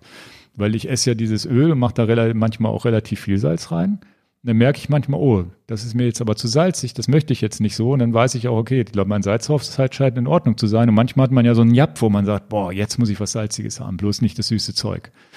Und da die Signale, die versuche ich jetzt irgendwie zu deuten, was, der, was den Körper auch angeht. Aber diese Signale schickt der Körper ja auch schon wirklich, wenn du intensiven Sport machst, dass ja. du halt auch wirklich gerne, ich weiß noch, wie früher wir immer diese salzigen Tuckkekse da hatten. Weiß ja, nicht, ob die ja. jemand kennt, also ja, TUC Tuckkekse. Die hatten wir dann in der Trikottasche für die mega lange Radtour, wo du dann nach 180 Kilometer der König bist, wenn du die aus der Trikottasche holst. Möchte noch jemand einen salzigen Keks? Schreien sie alle hier. Nee, aber das ist tatsächlich was, wo ich, äh, wo ich auch tatsächlich in der Nahrungsergänzung während des Sports auch so ein bisschen am überlegen bin, ja, was mache ich denn jetzt? Nämlich mache ich mir so, ein, so eine Messerspitze Salz ins Wasser und dafür keine Kohlenhydrate mehr mit zusätzlich, weil früher, letztes Jahr habe ich dieses Maxplosion genommen, wo Kohlenhydrate und Salz und alles in eins war. Ich habe aber so das Gefühl, dass ich eigentlich lieber Wasser trinken würde dann brauche ich aber das Salz im Wasser, um, um dann die, die, die, die ganzen, ja. Aber salziges Wasser schmeckt auch wie salziges Wasser. Ja, also wir reden ja von einer Messerspitze, die merkst du ja kaum. Oder halt diese, diese Tabletten, die, ja, die ich, ich eben genannt verstanden. habe, die kannst du ja auch nehmen. Ich nehme ja sowieso nur die Tabletten.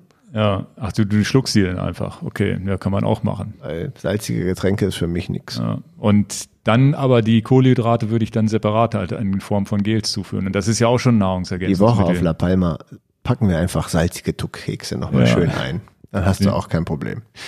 Naja, und ähm, deswegen versuche bei Gels, da muss jeder das sich raussuchen, was ihm schmeckt. Also ich habe, ich, für mich funktionieren die Squeezy ganz gut und jetzt von Maxplosion auch hier die Jungs aus Hannover haben, ich weiß gar nicht, die bei uns im Shop schon haben, die haben jetzt auch ein Gel gemacht, was übrigens sehr cool schmeckt, schmeckt so nach Cola Lemon, ein ganz cooler, ganz cooler, cooler Geschmack. Und da scheiden sich auch die Geister, da muss man, glaube ich, auch mal testen. Die optimale Zusammensetzung ist, glaube ich, zwei Drittel Glucose, ein Drittel Fructose. Das ist das meiste, das was wirkt, ist ja dieses Maltodextrin. Jetzt hat aber Maxplosion zum Beispiel gesagt, die lassen die Fructose weg, Fructose frei, weil es dann besser bekömmlich ist, weil manche Fructoseintoleranzen haben. Also auch da muss jeder für sich selber mal testen. Wenn Für wir, mich funktionieren sie beide.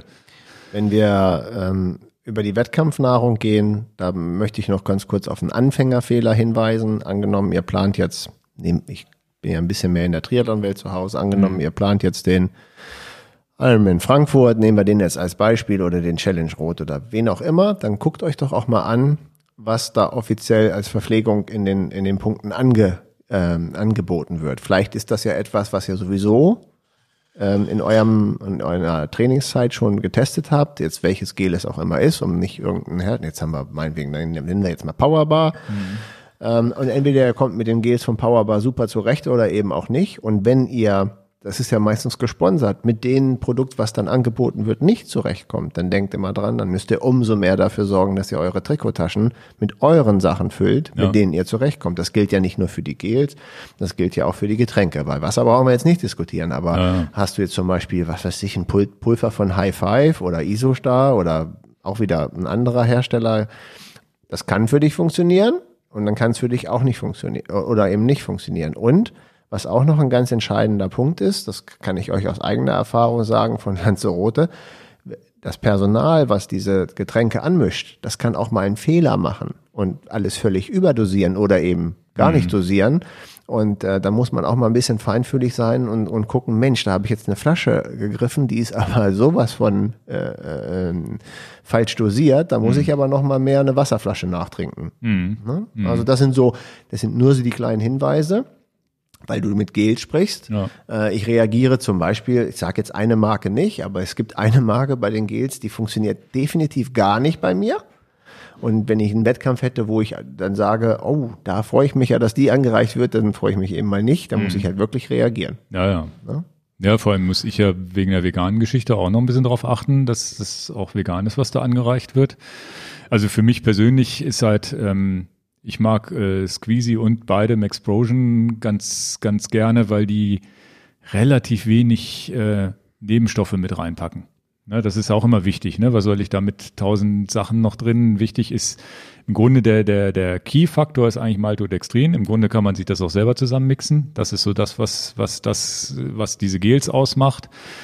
Ich habe auch schon probiert mit eigenen, selbstgemachten Riegeln, die ich gemacht habe, die auch ein Triathlon-Kollege von mir das Rezept mal gibt, kann, kann man auch machen. Ne? Sich selber was bauen aus ja. Schokopulver und Mandeln und was weiß ich nicht alles. Geht auch. Malto, Maltodextrin hat den schönen Vorteil, es ist geschmacksneutral. Also Ja. du haust da jetzt nicht irgendeine Süße oder irgendwas, was dir, was dir nicht, also vom Geschmack her nicht passt. ne? Also Aber jedes. Gel, wenn ihr drauf guckt, das ist eigentlich das Maltodextrin. Ist, das ist der Wirkstoff, der euch nochmal die Power gibt, der relativ schnell ins Blut, glaube ich, auch reingeht. Ne?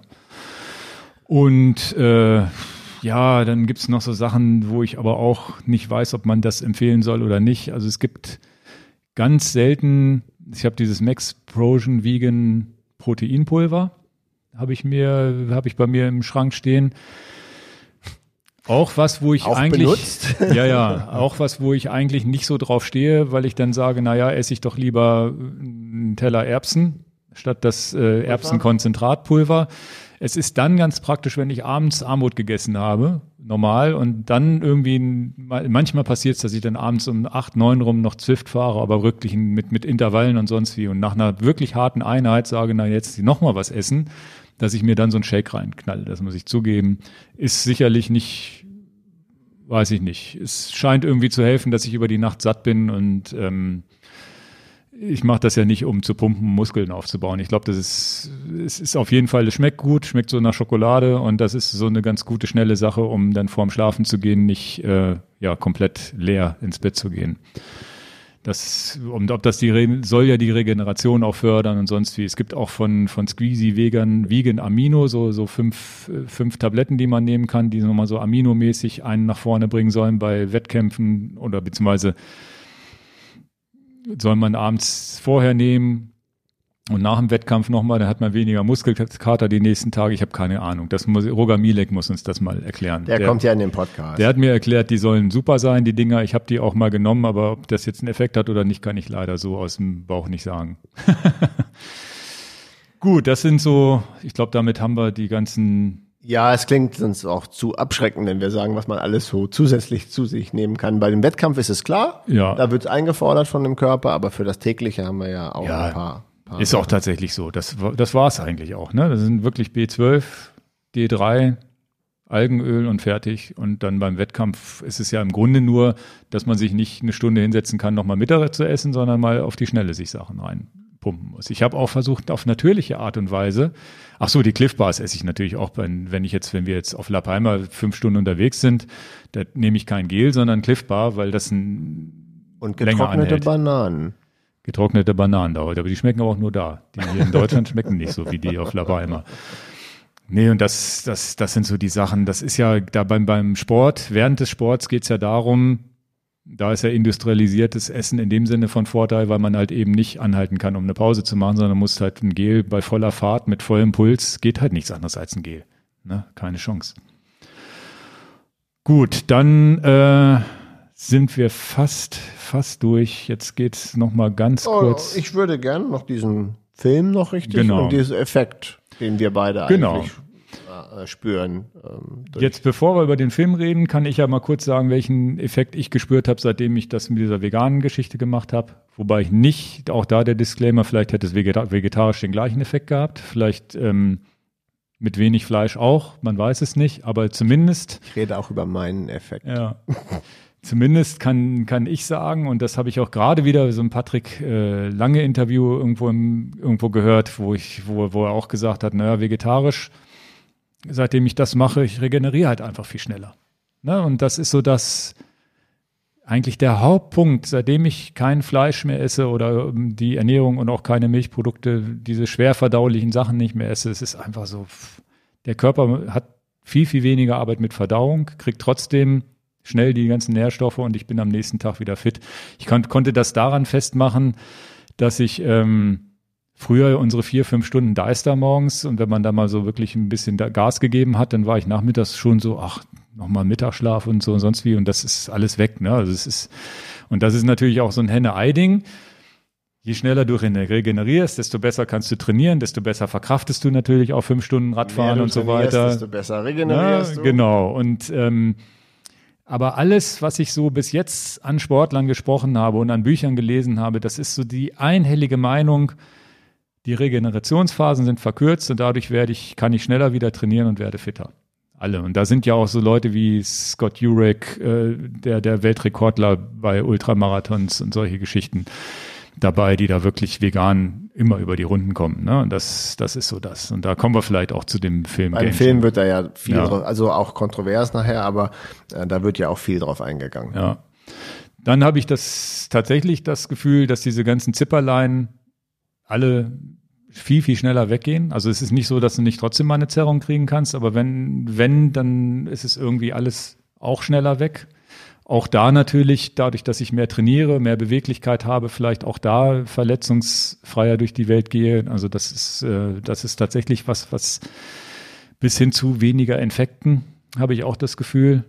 Die, die track ich übrigens meine Infekte. Ich habe so bei, bei beim Roder Robert Koch Institut kann man jede Woche eingeben, ob man einen frischen Effekt hat, äh, äh, Infekt hat oder nicht. Was du alles, was du alles so trackst, das ist ja beeindruckend. Ja, das ist, das hat meine Frau mir mal angeschleppt. Das ist eine Webseite vom Robert, Robert, das sind ja auch so Wissenschaftler, Robert Ja. Koch Institut, die auch ja, ähm, die machen Statistiken darüber, was jetzt mit Grippewellen und so weiter ist.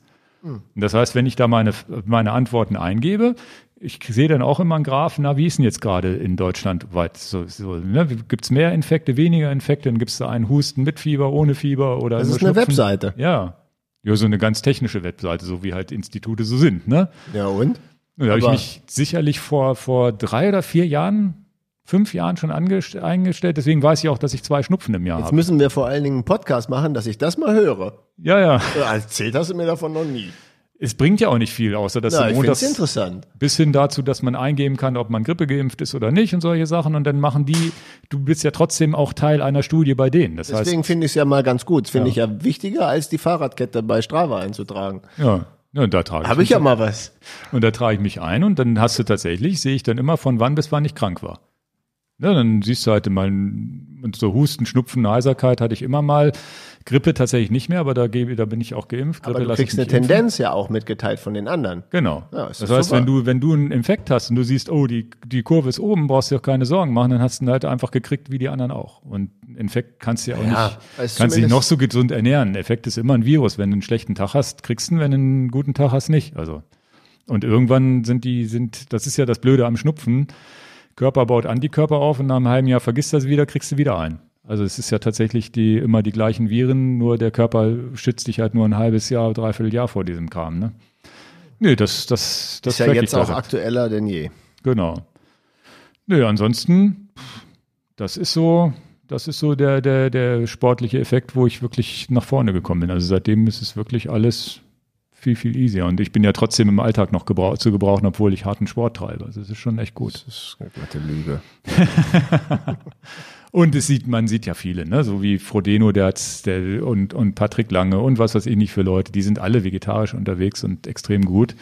Und dann können wir jetzt ja mal weiter zum, zum Ja, ich Film. denke, das ist auch ein, auch, ein, auch ein Punkt von unseren Zuhörern, ähm, dass man zumindest weiß, dass da erfolgreiche Athleten sind, Ja. die das vegetarisch und vegan durchziehen ja. und das dann auch erste Plätze belegen, Weltmeister werden, Olympiasieger werden, wo man sagt, ja, pass mal auf, es muss ja doch irgendwie funktionieren. Das ist nur Genau. ein kleines. Ob das, ob das mit einmal in der Woche Fleisch nicht genauso oder oder ich glaube aber, dass die alle, dass diese, dass diese Sportler alle wenig Fleisch essen. Auch auch ich meine auch bei der Fußball-WM, wo wir wo wir wo wir die WM gewonnen haben in diesem Jahr wo wir als Deutschland. ähm, da als Deutschland die WM gewonnen hat, da gab es ja auch so einen so einen Blog oder Facebook-Blog von von dem Koch, ja, der, und da war auch, da stand auch die Sojamilch und sonst wie, die haben auch fleischarm da gelebt.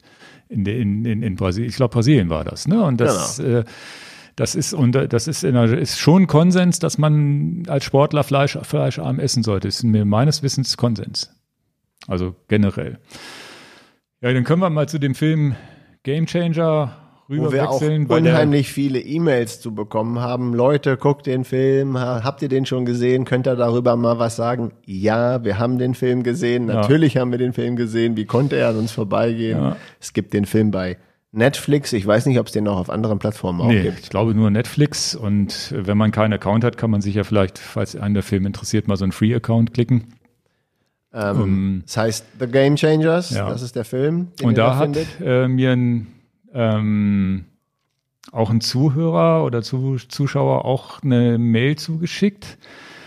Ähm, das, ich verlinke das dann auch mal. Ähm, jetzt habe ich den ja Namen nicht, ich habe den Namen nicht aufgeschrieben, von, von wem das kam. Wir können ja erstmal sagen, worum es überhaupt in dem Film geht. genau. Um du hast ihn ja jetzt ganz frisch erst gesehen, ne? Genau, aber ähm, ich wusste ja sowieso, worum es geht in dem Film. Genau. Dass es da um, um Sportler geht, die praktisch als sie umgestellt haben, ob jetzt im frühen oder im späten Stadium ihrer, ihrer Karriere, natürlich sehr viel mehr leistungsfähige Sportler geworden sind. Und das ist die Kernaussage. Aber alle, eigentlich. das ging um vegan, nicht vegetarisch, ne? Genau, Ja. genau. Vorwiegend vegan. Ja, ich ja. wüsste nicht, dass sie ve- vegetarisch auch noch. Nee, ich glaube, das waren nur Veganer. Genau. vorwiegend vegan.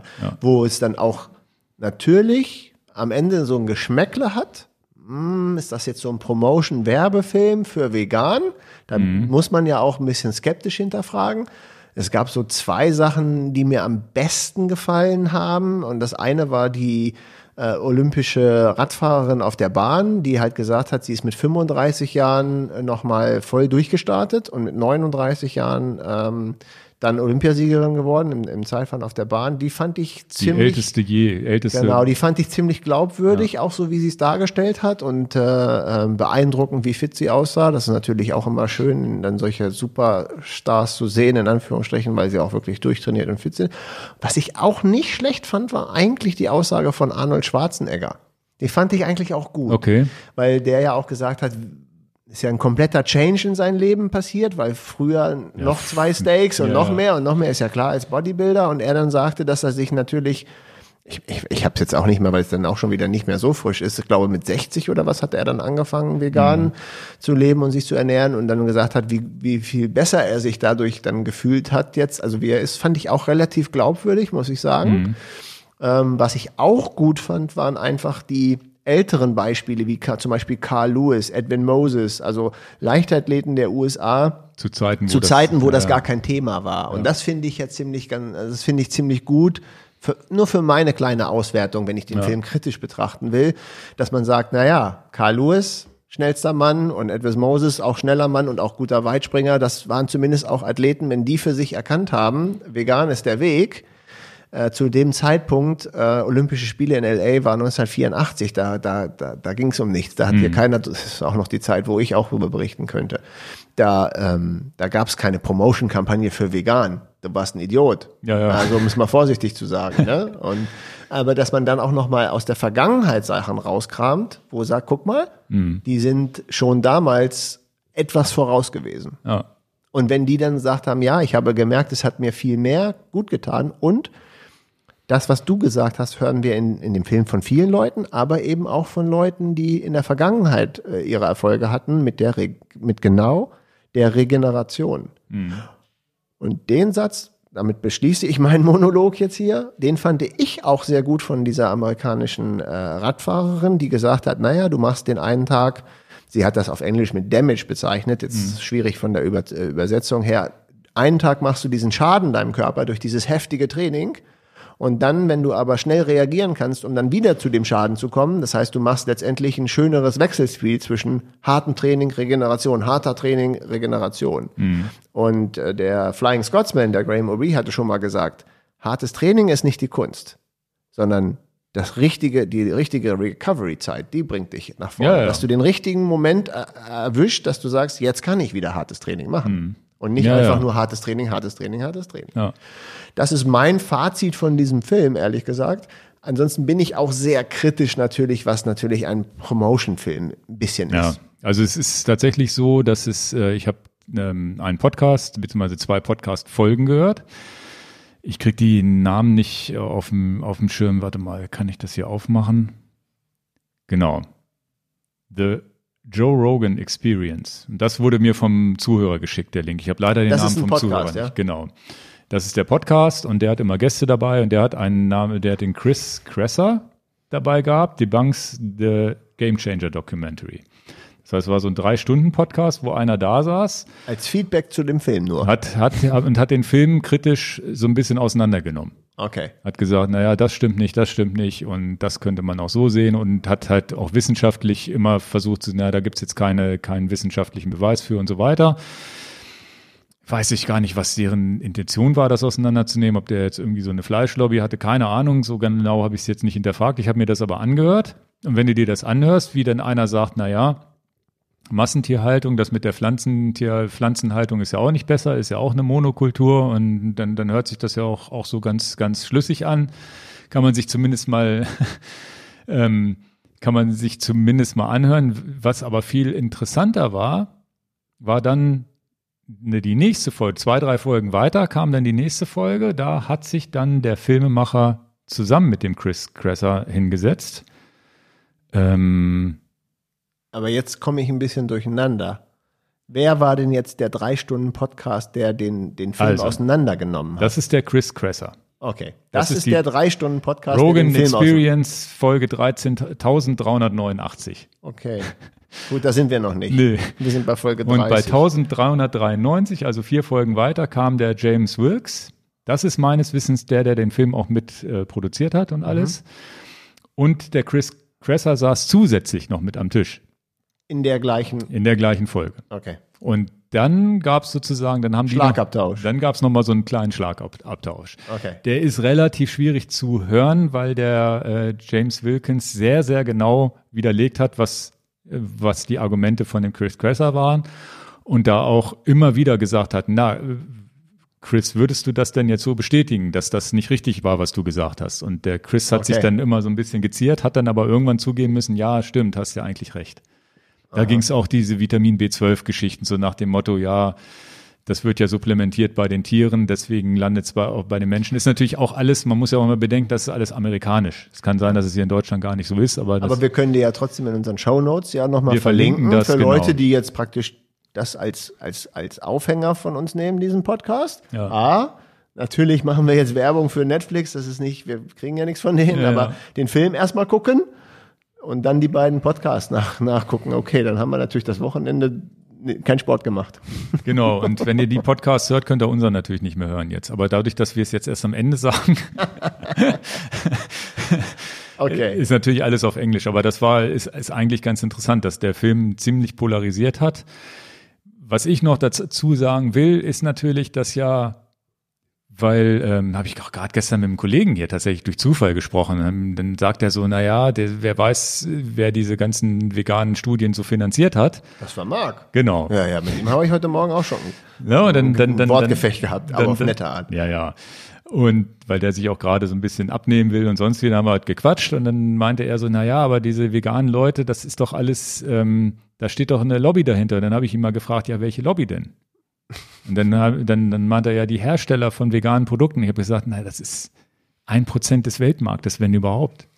Und ähm, das ist tatsächlich der Witz. Und deswegen diese ganze Studien auseinanderklamüserei, da sind ja ganz viele bezahlte Studien dabei. Nur ein Plakat mit äh, vegan macht dich stark habe ich noch nicht gesehen. Aber wenn du ein Werbeplakat steht, steht da drauf, die Milch macht's. Ne? Also da ist die Lobby auf der anderen Seite. Ne? Das heißt, die Studien tendieren ja in Richtung plant-based Ernährung ist gesünder oder fleischarm ist gesünder, obwohl da eine relativ große Macht dahinter ist, die die, die, die Gegenstudien immer macht. Ne? Und ähm, das ist so das. Und auch da ist es ja so, diese ganze Studiengeschichte, das, es kann ja auch immer sein, dass es eine Studie gibt, wo die Mehrheit der Leute gesünder leben, weil sie das und das machen, dann bist du der eine, bei dem es nicht klappt. Das heißt, das ist alles viel, viel Subjektives. Also das wäre jetzt nochmal mein Schlusswort. Man muss das jeder für sich selber ähm, ausprobieren, gucken, ob das funktioniert. Und es gibt Leute, die werden, die probieren vegan und werden immer müder und immer schwächer und sonst wie. Dann ist es halt nichts für euch. Dann müsst ihr halt zumindest versuchen, vielleicht vegetarisch oder irgendwas doch hinzuzufügen oder irgendwas stimmt nicht. Und da, da muss man da immer ein bisschen vorsichtig sein. Genauso wie man natürlich so einen Film auseinandernehmen kann und eine Gegendarstellung machen kann. Ich habe auch schon Filme über ähm, diese Paleo-Geschichte hatte ich früher auch mal auf dem Schirm, als ich noch Fleisch gegessen, wo man, das hört sich ja auch alles schlüssig an. So wie früher nur das Fleisch und nur das Gemüse. Ja klar, da hast du dann den Paleo-Honeymoon, da geht's dir nämlich auch viel besser, weil du das ganze Weißbrot mit Marmelade weggelassen hast und viel Gemüse isst. Ob das Fleisch jetzt der Grund ist, dass es dir besser geht oder das Gemüse ist, das weiß ja auch keiner dann in dem Augenblick. Fand ich jetzt auch so ein bisschen hm, komisch in dem Film, wo sie die Knochen von den Gladiatoren untersucht haben, äh, wie die sich früher ernährt haben. Ja. Und dass sie gesagt haben, ja, selbst die Gladiatoren äh, damals, die als Topsportler gepflegt und gehegt wurden, haben äh, viel pflanzlich, ja, plant, genau. plant-based gehabt und dann haben sie die Knochen durchgesägt und das, das war übrigens auch eins der Argumente von diesem, von diesem Gegend, in dieser Gegendarstellung. Der hat halt gesagt, naja, die Gladiatoren, das waren ja die armen Würstchen, natürlich haben die kein Fleisch gegessen. Das Fleisch haben ja die gegessen, die zugeguckt haben. Und deswegen kann man es ja auch so oder so auslegen. Ja, ja. Verstehst du, was ich meine? Wobei also. der denn, der, der, der andere das dann auch wieder widerlegt hat irgendwie. Und da gab es ein so ein Ding, da hat, ist er ziemlich lange drauf rumgeritten und hat gesagt, naja, das stimmt nicht so, wie du es gesagt hast. Da hast du die Studie von dann genommen, die stimmt aber nicht und so. Ist relativ kompliziert zu hören. Ich glaube, das steckt in dem Film, Film viel, viel Wahrheit drin. Und natürlich ist es subjektiv, da einen Sportler zu sehen, der dann auf einmal eine Stunde lang dieses Seil macht. Ne? Das fand ich auch ein bisschen komisch, wo ich sage, naja, ob das jetzt an der veganen Ernährung liegt oder ob Garantiert er, mal nicht. Ne? Oder ob er einfach gut getrainiert hat vorher oder was auch immer. Und er hatte alle sämtliche Rekorde gebrochen und sonst wie. Und das sind so Sachen, wo ich auch sage, das ist halt subjektiv. Das ist genauso wie ich sage, ich habe weniger Regeneration, ist subjektiv. Ich, Mir geht's gut dabei, subjektiv. Ich würde definitiv einen festen Punkt raushämmern. Und das ist der, du bist nicht ein, ein, du bist trotzdem ein guter Leistungssportler, wenn du vegan, vegetarisch unterwegs bist und du bist nicht ein schlechter Leistungssportler, weil du jetzt auf vegan umgestellt hast. Das nee, würde ich wieder genau. widerlegt sehen. Das ja. Und, und aber du weißt nicht, ob ein Frodeno nicht trotzdem gewonnen hätte, wenn er jede Woche zwei Stücken Fleisch isst. Genau, aber was erstmal der, der, der gegenteilige Punkt ist, du bist halt trotzdem ein leistungsstarker, leistungsfähiger Sportler und die und damit kann ich es auch, auch, auch, auch mal beschließen, wenn wir jetzt beim Beschließen hier sind. Das ist doch ein wichtiger Punkt, dass du zumindest nicht sagst, okay, wenn ich das umstelle, dann bin ich ja trotzdem noch leistungsstark. Ja. Und nicht dieses, dieses normale Argument, ah, ja, das ist ja kein Wunder, dass er da nicht die, den, den Triathlon durchstehen kann, den Marathon laufen kann, da nicht so widerstandsfähig ist. Eher das Gegenteil würde ich sehen. Und es ist auch keine Diätform oder irgendwas. Ne? Du kannst auch vegan dich ernähren und nimmst trotzdem nicht ab und solche Sachen oder nimmst zu, was auch immer. Ne? Also das kannst du mit jeder Ernährungsform hinkriegen. Und da kann ich auch keine Tipps geben zum, zum Abnehmen und sonst wie, außer viel Leinöl. Mittags mit Brot eintunken. Jetzt muss ich mir die beiden Podcasts noch anhören zu dem Film jetzt. Damit hast du mich überrascht. Ja, der erste ist, dass, wenn man die Gegendarstellung hört, da sind auch viele Argumente, die nicht doof sind. Weil eins ist ganz klar, wir meckern über die Massentierhaltung, aber wenn wir uns die Bandanenplantagen auf La Palma angucken, schön sind die auch nicht. Das ist auch eine reine Monokultur. Das ist auch scheiße. Ja, klar. Am Ende des Tages, ne? Dieses ganze industrialisiert. Aber das kriegen wir bei der Menge der Menschen. Und er hat auch versucht zu widerlegen, dass man, weil ja ganz oft das Argument ist, ähm, dass man ja viel mehr Menschen ernähren könnte, wenn man nicht die, wenn man nie, ohne Tierhaltung das hat er auch irgendwie versucht zu widerlegen. Da weiß ich aber nicht mehr, wie es genau war. Das war auch nicht so ganz schlüssig. Wieso? Wir können, aber ist das nicht schon bewiesen, dass wir die Menschheit besser ernähren könnten, wenn wir es nur pflanzlich machen würden? Genau. Und das hat er auch in Frage gestellt. Ach so. Ich weiß aber nicht mehr seine Argumentation dafür. Und das fand ich aber auch nicht so schlüssig. Und das war so, auch diese CO2-Geschichten, ne, da bei den CO2-Geschichten hat er auch versucht, das schön zu reden, dass man ja doch äh, gar nicht so viel CO2 mit den Tieren, weil CO2-Bilanz der Tiere ist halt auch schlecht, ne, am Ende des Tages und solche Sachen. Aber das war so ganz interessant. Dann würde ich jetzt mal sagen, gehen wir zu guter Letzt auf unsere altbewährten Picks. kommen jetzt endlich die, die, die Picks. Ähm, Tja, hoffentlich haben wir nicht unsere Kundschaft hier verschreckt, die auf Radfahren ist mit Na, dem ein, ein Gutes hat es ja. Wir, wir, werden da nie wieder drüber reden müssen. Es sei denn, es kommen jetzt nächste Woche nochmal ganz viele Fragen, aber das Thema ist jetzt einmal durch und wir haben uns getraut. Man muss ja uns zugutehalten, wir haben uns wenigstens getraut, drüber zu sprechen. Das ist ja auch, ich fand es jetzt fand es jetzt okay. Ich glaube, wir haben auch nicht, hoffentlich nicht zu viel Quatsch erzählt. Wenn nicht, wird man es uns schon schreiben. Ja, aber wir berichten so, wie wir es, wie wir ja. sind und was wir so für Erfahrungen gemacht haben. Und ähm, ich denke, hoffentlich gibt es einen Credit dafür, dass wir relativ viel Privates auch mal erzählen, so ja. frei. So ganz einfach ist es ja nicht. Nee, nee, nee. Was denkt stimmt. ihr euch auf der Seite, wie einfach das ist? Für uns ist es nicht immer alles so einfach. Gut, die Picks, willst du anfangen? Äh, das, der, den, den Pick habe ich tatsächlich erst heute Morgen äh, mir rausgesucht und dachte, ich hatte einen anderen Pick, aber den ziehe ich jetzt den vor. Das ist ein Kunde, der eine E-Mail geschrieben hat und äh, die würde ich eigentlich ganz kurz mal vorlesen, weil da ist auch der Pick drin. Äh, denn äh, Pick Moin Männer, erstmal vielen Dank für euren tollen Podcast. Ich brauche ein, ich brauchte ein neues Portemonnaie, da wir Menschen ja mittlerweile Transaktionen per RFID tätigen und ich als Programmierer weiß, wie leicht man Kartendaten klauen kann war mir natürlich wichtig, eins zu finden, welches RSID-Schutz bietet. Wie das ja so ist mit den Cookies im Browser, im Portemonnaie gesucht hat äh, und Fahrrad in Verbindung ist, ich kann das nicht alles vorlesen, ähm, kam dann ein Produkt auf ihn äh, aufmerksam, was ihnen empfohlen wurde. Ähm, und äh, Paper Cuts heißt das, ein Portemonnaie, was ähm, ein schönes Portemonnaie ist, wo man den RFID-Schutz hat. Mit dem Fahrrad drauf. Mit dem Fahrrad drauf. Und dann dachte ich auch, ah, er hat es jetzt wegen dem Fahrrad genommen, aber das ist ein schönes, recycelbares Portemonnaie, was handmade in Berlin ist. Mhm. Und das habe ich mir erst heute Morgen angeguckt und dachte, ach Mensch, das ist ja cool. Hast also, du es in den Korb gelegt? Ja, ich, in welchen Korb? In den Warenkorb. In den Warenkorb. Ja, jetzt kommt der Witz an der Sache, wenn man dann erstmal auf der Webseite ist. Deswegen gebe ich diesen Credit an diese Firma. Es ist eine Berliner Firma, heißt Papercuts. Wir machen einen ein, ähm, ein, ein Link dazu. Die haben ja auch andere schöne Produkte Schuhe. und ziemlich nachhaltige Produkte, was auch auf viel so Tüvek-Papier ist. Mhm. Und Made in Berlin, dann, dann kriegt's auch meinen Credit deswegen. Und bei dem Portemonnaie tatsächlich, weil ich so ein Vintage-Fan bin, habe ich gesehen, das gibt's auch im, im, im Audiokassetten-Style. Finde ich viel besser als das Fahrrad. Ich bin zwar auch Fahrradfan, aber wahrscheinlich werde ich mir das mal ordern mit der, mit der Kassette. Deswegen vielen Dank an den Gabriel, Nachnamen verrate ich nicht, aber Gabriel aus Aachen für diesen, für diese Empfehlung. Und da sind schöne Ideen dabei. Geile Uhr hier.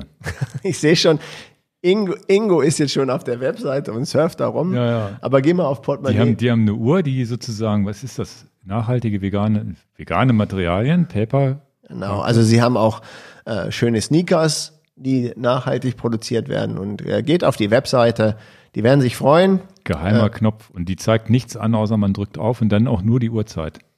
Und es sieht aber aus wie so ein, wie so ein Papier, so, so dunkles Papierarmband. Das ist ja, ja ganz witzig. Aber kannst dann auf die Portemonnaies mal gehen und dann suchst du dir das raus mit der, mit der Kassette. Das ist mein Favorit.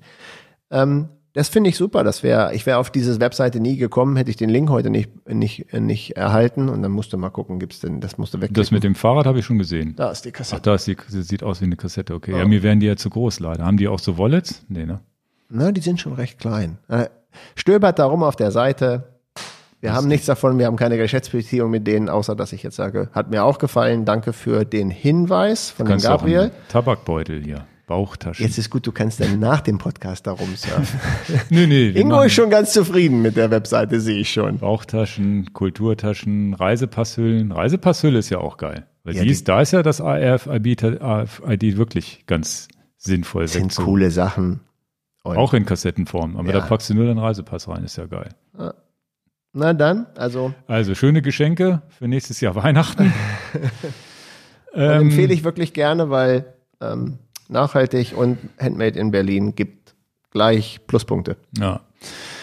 Ich weiß nicht, ob ich das im Podcast schon mal angesprochen hatte. Ich glaube, ich habe es nur im YouTube-Video von der Eurobike haben wir es gezeigt. Da müsst ihr gucken, Eurobike erster Teil 2019. Ach ja, Ne, da habe ich da auf dem Ding sogar Liegestütze gemacht und das hole ich jetzt mal hoch. Warte mal kurz. hast es mitgebracht. So, und zwar ähm, mache ich so ein, zweimal die Woche, versuche ich irgendwie Liegestütz, Klimmzüge und so einen Quatsch zu machen. Und Liegestütz hatte ich immer schon so zwei Griffe, weil ich das auf den Griffen lieber mag für die Hände. Und dann haben, sind wir über die Eurobike marschiert und haben da eine Firma gesehen, haben sogar kurzzeitig überlegt, das ins Sortiment aufzunehmen, aber irgendwie passt es dann doch nicht so hundertprozentig bei uns rein. Und das nennt sich Prep. Ist ein Rennradlenker oder ein Mountainbike-Lenker, nicht mehr an der Länge, mal. Mountainbike-Lenker, mit dem man Liegestütze macht. Genau. Das ist so ein, in der Mitte ist sozusagen der, kein Vorbau, sondern was, was auf dem Untergrund liegen kann. Und dann hat man in Lenkerform die Möglichkeit, Liegestütze zu machen. Also so tatsächlich, als würde man auf dem Mountainbike-Lenker Liegestütze machen. Ah, Und das ist wirklich ganz cool, das Ding, weil dadurch, dass das hier in der Mitte, ähm, in der Mitte sozusagen, der, da wo sonst der Vorbau ist, ähm, ist es relativ wackelig. Das heißt, es wackelt immer so ein bisschen nach rechts, links. Das heißt, du musst auch gleichzeitig das äh, Gleichgewicht ein bisschen halten, während du diese Liegestütz machst. Und wenn du vorher 20 Liegestütz äh, gemacht hast, schaffst du auf dem Ding nur noch 15. also es ist relativ, äh, finde ich, äh, relativ herausfordernd. Ich nutze das tatsächlich noch. Es gibt äh, dieses, äh, dieses runde Ding, da wo der Vorbau sonst sitzt, das hat, hat, hat so ein ja, hat, hat eine flache Seite und auch eine runde Seite. Man kann das Ganze noch hier aufschrauben und dann anders drehen. Ich bin jetzt momentan im Level Anfang und man kann halt auch den Level fortgeschritten nehmen. Dann liegt das nicht mehr auf der flachen Seite auf, sondern auf der runden Seite. Die ist dann auch noch so, so halbmondförmig. Das heißt, wird immer wackeliger und immer anstrengender. Und das Gute ist, du machst halt Liegestütze und gleichzeitig, äh, so wie auf dem, man kennt ja diese Wackelbretter, wo man mit einem Bein draufstehen muss und dann gleichzeitig hast du diese Mikromuskeln, die dich noch in, in auch irgendwie in, im Gleichgewicht halten müssen. Also es ist ein echt cooles Training. Habe ich jetzt mittlerweile auch schon ein, zwei anderen Leuten empfohlen, die haben das auch, die sind auch völlig begeistert davon. Und es Einer gibt von- eine App dazu, glaube ich, als kleines Spiel. Genau, man kann eine App draufladen, laden die und die kann man dann auf dieses Teil legen oder vor das Teil legen und dann kann man sehen, dann gibt die einem irgendwas vor, aber um, um das, ich habe die App gar nicht runtergeladen. Ja. habe ich gar nicht getestet. Für mich war das jetzt nur so, ich nehme das Ding halt, mach mal die Liegestütze drauf und finde es total cool. Ich werde jetzt demnächst mal, was schaffe ich, so 20 Stück vielleicht, wenn ich mit, mit, mit Vorbelastung.